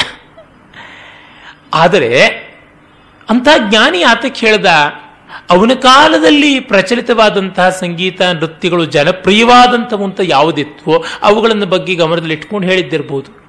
ಇವತ್ತಿನ ಸಿನಿಮಾ ಹಾಡುಗಳನ್ನಾಗಲಿ, ಸಿನಿಮಾ ಅಂತಿರಲಿ, ಶಾಸ್ತ್ರೀಯ ಅಂತ ಹೇಳಿಸ್ಕೊಳ್ಳುವಂಥ ಹಾಡುಗಳನ್ನು ಕೇಳಿದ್ರು ಪಾಪ ಬರುತ್ತೆ ಅಂತ ನಾನೇ ಹೇಳ್ತೀನಿ, ಬುದ್ಧ ಏನು ಹೇಳೋದು. ಈ ಸ್ಥಿತಿ ಆಗಿಬಿಟ್ಟಿದೆ. ಈಗಿನ ಭರತನಾಟ್ಯ ನೋಡಿಬಿಟ್ರೆ ನಿಜವಾಗ್ಲೂ ಪುಣ್ಯ ಬರುತ್ತಾ, ನಿಜವಾಗ್ಲೂ ರಸಾನಂದ ಆಗುತ್ತಾ, ಖಂಡಿತವಾಗಿ ಭರತನಿಗೆ ಶ್ರಾದ್ದ ಮಾಡ್ತಾ ಇದ್ದಾರೆ ಅವರು. ಶ್ರದ್ಧೆ ಇಲ್ಲದ ಶ್ರಾದ್ದ ಮಾಡ್ತಾ ಇದ್ದಾರೆ ಅಂತಲೇ ನಾನು ಹೇಳ್ತೀನಿ. ಅಂದ್ರೆ ಇದೇನು ಇವರು ಹೀಗೆ ಹೇಳ್ತಾರಲ್ಲ ಅಂತಂದ್ರೆ ತಾತ್ಪರ್ಯ ಇಷ್ಟೇ, ಅಂತರ್ಮುಖತೆಯ ಆ ಒಂದು ಭೂಮವಾದ ದೃಷ್ಟಿಕೋನ ಬಿದ್ದೋಗಿದ್ದಾಗ ಬಹಳ ಸುಲಭವಾಗಿ ಜಾಳತನಕ್ಕೆ ಮತ್ತು ಭ್ರಷ್ಟತೆಗೆ ಅವಕಾಶ ಇರುವಾಗ ಅದನ್ನು ಕ್ರಿಟಿಕಲ್ ಆಗಿ ಹೇಳುವುದು ಅನಿವಾರ್ಯವಾಗುತ್ತೆ. ಮನುಸ್ಮೃತಿಯಲ್ಲಿ ಬರುತ್ತೆ, ನೃತ್ಯ ಗೀತ ವಾದಿತ್ತರಂ ಪರಿವರ್ಜಯೇತ್ ಅಂತೆಲ್ಲ ಹೇಳಿಬಿಟ್ಟಿದನುವೆ. ಎಲ್ಲೆಲ್ಲಿ ನೋಡಿದ್ರೂ ಕಾವ್ಯ ವ್ಯಾಖ್ಯಾನಗಳಲ್ಲಿ ಆರಂಭದಲ್ಲಿ ಕಾವ್ಯಾಲಾಪಾಂಶವರ್ಜಯೇತ್ ಇದು ಯದ್ಯಪಿ ಅಂತಲೇ ಶುರು ಮಾಡಿಕೊಂಡು ಕಾವ್ಯಾಲಾಪಗಳನ್ನು ವರ್ಜನೆ ಮಾಡಬೇಕು ಅಂತ ಹೇಳ್ತಾರೆ. ಆದರೂ ಅದು ಅಸತ್ ಕಾವ್ಯಕ್ಕೆ ಸತ್ಕಾವ್ಯಕ್ಕೆ ಅಲ್ಲ ಅಂತ ವ್ಯಾಖ್ಯಾನಕಾರರು ತೆಗೆದುಕೊಳ್ತಾರೆ. ಬುದ್ಧ ಆ ರೀತಿಯಾಗಿ ಹೇಳಬೇಕು ಅಂತ ಹೊರಟಿದ್ದವನು ಅವನು ಮತ್ತೆ ಜಿತವಾಗಿ ಕೂತ್ಕೊಂಡು ಎಲ್ಲ ಬರದದ್ದಲ್ವಲ್ಲ? ಆಯಾ ಸಂದರ್ಭದಲ್ಲಿ, ಆಯಾ ಸನ್ನಿವೇಶದಲ್ಲಿ ಯಾರಿಗೆಷ್ಟು ಬೇಕೋ ಅಷ್ಟನ್ನು ಹೇಳ್ತಾ ಹೋದ. ಇವತ್ತು ನಾನು ಮಾತಾಡ್ತಾ ಇರೋದನ್ನು ಕ್ಯಾಸೆಟ್ ಮಾಡ್ತಾರೆ ರಾಮು ಅವರು. ಅದನ್ನು ಬುದ್ಧಿಗೆಟ್ಟು ಎಷ್ಟೋ ಜನ ಕೇಳ್ತಾರೆ. ಇನ್ನಷ್ಟು ಬುದ್ಧಿಗೆಡುವುದೇ ಆಗುತ್ತೆ ಅಂತ ನಾನು ಹೇಳ್ತೀನಿ. ಕಾರಣ, ನಾನು ಯಾವುದೋ ಕೈ, ಬಾಯಿ ಆಡಿಸ್ಕೊಂಡು, ಕಣ್ಣರಳಿಸಿಕೊಂಡು ಯಾವುದೋ ಒಂದು ದೃಷ್ಟಿಯಿಂದ ಹೇಳಿರೋದು ನೋಡಿದಾಗ ಗೊತ್ತಾದೀತು ಅಂತ ನನಗನ್ಸೋದು. ಕೇಳುವಾಗ ಅದು ಕಾಣದೆ ಹೋಗ್ಬೋದು ಆ ಬಾಡಿ ಲ್ಯಾಂಗ್ವೇಜು. ಅದಕ್ಕೆ ಸಂಬಂಧಪಟ್ಟಂತ ಎಂಫಸಿಸ್ಸು ಮತ್ತೆ ಒಂದು ಬರವಣಿಗೆಯನ್ನು ಜಿತವಾಗಿ ಕೂತು ಮಾಡಿದಾಗ ಬರುವಂತಹ ವ್ಯವಸ್ಥೆ ಭಾಷಣದಲ್ಲಿ ಬರುವುದಿಲ್ಲ. ಅದನ್ನಿಟ್ಟುಕೊಂಡು ನನ್ನ ಮೇಲೆ ಒಂದು ವಾದಕೋಟಿ ವಿರುದ್ಧವನ್ನು ಏರಿಸಿದ್ರೆ, ನೋಡಪ್ಪ, ಅದಕ್ಕಿಷ್ಟೇ ಬೆಲೆ, ಅದಕ್ಕಿಂತ ಜಾಸ್ತಿ ಬೆಲೆ ಇಲ್ಲ. ನಾನು ಈ ಕೂತ್ಕೊಂಡು ಒಂದು ವಾದ ಮಾಡಬೇಕು ಅಂದ್ರೆ ಉಪಕ್ರಮ, ಉಪಸಂಹಾರಾದಿಗಳನ್ನು ಎಲ್ಲ ಶಿಸ್ತಾಗಿ ಇಟ್ಟುಕೊಂಡು ಮಾಡ್ತೀನಿ. ಆವಾಗ ಗಮನಿಸು ಅಂತ ಹೇಳಬೇಕಾಗುತ್ತೆ. ಮಾತು ಆಡುವಾಗ ಜಲ್ಪತೋರ್ ಅಕ್ರಮೇಣ ಭಗವದ್ಗೀತೆಯಲ್ಲಿಯೇ ಬೇಕಾದಷ್ಟು ಇನ್ಕನ್ಸಿಸ್ಟೆನ್ಸಿ ಕಾಣುತ್ತೆ. ಯಾವ ಭಗವದ್ಗೀತಾ ಭಕ್ತರು ಬೆಚ್ಚಿ ಬೀಳಬೇಕಾಗಿಲ್ಲ, ನನ್ನನ್ನು ಕೊಚ್ಚುವುದಕ್ಕೂ ಬರಬೇಕಾಗಿಲ್ಲ. ಬಂದರೂ ಪರವಾಗಿಲ್ಲ, ಭಗವದ್ಗೀತೆಯಲ್ಲೇ ತೋರಿಸ್ತೀನಿ. ಸಾಂಖ್ಯಯೋಗ ಅಂತ ಹೇಳಿಬಿಟ್ಟಿದನುವೆ ಅಲ್ಲಿ ಕರ್ಮಯೋಗದ ವಿಷಯ ಹೇಳೋದಿಲ್ವೇ? ಕರ್ಮಯೋಗ ಅಂತ ಹೇಳಿಬಿಟ್ಟು ಜ್ಞಾನಯೋಗದ ವಿಷಯ ಹೇಳೋದಿಲ್ವೇ? ವಿಭೂತಿ ಯೋಗದ ವಿಷಯವನ್ನ ಮತ್ತೊಂದು ಕಡೆ ರಾಜವಿದ್ಯಾ ರಾಜಗುಹ್ಯದಲ್ಲಿ ಹೇಳೋದಿಲ್ವೇ? ಅಂತ ನೋಡಿದಾಗ, ಅಲ್ಲಿ ಕಲಸ ಮೇಲೆ ಹೋಗಿರೋದಂತೆ ಆಗಿದೆ. ಅದು ಭಗವದ್ಗೀತೆ ತಪ್ಪ? ಅಲ್ಲ. ಅರ್ಜುನ ಕೃಷ್ಣನ ಜೊತೆ ಸಂವಾದ ಮಾಡ್ತಾ ಇದ್ದ. ಮಾತು ಅಲ್ಲಿಂದ ಇಲ್ಲಿಗೆ, ಇಲ್ಲಿಂದ ಅಲ್ಲಿಗೆ ಹಾರಿ ಹೋಗ್ತಾ ಇತ್ತು, ಅದಕ್ಕೆ ತಕ್ಕಂತೆ ಹೋಯಿತು. ಅದು ಆ ಗ್ರಂಥದ ಸೊಗಸು. ಅದು ಅದರ ವೇ, ಕೆಲವರು ಬಯಸಿ ಆ ಥರ ಇರಬೇಕು ಆ ಫಾರ್ಮ್ಯಾಟ್ ಅಂತ ಹೇಳ್ಬಿಟ್ಟು ಅಂತಾರೆ. ಆದರೆ ಇವುಗಳನ್ನೆಲ್ಲ ತಾತ್ಪರ್ಯ ರೂಪವಾಗಿ ಅರ್ಥ ಮಾಡಿಕೊಳ್ಳುವಾಗ ನಮಗೆ ಅದಕ್ಕೊಂದು ಚೌಕಟ್ಟಿರಬೇಕು, ವ್ಯವಸ್ಥೆ ಇರಬೇಕು. ಈ ದೃಷ್ಟಿಯಿಂದ ಸೂತ್ರಕಾರನಿಗಿಂತ ಭಾಷ್ಯಕಾರ ದೊಡ್ಡವನು ಅಂತ ನಮ್ಮ ಪರಂಪರೆಯಲ್ಲಿ ಉಂಟು. ಭಗವದ್ಗೀತೆಯನ್ನ ಕಾಮೆಂಟ್ರಿ ರೂಪದಲ್ಲಿ ಅರ್ಥೈಸಿಕೊಳ್ಬೇಕು ಅಂತಂದ್ರೆ ಆದ್ಯಂತವಾಗಿ ಭಗವದ್ಗೀತೆಯ ಸಂದೇಶ ಏನು, ವಿಚಾರ ಏನು ಫಿಲಾಸಫಿ ಏನು, ಅದರ ಮುಖ್ಯ ಅಧಿಕರಣ ಏನು ಅಂತ ಅದನ್ನ ಹೃದಯದಲ್ಲಿಟ್ಟುಕೊಂಡು ಪ್ರತಿ ಶ್ಲೋಕದಲ್ಲಿಯೂ ಅದು ಪ್ರತಿಬಿಂಬಿತವಾಗ್ತಾ ಇದೆಯೇ ಇಲ್ಲವೇ ಎನ್ನುವ ದೃಷ್ಟಿಯಲ್ಲಿ ತೆಗೆದುಕೊಂಡು ಹೋಗುವುದಾಗುತ್ತೆ. ಬುದ್ಧನ ಮಾತುಗಳಲ್ಲಿ ಈ ಥರದ್ದೆಲ್ಲ ಉಂಟು. ಅದರಿಂದ ಅನುಕ್ತವಾಗಿದ್ದನ್ನ ಮತ್ತೆ ಅಲ್ಪೋಕ್ತವಾಗಿದ್ದನ್ನ ನಾವು ದೊಡ್ಡ ಎವಿಡೆನ್ಸ್ ಅಂತ ಇಟ್ಕೊಂಡು ವಿರೋಧ ಮಾಡುವಂತೆ ಇಲ್ಲ, ಸಮನ್ವಯ ಮಾಡಬೇಕಾದದ್ದು. ಅಲ್ಲಿ. ಯಾಕೆ ಸಮನ್ವಯ? ಮುಖ್ಯ ತತ್ವದಲ್ಲಿ ಅಂಗೀಕಾರ ಇದೆ ಅದಕ್ಕೆ. ಸುಮ್ಮನೆ ತಿಪ್ಪೆ ಸಾರಿಸೋದು ಎಲ್ಲ ಕಡೆಗೂ ರಾಮಾಯ ಸ್ವಸ್ತಿ, ರಾವಣಾಯ ಸ್ವಸ್ತಿ ಮಾಡಿ ಅಂತ ನಾನು ಎಂದೆಂದಿಗೂ ಹೇಳುವುದಿಲ್ಲ. ಆದರೆ ಪರಮ ತಾತ್ಪರ್ಯದಲ್ಲಿ ಒಳಿತು ಅಂತ ಆದ ಮೇಲೆ ಮಿಕ್ಕಿದ ಕಡೆಗೆ ನೋಡಬಹುದು ಅನ್ನ ತುಂಬ ಚೆನ್ನಾಗಿದೆ. ಸಾರು ತುಂಬ ಚೆನ್ನಾಗಿದೆ. ಪಲ್ಯ ಮತ್ತೆ ಗೊಜ್ಜಿಗೆ ಮಾತ್ರ ಸ್ವಲ್ಪ ಪಲ್ಯಕ್ಕೆ ಉಪ್ಪು ಜಾಸ್ತಿ ಆಗಿದೆ, ಗೊಜ್ಜಿಗೆ ಖಾರ ಜಾಸ್ತಿ ಆಗಿದೆ ಅಂತಂದ್ರೆ ಪಲ್ಯ ಗೊಜ್ಜು ಒಂದೇ ಕಡೆ ಕಲಸ್ಬಿಡಿ ಮೇಲಾಗುತ್ತೆ ಅಂತಂತೀವಿ ಹೀಗೆ ಇರುವುದರ ಸಮನ್ವಯ ಅಂತಂದ್ರೆ ಊಟ ಮಾಡಕ್ ಬರುವಂತೆ ಇದೆ ಅಂತ ಗೊತ್ತಾದ ಮೇಲಿಂದ. ಅದು ಬಿಟ್ಟು ಪಲ್ಯದಲ್ಲಿ ಒಂದು ಹಿಡಿ ಯಾರೋ ಮರಣ ಹಾಕ್ಬಿಟ್ಟಿದ್ದಾರೆ ಅಂದ್ರೆ ತಿನ್ನಿ ಅಂತ ಯಾರೂ ಖಂಡಿತ ಹೇಳೋದಿಲ್ಲ. ತಿನ್ನಬಹುದಾದದ್ದು ಯಾವುದೋ ಒಂದು ರುಚಿ ಅತಿ ಪ್ರಮಾಣದಲ್ಲಿದೆ ಅಂದ್ರೆ ಅದನ್ನು ಕಡಿಮೆ ಮಾಡಿಕೊಳ್ಳೋದು ಹೇಗೆ ಅನ್ನುವಂತೆ ನೋಡುವುದು. ಈ ದೃಷ್ಟಿಯಲ್ಲಿಯೇ ಬುದ್ಧನ ಉಪದೇಶಗಳನ್ನ ನಾವು ಗಮನಿಸಿಕೊಂಡಾಗ ಸನಾತನ ಧರ್ಮಕ್ಕಿಂತ ಖಂಡಿತವಾಗಿ ವಿರುದ್ಧವಲ್ಲ ಅಂತ. ಆಮೇಲೆ ಅವನು ಮತ್ತೆ ಮತ್ತೆ ಹೇಳ್ತಾನೆ, ತಾನು ನೂತನ ಧರ್ಮವನ್ನ, ನೂತನ ತಂತ್ರವನ್ನ ನಿರೂಪಣೆ ಮಾಡಿದವನು ಅಲ್ಲವೇ ಅಲ್ಲ ಅಂತ ಹೇಳ್ತಾನೆ. ಮುಂದೆ ಎಲ್ಲ ಇದೇ ತತ್ವವನ್ನು ಬೆಳೆಸಿಕೊಂಡು ಎಷ್ಟೋ ಜನ ಬಂದದ್ದು ಕೂಡ ಕಾಣಿಸುತ್ತೆ. ಹೆಜ್ಜೆ ಹೆಜ್ಜೆಗೂ ನಾವು ಮೂಲದ ಗ್ರಂಥವನ್ನು, ಬೌದ್ಧ ಗ್ರಂಥವನ್ನು, ನಮ್ಮ ಬೇರೆ ದರ್ಶನ ಗ್ರಂಥಗಳ ಜೊತೆಗೆ ಸಂವಾದಿಯಾಗಿ ಇಟ್ಟುಕೊಂಡು ಹೋಗಬಹುದು ಅದೇ ಸಂದರ್ಭದಲ್ಲಿ ಮತ್ತೊಂದು ಮಾತು. ಬೌದ್ಧ ಮತದಲ್ಲಿ, ಅಂದರೆ ಬುದ್ಧನ ಮಾತುಗಳಲ್ಲಿ ಜಾತಿಯ ಖಂಡನೆ ತುಂಬ ಇದೆ. ವರ್ಣ ಆಶ್ರಮಗಳಿಗೆ ವಿರುದ್ಧವಾಗಿದ್ದಾನೆ ಅಂತ. ಇದು ತುಂಬಾ ಅವಿಚಾರಿತವಾದದ್ದು. ಮೊದಲಿಗೆ ವರ್ಣಾಶ್ರಮ ವಿರೋಧಿ ಅಂತನ್ನುವಲ್ಲಿ ಅವರಿಗೆ ವರ್ಣ ಬೇರೆ, ಆಶ್ರಮ ಬೇರೆ ಅನ್ನೋದರ ಕಲ್ಪನೆಯೇ ಇಲ್ಲ. ಬುದ್ಧ ಆಶ್ರಮ ಪ್ರತ್ಯೇಕತೆಯನ್ನು ಒಪ್ಪಿಯೇ ಇದ್ದ ಅನ್ನೋದಕ್ಕೆ ಅವನ ಶೀವರ ಅವನ ಕಂಥೆ ಮತ್ತೆ ಅವನ ಮುಂಡನ, ಅವನ ಕರತಲದಲ್ಲಿರುವಂತಹ ಭಿಕ್ಷಾಪಾತ್ರ ಇವುಗಳೇ ಸಾಕ್ಷಿಯಾಗುತ್ತೆ. ಅವನು ಸನ್ಯಾಸ ವರ್ಣವನ್ನ ಅಂದ್ರೆ ಸನ್ಯಾಸ ಆಶ್ರಮವನ್ನು ಸ್ವೀಕಾರ ಮಾಡಿದ್ದ ಅಂತ ಗೊತ್ತಾಗುತ್ತೆ. ಮತ್ತು ಅವನು ಅನೇಕ ಗೃಹಸ್ಥ ಭಕ್ತರನ್ನು ಉತ್ತೇಜಿಸ್ತಾ ಇದ್ದ, ಅವರ ವ್ಯವಸ್ಥೆಯನ್ನು ನೋಡ್ತಾ ಇದ್ದ ಅನ್ನೋದ್ರಿಂದ ಗೃಹಸ್ಥಾಶ್ರಮವನ್ನು ಒಪ್ಪಿದ್ದ ಅಂತ ಗೊತ್ತಾಗುತ್ತೆ. ಆ ಕಾಲಕ್ಕೆ ವಾನಪ್ರಸ್ಥಾಶ್ರಮ ಖಿಲಪ್ರಾಯವಾಗಿತ್ತು. ಈಗ ಕೆಲವರು ಶ್ರಮಣರು, ತಪಸ್ವಿಗಳು ಅಂತ ಕಾಡಿನಲ್ಲಿ ಬೇರೆ ಬೇರೆ ತಪಸ್ ಮಾಡುವರು ಅವರು ವಾನಪ್ರಸ್ಥರಾಗಿ ಇದ್ದರೂ ಕೂಡ ಬ್ರಹ್ಮಚರ್ಯಾಶ್ರಮವಂತೂ ಸ್ವಯಂ ಬುದ್ಧನೇ ಮಾಡಿದ್ದು. ಆ ಕಾಲದಲ್ಲಿ ಎಷ್ಟೋ ಜನರು ಅಳವಡಿಸಿಕೊಂಡದ್ದು ಇದ್ದದ್ರಿಂದ ನಾಲ್ಕು ಆಶ್ರಮಗಳು ಇದ್ವು, ಒಂದು ಕಡೆಯಲ್ಲಿಯೂ ಒಂದು ಚಕಾರ ಎತ್ತಿಲ್ಲ. ಆ ಬಗ್ಗೆ ಬಹಳ ಕ್ರಿಟಿಕಲ್ ಆಗಿ ಉದಾಹರಣೆಗೆ ಶುಮಾನ್ ಅಂತ ಒಬ್ಬತ ಜರ್ಮನ್ ಗ್ರಂಥಕಾರ ಬುದ್ಧನ ಬಗ್ಗೆ ಬರೆದಿರುವುದು, ಈಚೆಗೆ ಅದು ಇಂಗ್ಲಿಷ್ನ ಅನುವಾದ ಕೂಡ ಆಗಿ ಬಂದಿದೆ. The historical Buddha the times life and teachings of the founder of Buddhism ಅಂತ. ಅನೇಕ ಕಡೆಯಲ್ಲಿ ಚೆನ್ನಾಗಿದೆ. ತತ್ವ ವಿಷಯಕ್ಕೆ ಬಂದರೆ ಮಾತ್ರ ಅತ್ಯಂತ ಗರ್ಹಣೀಯವಾದ, ನಿಂದ್ಯವಾದ ಪುಸ್ತಕ ಇದು. ಅಂದರೆ ಎಲ್ಲ ಬುದ್ಧ ಅನಾತ್ಮವಾದಿ, ನೈರಾತ್ಮ್ಯವಾದಿ ವೇದ ವಿರೋಧಿ ಅಂತ ತೋರಿಸ್ಕೊಡಕ್ಕೆ ಹೋದಂಥದ್ದು ಇವರುಗಳಿಗೆ ಆ ಹೃದಯ ಅರ್ಥವಾಗಲಿಲ್ಲ ಆದರೆ ಬಾಹ್ಯ ವಿವರಗಳನ್ನು ಕೂಲಂಕಷವಾಗಿ ಕೊಡುವುದರೊಳಗೆ ಮಾತ್ರ ತುಂಬ ಚೆನ್ನಾದ ಕೆಲಸ ಮಾಡಿದ್ದಾರೆ.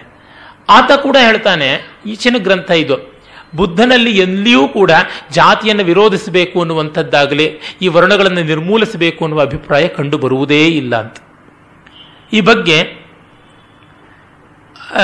ನಾವು ಆನಂದ ಕುಮಾರಸ್ವಾಮಿಯವರ ಮಾತುಗಳನ್ನೇ ಕೇಳಬಹುದು. Caste is a social institution and the Buddha was speaking mainly for those whose preoccupations are no longer social for the householder it is observed that he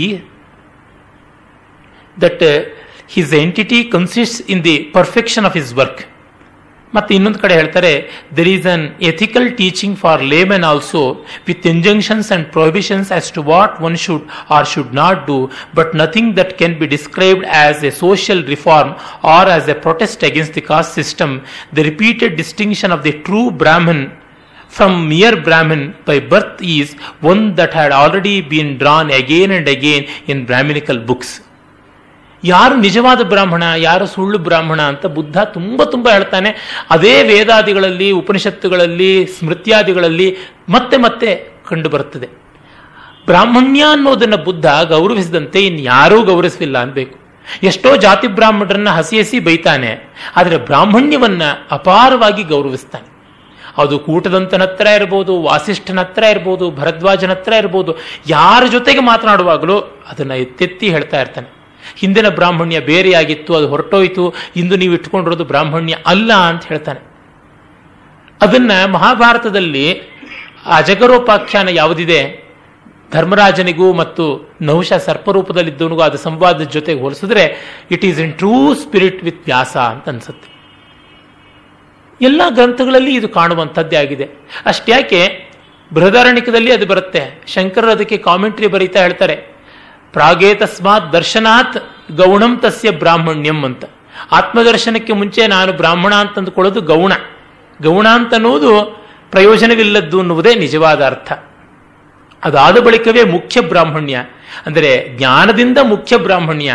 ಜ್ಞಾನ ಇಲ್ಲದೆ ಜನಿವಾರ ಮಾತ್ರದಿಂದ, ಗೋತ್ರ ಮಾತ್ರದಿಂದ ಬ್ರಾಹ್ಮಣ ಅಂದ್ಕೊಳ್ಳೋದಂಥದ್ದು ತುಪ್ಪದ ಹೀರೆಕಾಯಿ ತುಪ್ಪ ಅಂತ ಹೇಳ್ಕೊಳ್ಳುವಂತೆ ಹೊರತು ಮತ್ತಿನ್ಯಾವುದು ಅಲ್ಲ ಅಂತ. ಹೀಗೆ ಅನೇಕ ಗ್ರಂಥಗಳಲ್ಲಿ ಕಾಣಿಸುತ್ತೆ. ಮತ್ತೆ ಅವನು ದೊಡ್ಡ ಸೋಷಿಯಲ್ ರಿಫಾರ್ಮರ್ ಆಗಿದ್ದ ಅನ್ನೋದಕ್ಕೆ ಎಲ್ಲೂ ಉದಾಹರಣೆ ಸಿಗಲ್ಲ ಅಂತ ಈ ಶಿವಮಾನೆ ಅದನ್ನು ಹೇಳ್ತಾನೆ. ಅದು ಒಂದು ಭ್ರಮೆ ಉಂಟು ನಮ್ಮಲ್ಲಿ. ಇವರು ಬಹಳ ಸೋಷಿಯಲ್ ರಿಫಾರ್ಮರ್ಗಳು ನಮ್ಮ ಆಚಾರ್ಯರುಗಳು ಯಾರೂ ಕೂಡ ಸೋಷಿಯಲ್ ರಿಫಾರ್ಮರ್ಗಳಲ್ಲ ಅಲ್ಲ ಸೊಸೈಟಿ ಕಡೆಗೆ ಅವ್ರ ಗಮನವೇ ಹರಿಸಲಿಲ್ಲ ಅಂತ ಹಸಿ ಸುಳ್ಳು. ಹಾಗೆ ನೋಡಿದರೆ ಬುದ್ಧನಷ್ಟು ರಾಜಸತ್ತೆಯ ಜೊತೆಗೆ ಬದುಕಿದ್ದವನು ಇವರು ಯಾರೂ ಅಲ್ಲ. ಶಂಕರರಾಗಲಿ, ರಾಮಾನುಜರಾಗಲಿ, ಮಧ್ವಾಚಾರ್ಯ